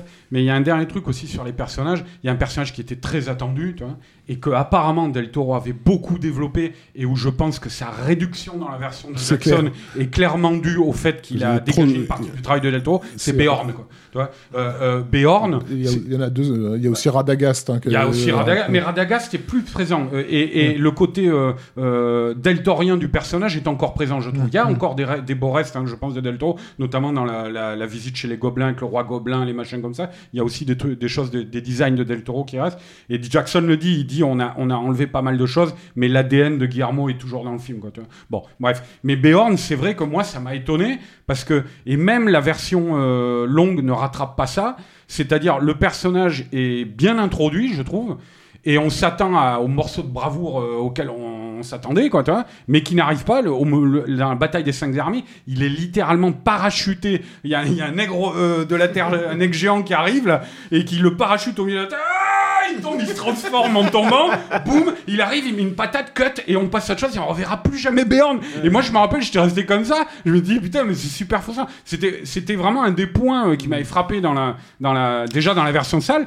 Et je pense que ouais, ça, ça, ça, ça fait Mais- partie des trucs parce que Del Toro en, en- en parlait beaucoup de Béorn à l'époque en fait. Et tu voyais qu'il avait, il avait, euh, il avait vraiment euh, fusionné avec le personnage quoi. Bah, Mais parce- plus que- le- plus parce que le- ça, je- Parce que le loup-garou, hein, ça fait partie aussi Oui, de oui, ces- c'est clair. le- oui. Mais, euh, mais plus que ça, je pense aussi qu'il y a un problème euh, fondamental aussi dans ce projet. C'est-à-dire que le. Pour moi, Le Hobbit, c'est un film, c'est bizarre, mais même la narration et même le truc, il y a un pro- une problématique de ton, de positionnement, mais aussi même de, de, de personnage et de point d'accroche. C'est-à-dire que le Bilbo, il est pas pur, quoi. C'est un personnage qui est qui, qui ment tout le temps, qui cache des choses, qui est un peu lâche euh, assez assez fréquemment, euh, qui il est le fait parfois. avec beaucoup, il le fait beaucoup avec parfois- beaucoup de candeur, ses mensonges. Ouais, bah pas Moi, tant que ça. Je je suis pas. c'est- je suis pas- C'est c'est pareil, tout à l'heure je parlais des, des- des talents de, de, de directeur d'acteur et de, de choix de casting de Del Toro, euh, de Jackson, mais euh, c'est Martin Freeman, c'est- et ça je sais que de- autant Del Toro que Jackson, ça a été, ils ont fait des pieds et des mains pour l'avoir. Jackson il se disait c'est impossible qu'on l'ait pas, dans- il a arrangé le tournage par rapport à Sherlock que tournait Martin Freeman pour pouvoir l'avoir, et Martin Freeman il arrive à faire passer des choses, Mais- je te dis, la candeur avec laquelle il ment, c'est... Mais il est super et c'est pas le problème en fait, c'est pas ce que je dis. hein. Et, et je trouve d'ailleurs il y a un autre truc, c'est que lui il l'a pas interprété comme un humain. Euh, Bilbo en fait, il l'a interprété comme un- une espèce d'animal en fait. Et euh, il s'est beaucoup inspiré des suricates et tout dans son dans son. je trouve ça vachement intéressant en fait. Euh, c'est plus radical dans la représentation d'ailleurs des Hobbits que dans le dans le, Seigneur des Anneaux. C'est pas le problème. Je pense que le problème c'est que un- la, dramaturgie quand tu l'as tu l'as tu l'as réduit à sa substantifique moelle dans, dans le Seigneur des Anneaux elle est, elle est simple tu sais où va ton cœur et tu sais qui est l'antagoniste très très clairement dans, dans le dans le c'est très compliqué moi je trouve. C'est à dire que tu le pendant disons quasiment un film et demi, tu dis ah bah c'est le chef des nains, lui je vais m'accrocher à lui. Et en fait non, ça se révèle un, un des principaux antagonistes. Donc tu as ce personnage de Bilbon qui est pour moi euh, difficile en fait de s'identifier. C'est pas un modèle, c'est pas du tout Frodon quoi. C'est pas la pureté euh, et l'innocence euh, comme ça incarnée. Et je pense que ça mi- mixé avec tout ce qu'ils ont rajouté aussi autour, euh, notamment sur la, la, la, la naissance de Sauron, enfin la renaissance et Ouais. tout, ça, ça, ça fait un film qui est euh, extrêmement finalement euh, confus, pas tant dans sa narration, mais dans, Ah, dans, quand même, dans- si, dans là où tu dois aller, euh, ton oui, cœur, émotionnellement, ton, ton cœur doit aller. Et, et ce, qui est, ce qui est dingue, c'est que euh, il y a, par exemple, cette bataille dans les cinq ar- armées a plein plein de soucis, mais par contre, il réussit des trucs étonnants. C'est moi, il, un gros fan de risque, par exemple, le, jeu de plateau, Peter Jackson, et je trouve que ça se sent là. C'est-à-dire que tu, là, pour le coup, tu comprends la topographie du truc, alors que c'est compliqué, putain. Tu comprends quelles sont les forces en présence, qu'est-ce qu'ils doivent gagner, où est-ce qu'ils doivent aller pour machin et tout. Mais par contre, sur la totalité en fait du, du film, bah, tu sens que c'est compliqué. Je pense qu'il y avait un problème de base qu'ils n'ont pas résolu, qu'ils ont, exactement. fait que Bah, complexifier. De, Parce la que je pense que, je pense que le projet aurait dû effectivement se concentrer exclusivement, comme le bouquin, sur le, le, le, le- le groupe de nains, le caractère collégial, comme tu disais Arnaud, le côté 12, euh, 12 salopards euh, boulangers. Quoi. Euh, on, vo- on- on voit bien que là, dans, dans le premier film, lorsqu'ils nous sont présentés les uns après les autres, euh, arrivant chez Bilbo, on a toute cette scène de repas qui est vraiment, euh, enfin, je trouve pour Ah, le coup, génial. un truc vraiment réussi quoi tu, tu, tu commences à à te poser des questions sur eux sur leur personnalité euh, différente la façon avec laquelle ils Et sur ce que ils fait Bilbon au milieu d'eux. Est-ce que fout Bilbo au milieu d'eux? Et effectivement, c'est cette dynamique-là, plus plus t'avances et plus tu la perds. Et, et quand t'arrives à la bataille des cinq, à la fin de la bataille des cinq armées, au moment où il doit leur dire au revoir, et t'as ce travelling arrière où tu vois tous les nains euh, alignés et Bilbon qui les qui les quitte, tu te dis mais pourquoi je ne ressens rien? Alors que ça aurait dû être le point culminant euh, émotionnellement de, de, de toute la saga, ça aurait dû être l'équivalent du couronnement d'Aragorn en fait quoi. Ça ne marche pas parce que pendant un, euh, un film et demi, tu as complètement perdu de vue ce film qui t'avait été annoncé dans le premier euh, dans, dans le dans le je premier pense volet. c'est c'est le problème, la problématique du Hobbit de manière générale, c'est-à-dire que c'est un film qui regorge de séquences incroyables, vraiment en fait, Ouais. partout. euh, Je dis un film pour la toute globalité des trois en fait, mais c'est vrai que en fait, si tu veux, euh, tu, tu et tu peux te prendre un trip en fait sur sur plein de choses et tout. Moi, je sais que euh, par exemple, si tu veux, le côté vaillant, premier degré, tu vois, du- de, de, par exemple du duel final en fait dans, dans la bataille des cinq armées. Moi, je me, je me rappelle m'être- m'être dit à l'époque, putain, ça me manque au cinéma Ah, en fait c'est d'avoir ouais, voilà, d'avoir un cœur, si tu veux, euh, euh, euh, pur, si tu veux, sur un truc comme ça. Mais c'est vrai qu'en fait, c'est pas du tout dans la trajectoire du personnage, forcément, automatiquement, et c'est pas forcément amené. Mais ça marche, ça marche sur des acquis, en fait, qu'on a aussi, je pense, de Peter Jackson, des acquis qu'on a Des- du Seigneur des toute la Anneaux, de, de- de relation- Tolkien, tu vois. Toute la relation entre euh, Thorin et Kutchen là, et, euh, et, euh, et Azog, l'antagonisme entre ces deux personnages, là, Azog le profanateur, moi je trouve ça superbe aussi. Mais il y a plein de trucs superbes, Leur hein. duel final est magnifique. Moi, je veux dire, il y a tout un rapport en fait avec euh, avec euh, dans la scène, dans, dans les grandes scènes de Smog. En fait, il y a tout un rapport en fait que j'ai l'impression de jamais avoir vu ça au cinéma. Si tu Non, veux, non, en fait, un rapport de conversation, si tu veux. euh, t'es presque euh, t'es presque dans le septième saut. Mais mais en fait mais en fait avec un putain de dragon au milieu. Tu Et- veux, t'es en train de te dire mais qu'est-ce qui Et se donc passe, au tu niveau, au niveau spectaculaire, il y avait effectivement ce désir de recréer la sensation qu'avait pu créer le- la communauté à sa sortie. On l'a oublié, mais la communauté, lorsque ça sort en salle, on n'a jamais vu ça. Euh, et donc, on est bouche bée devant, d'emblée, hein, dès le début du film, devant le spectacle qui nous est, qui nous est offert. Pour certains, à l'époque, ça a été too much, trop. Euh, moi, je rappelle que à la sortie de la communauté de l'anneau, on avait droit à des, des gens qui nous parlaient de Astérix et Obélix hein, euh, par rapport à, à l'ouverture des Seigneurs des Anneaux. Moi, j'allais dire la, Euh, scène- la scène d'ouverture de justement la scène de- du, Mais- re- du repas de, de- dans le Hobbit, c'est Astérix Obélix en bien. hein. Ouais, ouais, c'est- Empire Magazine, il le cite comme ça, la troupe des nains, ils disent que c'est un mélange de guitariste, de, de bassiste de heavy metal, euh, de, de, de guerrier viking et, euh, et, de, et de personnages style le, le BFF, le Best Friend Forever d'Astérix, Obélix. Et dans, dans Empire Magazine, ils le présentent comme ça. quoi. et ils peuvent pas citer la vérité si je mens parce qu'ils connaissent pas en Angleterre. euh, euh, Ils oui. connaissent Astérix. Et- et- mais non, mais ça, je- je- j'y tiens quand même parce que ça aussi, c'est un truc qui a été respecté par rapport au désir de Tolkien de faire, bah, basiquement, de faire des nains euh, un peuple sémite, quoi. Euh, euh, Mais ça, c'est assez, ça, c'est important.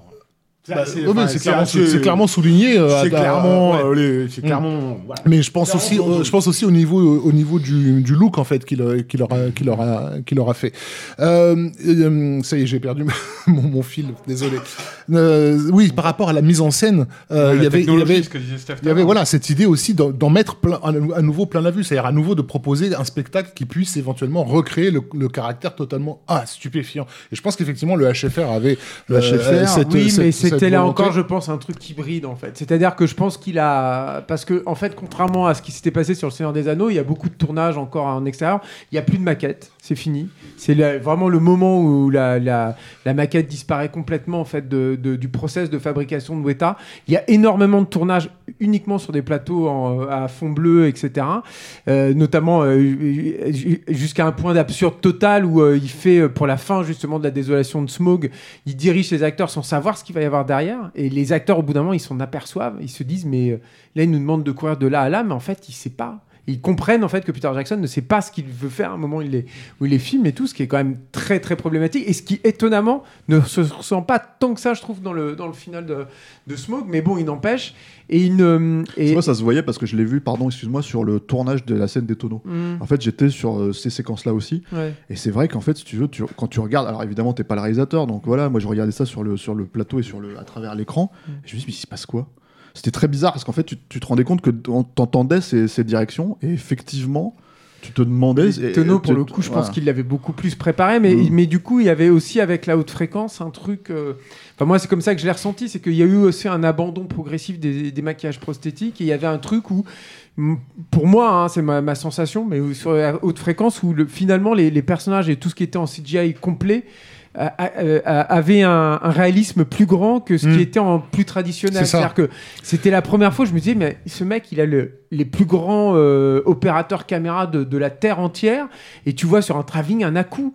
Euh, An- An- Andrew Lesney, on pense qu'on veut de sa photo et tout, mais c'est quand même un super photographe et tout. Et tu voyais les, tu voyais les, les projets, enfin tu les sentais, tu sentais leur présence, tu voyais que les, les mecs étaient maquillés, par exemple, tu voyais les postiches, tu voyais que la, Ah, la ils ont essuyé les plâtres, ils ont essuyé les plâtres, les- clairement. textures, mais c'est Ah non, sûr et c'était pas certain. parfait, c'était pas parfait. ça, Ils c'est ont, ils, ont, ils ont complètement essuyé les plates, mais c'est c'est surtout que là aussi, je pense que ça fait partie des problématiques du Hobbit où, où on est sur un entre-deux. C'est-à-dire que le, le, le- le- la haute fréquence, on voit bien avec ce que Ang Lee a tenté ensuite, on va voir aussi si, ce qui va se passer avec les, les prochains avatars et tout. Mais je pense qu'il y a, un- il y a une, ça t'impose une certaine radicalité en fait sur les, sur les choix de, de conception de tes films.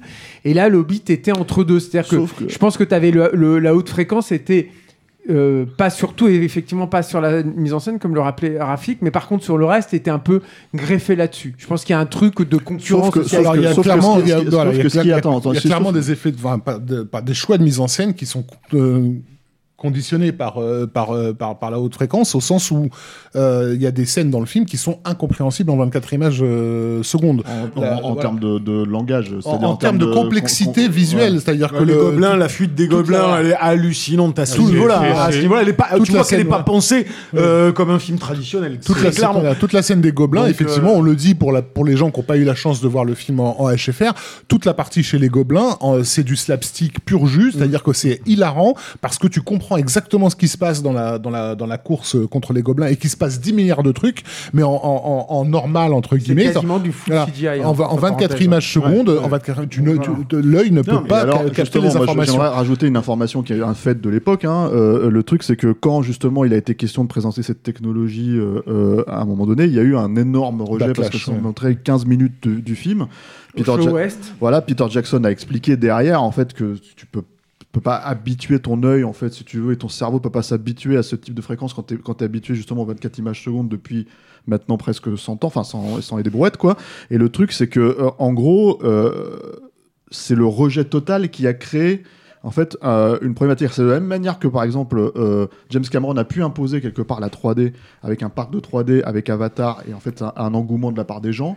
Euh, là, c'est exactement l'inverse qui s'est passé parce que personne n'a voulu s'engouffrer dans euh, la création de, salles, on, va, on va dire à un niveau vraiment. euh, C'était le gros non-dit chez, chez Warner. Moi, je Voilà. bossais pour Première à l'époque euh, pour, le, pour le site internet. J'avais essayé aussi de comprendre pourquoi on avait aussi peu de, de salles haute fréquence et ça avait. euh, Enfin, tu sentais qu'il y avait des résistances dans Ça, tous les coins, que c'était très compliqué. un quoi. poil plus développé avec les suites, mais pas plus que, mais pas tant, pas tant que ça non plus. C'était un peu plus facile, on va dire. de- 3 qu'ils ont vraiment C'était un peu plus facile de les voir, en tout cas dans, de, cette, de ces manières-là, quoi. Euh, et moi, je sais que par exemple, alors on à Paris, on il avait été, euh, nous, on, on nous l'avait montré en projection de presse en, en 24 images. Hmm. Malgré tout, le film, quand il est sorti une semaine après, on pouvait quand même le On voir. pouvait dans encore le voir, mais c'est sous euh, Smog en- qui a eu un voilà. gros problème. ouais. Et, et, et moi, Smog, je l'ai vu à New York comme ça, donc en Mm. 3D, euh, IMAX 3D euh, à HFR, quoi. Et, et ensuite, on a quand même vu la bataille des cinq armées au Pâté Plaire. moi, je parle de salle parisienne, hein. mais, mais voilà. Mais c'est vrai que Et l'année dernière, je suis au Club de l'Étoile, présenté par Rafik Joumi, euh, donc Voilà. la, la trilogie complète en je, HFR. je le connais pas, je sais pas qui c'est. Et euh, mais en fait, voilà, il y a, Après, il y a- le il y a truc- cette- il y a cet, cet aspect-là en fait où je pense qu'il y avait un, un- un vrai, euh, c'est-à-dire euh, pas seulement un défi technologique, mais en vrai une vraie, comme tu l'as dit, en fait, approche de la mise en scène. euh, radicale et en fait euh, du coup c'est vrai que le film je pense que c'est ce qui l'intéressait et à partir du moment où justement la plupart de, de- enfin, des retours ont été extrêmement négatifs euh, je ne dirais pas qu'il a perdu cette logique-là, puisqu'il a continué à le faire, mais disons qu'en fait, on perd là aussi euh, une façon de, de percevoir le film. Je veux dire, aujourd'hui, le film, tu peux pas le voir comme ça, sauf si tu le diffuses, très tu vois, dans une ouais. salle de cinéma. Et, euh, Et c'est pareil aussi pour la pour la pour la pour la 3D. euh, la, la, la- la 3D euh, par essence elle est elle est immersive et donc les décors ont quand même euh, en partie été pensés. euh, le, toute la hum, tout le palais de des elfes euh, dans le film, ça, ça n'est que un travail de, de profondeur de, de, de champ en fait et de mul- multiples plans qui se euh, répercutent les uns sur les autres et tout ça. Donc il y a- il y, a tout un aspect de la mise en scène qui est vraiment conditionné par euh, cette idée de, de t'engouffrer en fait dans, dans, dans cet univers avec effectivement des choix radicaux qui, en normal, à mon avis, desservent le film. C'est-à-dire que la photo très chromatique, euh, je sais pas comment l'appeler, très métallique euh, euh, du film, en, HFR 3D, elle, tu- elle, elle, elle, elle correspond à à quelque chose, à un rêve réaliste, en fait. Elle, elle, elle appuie le côté je, je rêve, mais en même temps je peux le toucher. Alors scène où- Elle est moins criarde en tout cas qu'en 24 images par C'est ça, en seconde. 24 peut images par seconde, ça devient quoi. moche, quoi. Comme ça- la scène avec Frodon quand il émerge au-dessus des arbres, là, et des feuilles. Euh, avec euh, Bilbo. Bilbon, pardon. Ouais. Mais euh, il y a aussi un- une problématique de- d'adaptation, je pense, dans le euh, dans l'utilisation de cette technologie. Je veux dire, la volonté d'adapter un, roman comme Le Hobbit, dont Jackson savait qu'il était plus léger, ça on l'a dit, tu vois, quoi. Euh, euh, ça passait aussi dans son adaptation par euh, la retranscription de ce, que, de, ce que- de ce, de ce dont tu parlais, Raph, c'est-à-dire de cet esprit burlesque. Et il faut pas oublier que c'est vrai que la, la, la, la scène des gobelins, euh, la fuite du, du royaume des gobelins, on a l'impression d'être dans, dans les, d'être dans les fiancés en folie, là, tu vois, de Buster Keaton. Et c'est un truc, en fait, euh, euh, le burlesque à l'époque, euh, euh, aujourd'hui, dans un blockbuster actuel, il peut amener de la légèreté, tu vois, effectivement. Euh, euh, mais à l'époque, c'était aussi un spectacle total. Tu vois, à l'époque de la sortie de ces films-là, de Buster Keaton, c'était un truc qui n'existait pas et qui subjuguait les gens. quoi, vois.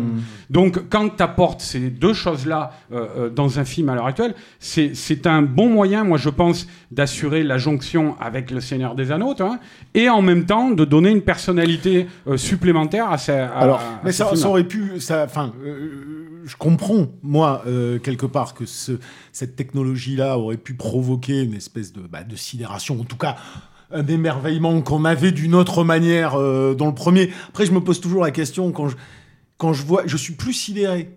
Tu vois, j'avais tendance toujours à me dire, comment, comment te dire quelque part, que si ce n'est pas soutenu par une écriture, par une thématique, par quelque chose de puissant, ça aura beau être stupéfiant visuellement, ça ne suffira pas. Or, j'ai été stupéfié davantage par le Angli sur la base d'une écriture qui était quand même mille fois plus pourrie que celle du Hobbit. Donc, Oui, mais parce qu'il y a un projet, justement, c'est parce oui, que je pense que. je finis ouais. juste, c'est-à-dire que là, moi, j'ai ce questionnement que je me pose à moi-même et sur lequel je n'ai pas fondamentalement. C'est pas la même technologie, la- tout à fait, réponse. Yann aussi. Peut-être, bien sûr, c'est en 128 si je ne C'est m'abuse. ça, c'est exactement. Et là, Donc, tu passes un cap, tu n'avais. C'est là où aussi l'Hobbit entre deux. Peut-être. C'est la nuance que je veux apporter. qui joue effectivement parce que le 128 pour le coup, t'en oublies, t'en Bah, oubliais voilà. tellement, t'en oubliais le, le scénario, t'en avais plus rien à foutre. Tu voyais une expérience.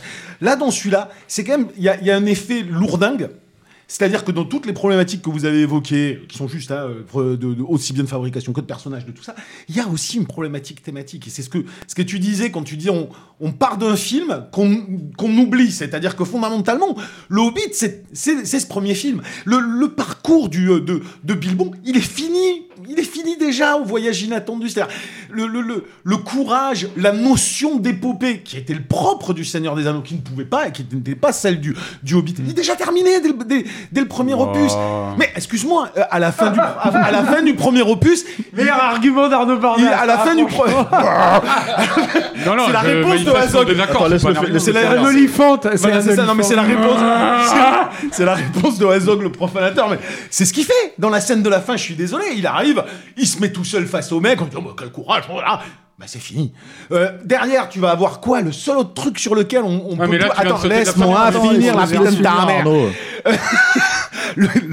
L'autre élément thématique, c'est c'est la corruption euh, entre guillemets avec l'Arkenstone et on avait on l'a vu mais genre tellement mieux euh, travaillé à travers une multitude de personnages, pas simplement euh, euh, Frodon dans Le Seigneur des Anneaux, que là tout d'un coup on a l'impression d'un truc qui se délaye sur deux films pour dire une chose qu'on a déjà compris mais dès le départ. qui arrive, qui arrive trop tard. Voilà, aussi. et le problème qu'on a, enfin moi j'avais ce problème-là, c'est-à-dire que les meilleures scènes d'action du monde, la meilleure mise en scène du monde, la meilleure tout ce que tu veux, doit être quand même soutenu par quelque chose qui te transporte d'abord intellectuellement, qui devient en- ensuite sensible.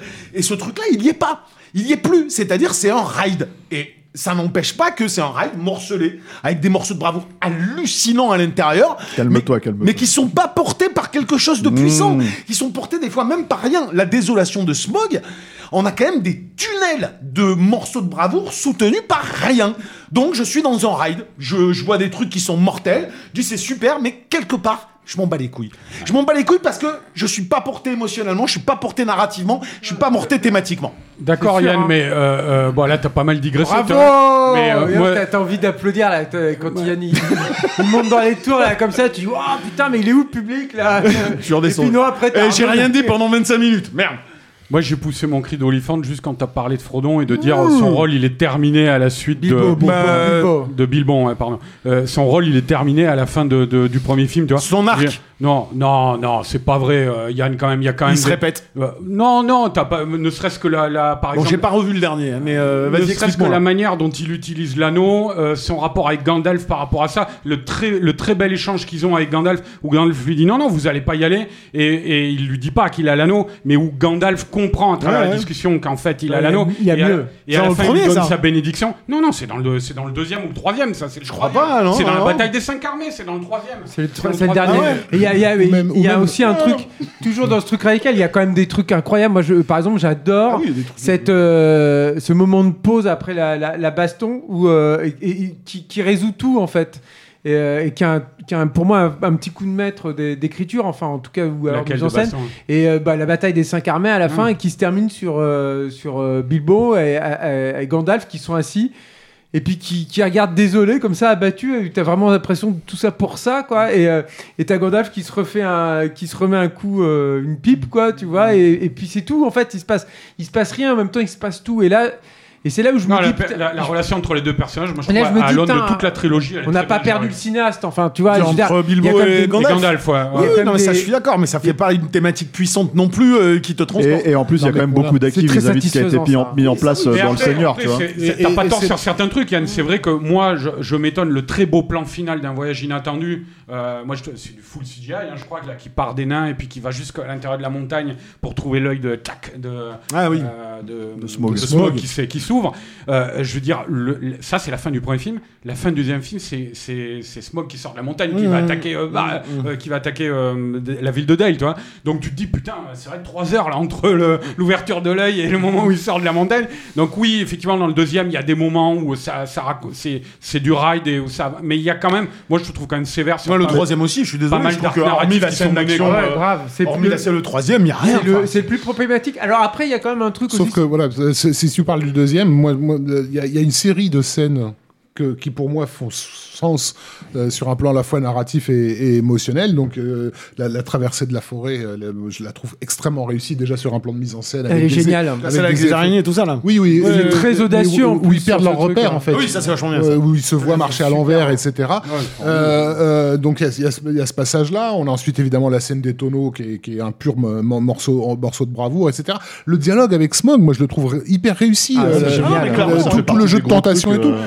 Sauf que tu dis, mais attends, le film il dure 3 heures, qu'est-ce qui s'est passé entre les. Bah oui, entre temps, il y a eu Gandalf qui est parti voir le, nécromancien et, ça, et, et tu, tu- ça, ça s'est étiré pendant 20 minutes Mmh, ça, avec, avec Dame Galadriel. Bah, et là, tu fais, hein, ah oui, mais euh. c'est c'est vrai, il y avait ça aussi. Oui, oui, mais ça. Et, et donc, bah oui, donc euh, toute cette. Et ça, c'est de la réécriture, à mon avis. C'est pas quelque chose qui était, qui Ah, était là. euh, Après, et moi, c'est là aussi je suis, je suis pas d'accord avec, euh, avec toi, Raph, sur le- l'ingérence du studio. C'est que euh, euh, là, on a, mis, on, a beaucoup, on a pas mal parlé quand même de toutes les problématiques du Hobbit. Moi, il y a quand même des trucs rares dans le film, et notamment, je trouve une certaine euh, radicalité. C'est-à-dire que le, le dernier, notamment la bataille des cinq armées, là, je l'ai revu. euh, Alors, c'est peut-être parce que je l'ai revu mes petits et tout, mais je, je suis halluciné qu'un studio ait laissé passer ça, en fait. C'est d'une violence, d'un Mais gore. ça, et c'est la version longue. Ça n'arrête pas. Mais même dans la version courte, en fait, c'était déjà comme ça. courte. C'est-à-dire que t'as des, t'as des monstres, c'est Hellraiser, quoi. Ils ont, ils- les yeux sont crevés, euh, ils ont des crochets sur la gueule pour, euh, pour pouvoir les Ce, diriger. ce truc, ce truc de ces, Euh, euh, Ils sont amputés avec des, Ouais. des haches à la place. Non, mais ils sont, ils le sont mec- plus effrayants que dans Le Seigneur des Anneaux.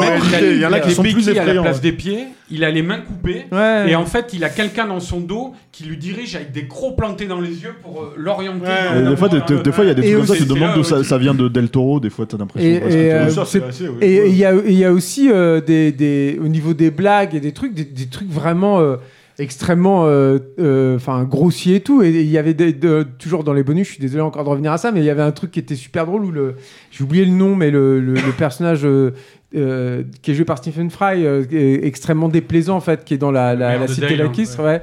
Euh, en fait, il, euh, il se délecte en fait de, de couilles de, alors je sais plus quoi, de, de Ouais, cochon, un ouais. truc comme ça. Ouais. Et ça, et ça, ça montre aussi. bon les couilles de cochon. Et ça montre aussi comment ça s'est passé avec le studio, parce que c'est un truc aussi dont on n'a pas trop parlé aussi, c'est que Peter Jackson a aussi essayé, il me semble en tout cas, de, détourner la, précipitation dans laquelle ces films se sont faits à, son profit. Et, euh, et donc là, il y a un truc où, à- un moment, il amène ces fameuses réécritures dont on parle en fait depuis, depuis Branded et Frighteners. Et, et Stéphane Fry, il dit mais euh, je, je vais faire ça là, les blagues où je mange les couilles et tout, je fais, je- je- j'en parle et tout dans les trucs. Puis Peter Jackson dit oui, ils ont pas eu le temps avec le décalage horaire, Warner a pas eu le temps de les voir. Mais vas-y, on le c'est- tourne ça, c'est Pardon. Oui, vas-y, vas-y. Non, je dis, c'est ce que je préfère, euh, c'est ce que je préfère avec, euh, avec même ce qu'avait, ce qu'avait fait le Zemeckis dans, euh, dans, dans Beowulf. Mm. Alors, c'est très, là, je vais employer un mot très culture française, hein, euh, qu'évidemment, on peut pas leur appliquer, mais de mon côté, je le fais, qui est, euh, qui est une approche euh, rabelaisienne, Oui. si tu veux, de la mécanique Complètement. qui doit être complètement im- immaculée, cadrée, euh, et donc politiquement correcte d'un, blo- d'un blockbuster, se dire, on le fait pas forcément face à de la transgression trop évidente ou trop provoque, mais on l'a fait avec des personnages d'un ancien monde. Tu vois, c'est Fais ce euh, que voudra. Ouais. dans Rabelais. Oui, voilà. Fais ce que vous C'est ça. Fais ce Donc euh, il y a un côté rabelaisien qui est quand même malgré tout extrêmement jouissif là-dedans. Mais, mais oui, oui, complètement. Et, euh, et, et, et aussi euh, un truc Putain, qui est, ça cite les grands auteurs quand qui est même. très intéressant Putain, dans le. C'est apostrophe cette émission maintenant. est un truc aussi qui est très intéressant. Non, mais Rabelais, pour le coup, euh, si je veux dire, c'est vrai, il a totalement raison. J'avais jamais pensé à Rabelais, mais c'est c'est clairement ça, Gargantua et tout. Mais, C'est gargantuesque d'un côté, rabelaisien de l'autre. euh, Et, et, et, euh, et, euh, et Moi, j'ai- autre- appris qu'Arnaud bouffait des couilles de, de cochon. donc- Et il y a- et- Il est bon, il y a- il y a un autre truc, il y a un autre truc aussi dedans qui est euh, qui est très intéressant aussi dans le qui est surréaliste. Et ça, moi, pour avoir vécu la sortie euh, de la bataille des cinq armées, je l'ai vécu aussi en direct. C'est que ils étaient tellement en retard que rien n'était. T'avais l'impression que rien n'avait été validé, rien n'avait été visé. Ils avaient eu le temps de rien voir. Et c'est aussi un truc que tu vois qui est très bien documenté dans les dans les making of, surtout à partir de, Smog, où t'as littéralement le, représentant de Warner qui est là. Et t'as Peter Jackson qui envoie ses assistants pour essayer de le retarder. Et, qui, les mecs réussissent à gagner 7 heures alors qu'ils sont. Mais c'est la limite du craquage et tout. Ils peuvent plus rien faire et tout. Et du coup, il les met devant le fait accompli. C'est quand même surréaliste, Ouais, quoi. ouais, tu vois, tu, clair. et, tu, et tu te dis, et les, et les, les gars, d'ailleurs, le- la, la fin de, de, de Smog, ils il la mixent à la volée. Ils ont même pas le temps de réécouter tout. Il a tout de suite, les copies partent, en fait. Ceci étant dit, voilà, je, je pense qu'on est arrivé à un truc euh, terminal aussi de, de la façon dont Peter Jackson fait fonctionner à Hollywood dans ce système-là. Et en fait, voilà, il a pas, enfin, il a plus réalisé de films derrière, en Non, tout cas de long métrage. Et il, est- euh, il était très mal vu. Enfin, Ouais. ça, et il le détestait. Enfin, moi, j'avais fait donc le tapis rouge français de la bataille des cinq armées, et il était euh, détesté de tout le staff de Warner. Ça se voyait. Lui, il l'avait sorti du pieu. Il avait, il avait, il leur avait niqué la journée au niveau de la promo. Il avait été exécrable avec les journalistes, et j'en suis, j'en ai souffert aussi.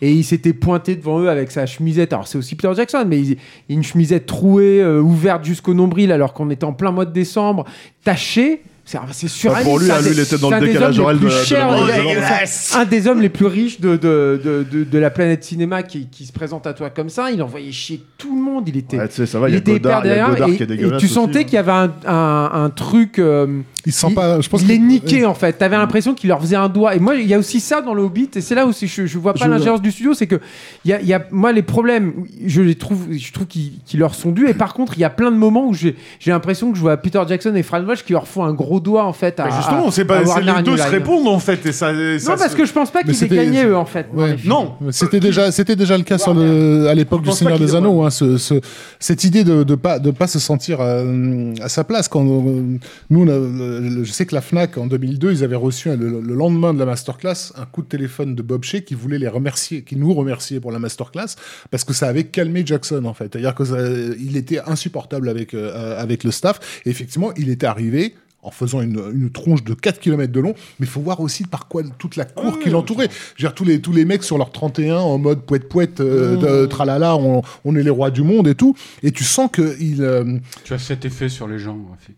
Non, mais c'est- c'était pas moi. le, truc, c'est que je l'ai, moi, je l'ai simplement invité à se, à, à se réintéresser à, à- à son passé parce qu'il était, il pensait qu'il allait passer euh, euh, deux heures à parler de, de, de Lord of the Rings et en fait, on a directement euh, démarré sur, aussi, sur, branché sur Bad Test. sur Bad Test, bien Branded. pensé, moi. et, et, et tout d'un coup, le mec s'est dit putain, c'est vrai, il y a, y a, y a, Bon, c'est- ouais, c'est Il y a- clair. C'est sûr. il y a aussi des gens qui, il y a aussi hein. des gens qui regardaient mes films quand j'étais personne, quoi. Et, et je pense que c'est ça qui l'a reconnecté et qui l'a, qui l'a, qui l'a calmé. Parce que, et encore une fois, quand, quand il se rend dans limousine euh, aux Oscars et qu'il dit à toute son équipe, c'est pas normal, on ne devrait pas être là. Pour moi, il, enfin, il, il dit que, clairement, il se sent pas à sa place, quoi, dans, dans ce, dans ce costume. Et je pense que le, le désir de mettre une chemise dégueulasse, alors qu'effectivement, t'as, t'as, t'as, t'as, t'as- t'as 40 millions sur ton compte, c'est juste une façon de dire, C'est- bah oui, mais c'est- la, la personne que je suis au départ, c'est ça, quoi. c'est- pas tant que je pense qu'il ait changé entre les deux, hein, Julien. Moi, je pense que euh, c'est. Il a forcément changé.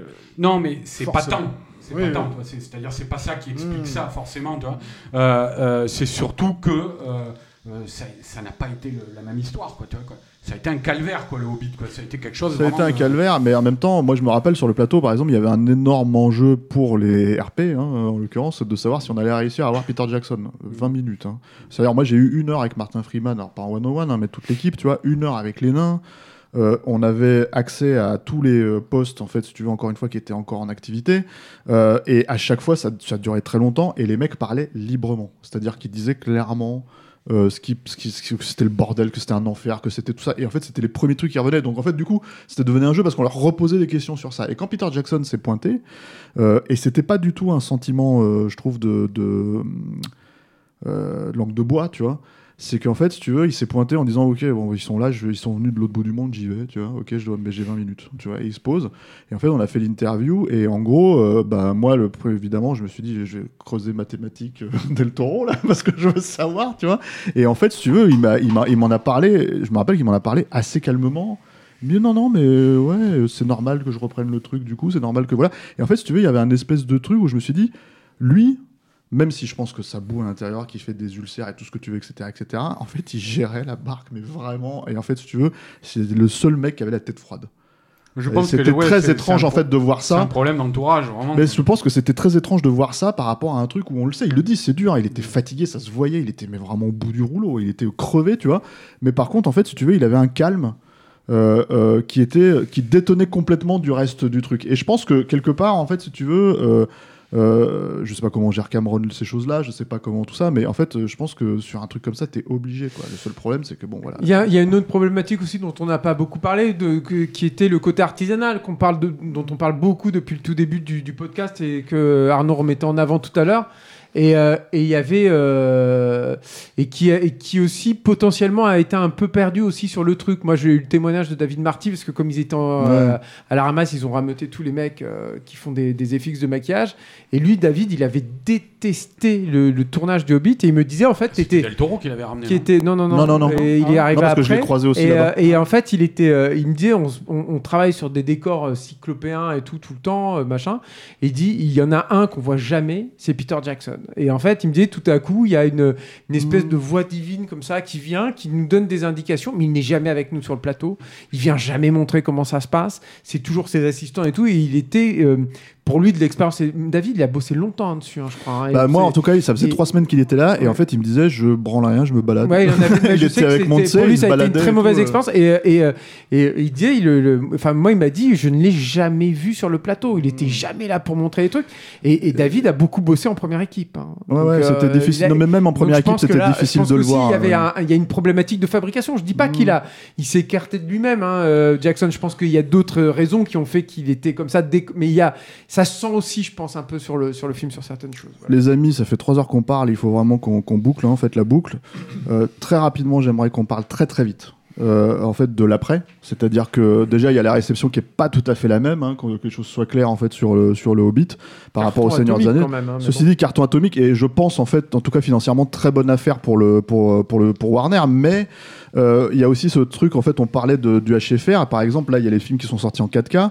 En 4K, on sait qu'on peut se permettre en fait de, le- de, de les remettre en 48 images secondes. C'est pas du tout le cas, il me semble, si je dis pas de bêtises. Voilà.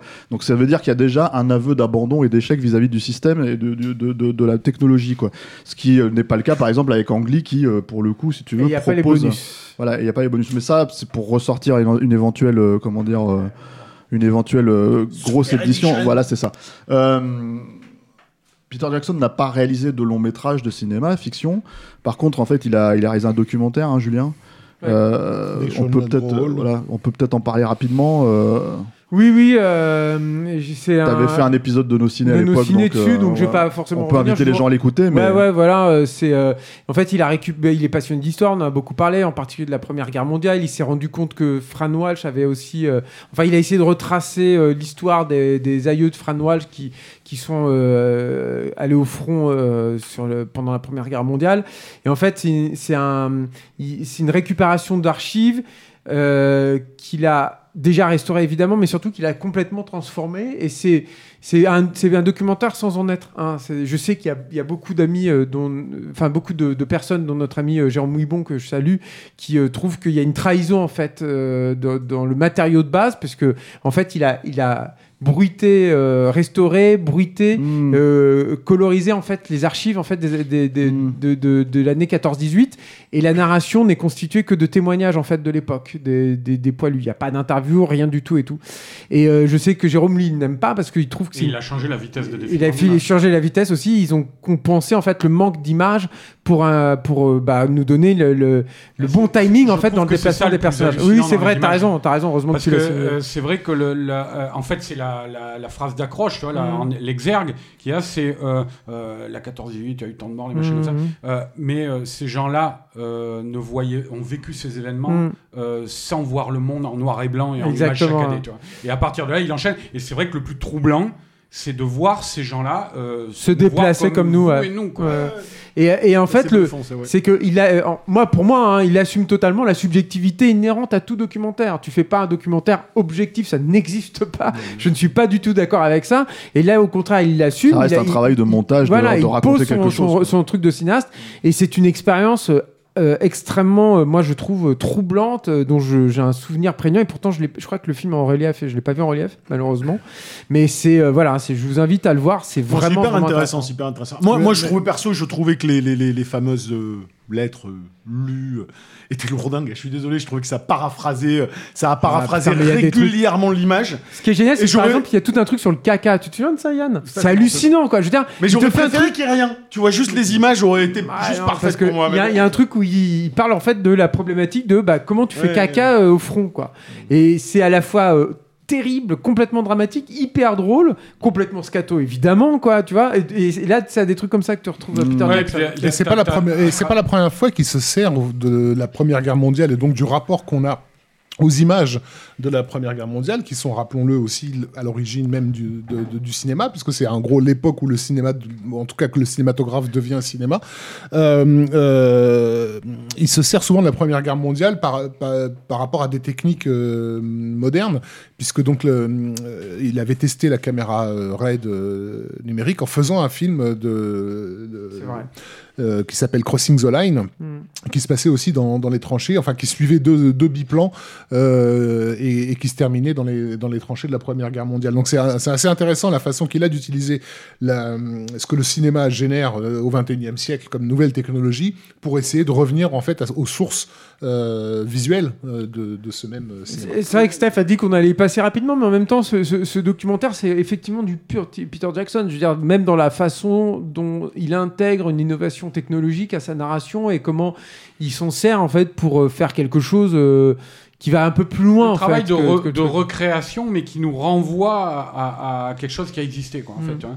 Et euh, je sais plus si tu l'as précisé au début aussi, mais par exemple, il est allé, euh, euh, il est allé chercher des, des gens capables de lire sur les lèvres Oui. pour prendre toutes ces vidéos de guerre en fait qui, qui étaient muettes, donc tu vois, et, mais pour- pourtant on voyait les gens parler dessus, tu vois. Et donc pour comprendre ce qu'ils disaient, les redoubler derrière et leur faire dire de comme si c'était un film parlant, tu vois. Et alors là, ça prend des proportions. Tu vois des soldats à moitié dentés là qui sont en train d'être filmés, et, c'est génial parce que d'habitude on était habitué à les voir euh, sans son, tu vois, comme ça, en train de bouger rapidement et tout. Et puis là, on les voit euh, dire des trucs. Ah, c'est une caméra, regarde, regarde, t'es sur la caméra et tout. Et c'est c'est des, des fils de paysans édentés qui sont en train de voir une caméra pour la première fois. Du coup, ça prend une toute autre résonance, effectivement. Et Et, c'est surtout il est là. T'as une proximité ha- hallucinante en fait qui est en train de se créer avec eux quoi. Et cet aspect documentaire de, de Peter Jackson, moi je m'intéresse énormément. Je veux dire là le, le documentaire qu'il est en train de fignoler en fait sur les sur, Sur les, les Beatles, Beatles. là bon et à McCartney on a un peu parlé aussi et tout. Moi je trouve que le projet il me mais il est hyper hyper excitant. C'est sur la, c'est un documentaire qui avait été un peu laissé en suspens. euh, C'est à l'orée de la fin des Beatles juste avant. euh, il y a euh, d'ailleurs si vous avez vu la bande annonce, il y a on, on voit Yoko Kano qui, qui j'ai l'impression de voir la, petite fille dans Ring quoi, qui est toujours là dans le coin et tout. Tu sens que le le, le, le, verre est dans la pomme si j'ose dire. Mais euh, et euh, euh, et c'était un documentaire qui s'était mal passé. Enfin ça- y, y avait qui avait été tourné en deux temps en fait par les Beatles dans un un décor bien construit, bien éclairé et tout et et ça se passait mal. Ils s'étaient vachement engueulés. C'était l'époque où déjà ils s'entendaient très mal et après ils étaient retournés dans leur studio. Et là, dans, le, dans ce truc plus feutré, etc., là, ils avaient retrouvé en fait l'impulsion en fait euh, euh, artistique créatrice en fait qu'ils avaient euh, auparavant en fait dans leur dans leur relation. Et j'ai j'ai extrêmement hâte de voir ce que euh, quelle histoire euh, va, va raconter en fait Peter Jackson là-dessus. Surtout que bon, bah, on connaît son on connaît son, son, son amour pour les pour les Beatles. Ouais, non, ça, ça, ça peut être intéressant, effectivement. Ah, ah, après, ouais, tu voulais dire un truc sur les Beatles? Euh, non, les Beatles- en fait, le- son, son goût pour les Beatles me, me, me rappelle, euh, me rappelle à son amitié avec Robert Zemeckis. hein. Ils ont tous les deux clairement, clairement tourné autour de ça. Et il faut voir aussi, faut- ça serait intéressant de se poser la question de savoir ce que les Beatles re- représentent pour eux, au-delà de, de, de, la, de la forme musicale, en fait, ce qu'il représente en tant que que- qu'expr- qu'expression artistique au sein d'une industrie. Euh, parce que je pense qu'il s'identifie pas mal à. Il y, a- il y a ça, et puis y a- je pense aussi que, euh, enfin, moi, c'est une question que j'aimerais vraiment poser à un, un de ces deux gars-là, quoi, qui est euh, euh, que je pense même que leur euh, leur façon d'appréhender le médium cinéma euh, découle au fait des Beatles. C'est-à-dire que le, le- la, la- la façon euh, euh, à la fois euh, rentrer dans, le- dans la musique euh, en direct. En live, on sait que les Beatles, ils ont été formés avec euh, une quantité astronomique de, de, con- de- de concerts qu'ils avaient donnés en Allemagne et tout. Et, euh, et ensuite, euh, réussir à se renouveler en, en explosant la- totalement la façon dont tu conçois en fait la musique. En- en- Et, en, et- et en faisant un- en fait un, un truc de studio où tu recomposes intégralement ça. Et ça, pour moi, il y a, y a là-dedans, en essence, si tu fais un parallèle, il y a un parallèle évident avec le cinéma virtuel. Et je trouve que c'est pas un hasard totalement. Est-ce qu'ils en ont conscience ou pas Est-ce que c'est moi qui, est dans la, qui suis dans la suranalyse Mais c'est pas un hasard, en fait, où- où- si les deux gars qui sont vraiment à l'origine de, de, de, de ce qu'on appelle le cinéma virtuel, de la performance capture et tout, sont, sont des gros fans, en fait, des Beatles. Les Beatles, ouais. On parlait des visions de, de Lovely Bones tout à l'heure, mais euh, il y, a, il y a un- il y a un passage notamment qui, qui évoque clairement le, le- le côté explosion psychédélique à la Yellow Submarine. hein, LSD, vois. quoi, ouais. Ouais, ouais. Et donc, il y a un autre projet qui, euh, qui est une, est entre Harley- les deux docus. une arlésienne euh, dans la carrière de Jackson et qui a aussi à voir avec, euh, avec la guerre, qui est son projet de remake des briseurs de, de barrages, euh, The Dam Busters, donc le film, de, Ma- de Michael, film anglais de Michael Anderson des années 50, euh, où pareil, je me suis souvent demandé qu'est-ce qu'il allait chercher, qu'est-ce qu'il ferait avec, avec ce film-là. Je sais que le- la question du HFR et de la 3D qu'il a utilisé sur le Hobbit m'avait rappelé qu'il avait ce, ce projet qui traînait depuis, depuis longtemps. Et, et donc, bon, on verra peut-être un jour à quoi, à quoi ça ressemble, mais Il y a beaucoup de projets abandonnés. hein. Il, devait, il devait faire un épisode de Doctor Who, on l'a toujours pas vu aussi. hein. Il faut Mmh. rappeler ça. C'est ça, hein. et puis en plus, il tourne. Enfin, c'est plus lui qui les fait ces films-là, c'est aussi ça le truc. C'est-à-dire qu'en en fait, Mortal Engines, qui est son dernier, euh, comment dire, gros, euh, gros projet, c'est un gros blockbuster. hein, même si Et il devait le faire, Il effectivement. devait le réaliser, puis finalement, il l'a filé à son Christian, Christian Rivers. c'est Rivers, réalisé et écrit par lui. Voilà, c'est, c'est, c'est, c'est, c'est- moi, je, bon, je sais qu'on n'est pas forcément tous d'accord à cette table, mais c'est, euh, c'est un des films, un des trucs qui sont un petit peu problématiques, où la limite, on va dire, Ouais, du c'est c'est producteur, c'est tout à euh, fait c'est un problème. hein. C'est euh, mauvais. la limite du producteur Jackson, en fait, euh, euh, quand c'est pas lui qui réalise, ça peut poser un problème si t'as pas un grand Je réalisateur. pense que c'est éventuellement un derrière, film qui a été. euh, on était très. Il faut rappeler qu'on était très excités avant euh, que, que le film ne nous, nous- nous- ne nous parvienne, simplement parce que euh, dans, dans- on était déjà bien enfoncé dans la marvelisation euh, euh, de l'industrie hollywoodienne et que rien que l'idée de voir euh, apparaître un univers Différent. cinématographique qu'on ne connaisse pas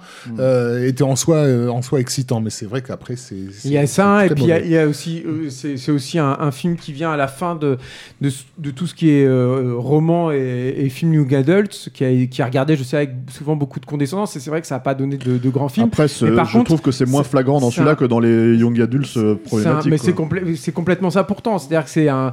Moi, je trouve que c'est une, c'est une vague qui pourrait être intéressante. Enfin, en tout cas, qui a des belles promesses en soi. Dans, c'est- notamment dans la, la relation au pouvoir. euh, Enfin, le même ce que ça dit de l'adolescence, quoi, tout simplement et tout. Mais, euh, mais qui sont vraiment euh, malheureusement souvent résumés, ramenés en fait à des choses assez, assez triviales.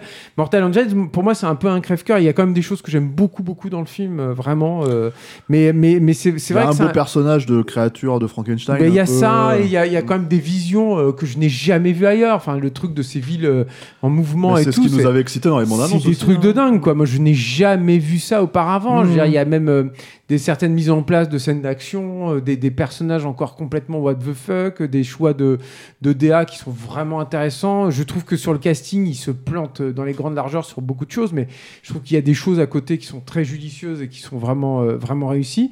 Et après, euh, oui, c'est un film qui est. euh, et encore une fois, c'est terrible parce que c'est, je pense, c'est imputable à, notamment au scénar de, Fran Walsh et de Philippa Boyens, quoi. C'est, je, je revois en fait là-dedans les, en fait, ce que j'aimais en fait dans les, dans, leurs travaux précédents, mais en, mais en pas bien. Je pense que c'est un film, et surtout pour moi, à mon avis, euh, Mortal Engine, son plus gros défaut euh, avec le recul, c'est que je pense que c'est un film qui n'est n'est investi que par procuration. C'est un film qu'elles auraient aimé vivre d'elles-mêmes quand elles étaient adolescentes, mais elles sont plus adolescentes, quoi.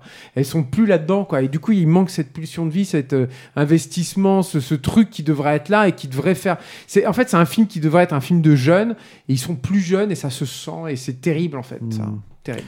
Ouais, puis je pense qu'aussi il y a cette espèce de d'enjeu. Enfin, en fait, ça a été un bid énorme le film, hein, mais énorme. Ouais, C'est un ouais. truc, c'est un truc qui a coûté une centaine de millions de dollars. hein, euh, euh, ce qui est Et pas. c'était une bataille en Ce qui est plus. plutôt un beau à- budget, qui est plutôt un beau des- budget, des mais qui est quand même reste un budget, un budget, euh, comment dire, Ouais. finalement à côté du reste de la production des, enfin des gros, des gros euh, blockbusters, c'est quand Mhm. même un peu, un peu moindre, quoi. Mhm. Et après, il y a, euh, il y a effectivement, euh, c'est un, un coup d'épée dans l'eau, c'est-à-dire que ça n'a absolument rien donné euh, déjà en termes de, de- donc d'éventuelles trilogies qui étaient prévues. Mhm. Ça n'a absolument rien donné en termes d'impulsion, en fait, voilà. Et c'est surtout chez Peter Jackson, ça n'a rien vraiment relancé derrière, quoi. Il y a des projets, il y a des choses. Mais on sait vraiment pas encore. euh, maintenant, ça fait presque deux ans qu'il est sorti le film. Ça fait plus de deux ans. Plus, On sait, euh, on sait, on sait pas, on sait pas où il en est en fait. Euh, Il y a toujours pas de, de- voilà. Donc euh, c'est, euh, c'est un peu sur cette note un peu triste en fait. J'ai, j'ai l'impression qu'on, qu'on sort quand même un peu de, de ce long a quand même podcast. pas cicatrisé, je pense, du Hobbit. Ouais. C'est- Finalement, c'est quand Mm. même, on, on reste quand même là. hein. Et du coup, il n'a, toujours pas fait ce deuxième Tintin non plus, qui, a, qui a été. euh, Mais qui, je pense, c'est une arlésienne. hein. Je pense qu'on l'aura pas forcément ce film. hein. Euh, c'est un film qui, qui coûtera très cher malgré tout. Euh, parce que par la, par la force des choses, hein, euh, de la logique de la performance capture, quoi, et qui en fait, euh, parce que là c'était c'était pas un échec total euh, le premier Tintin, mais c'était quand même C'était un succès tout- dans le monde, c'était un échec aux États-Unis. C'est une affaire. C'est un- C'est une un- affaire blanche en C'est fait. une affaire blanche, ouais. C'est c'est un film qui a coûté très cher et c'est- c'est c'est un film qui a rapporté finalement ce qu'il a coûté, euh, plus market et voilà. Quoi. Après, le truc, c'est que je pense que c'est pas euh, financièrement, tu vois, enfin économiquement dans leur business.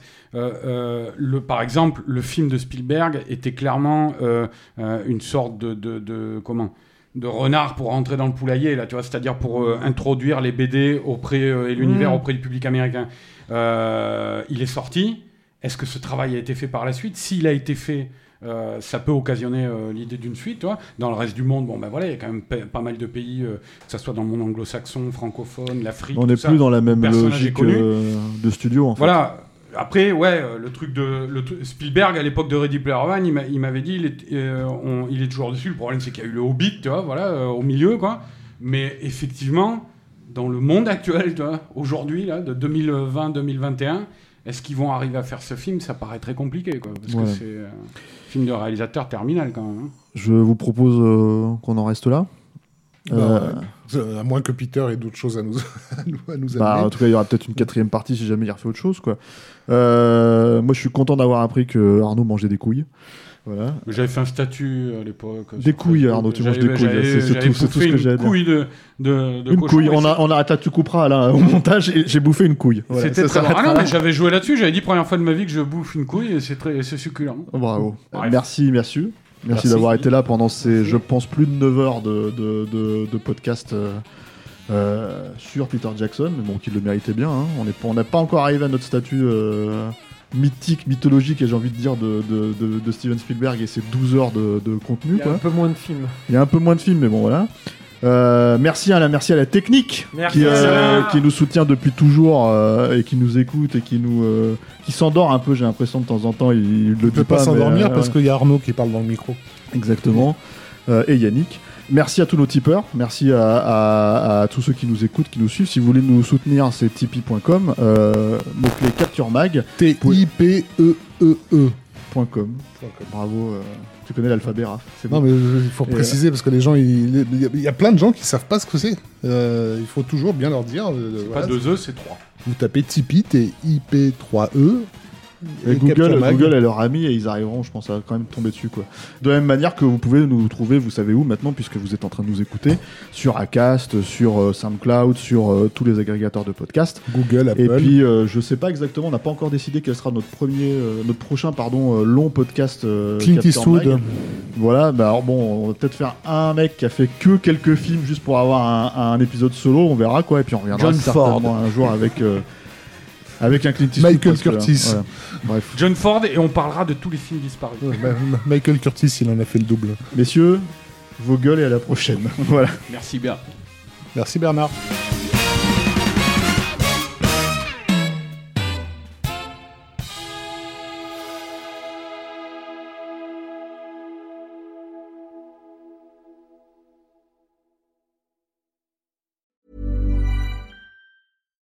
When you make decisions for your company, you look for the no brainers. And if you have a lot of mailing to do, stamps.com is the ultimate no brainer. It streamlines your processes to make your business more efficient, which makes you less busy. Mail checks, invoices, legal documents, and everything you need to keep your business running with Stamps.com. Seamlessly connect with every major marketplace and shopping cart. Schedule package pickups and see your cheapest and fastest shipping options from different carriers. With rates up to 89% off USPS and UPS rates. And with the Stamps.com mobile app, you can take care of mailing and shipping wherever you are. Make the same no-brainer decision as over 1 million other businesses with Stamps.com. Sign up with Code PROGRAM for a four-week trial, plus free postage and a free digital scale. No long-term commitments or contracts. That's Stamps.com. Code PROGRAM.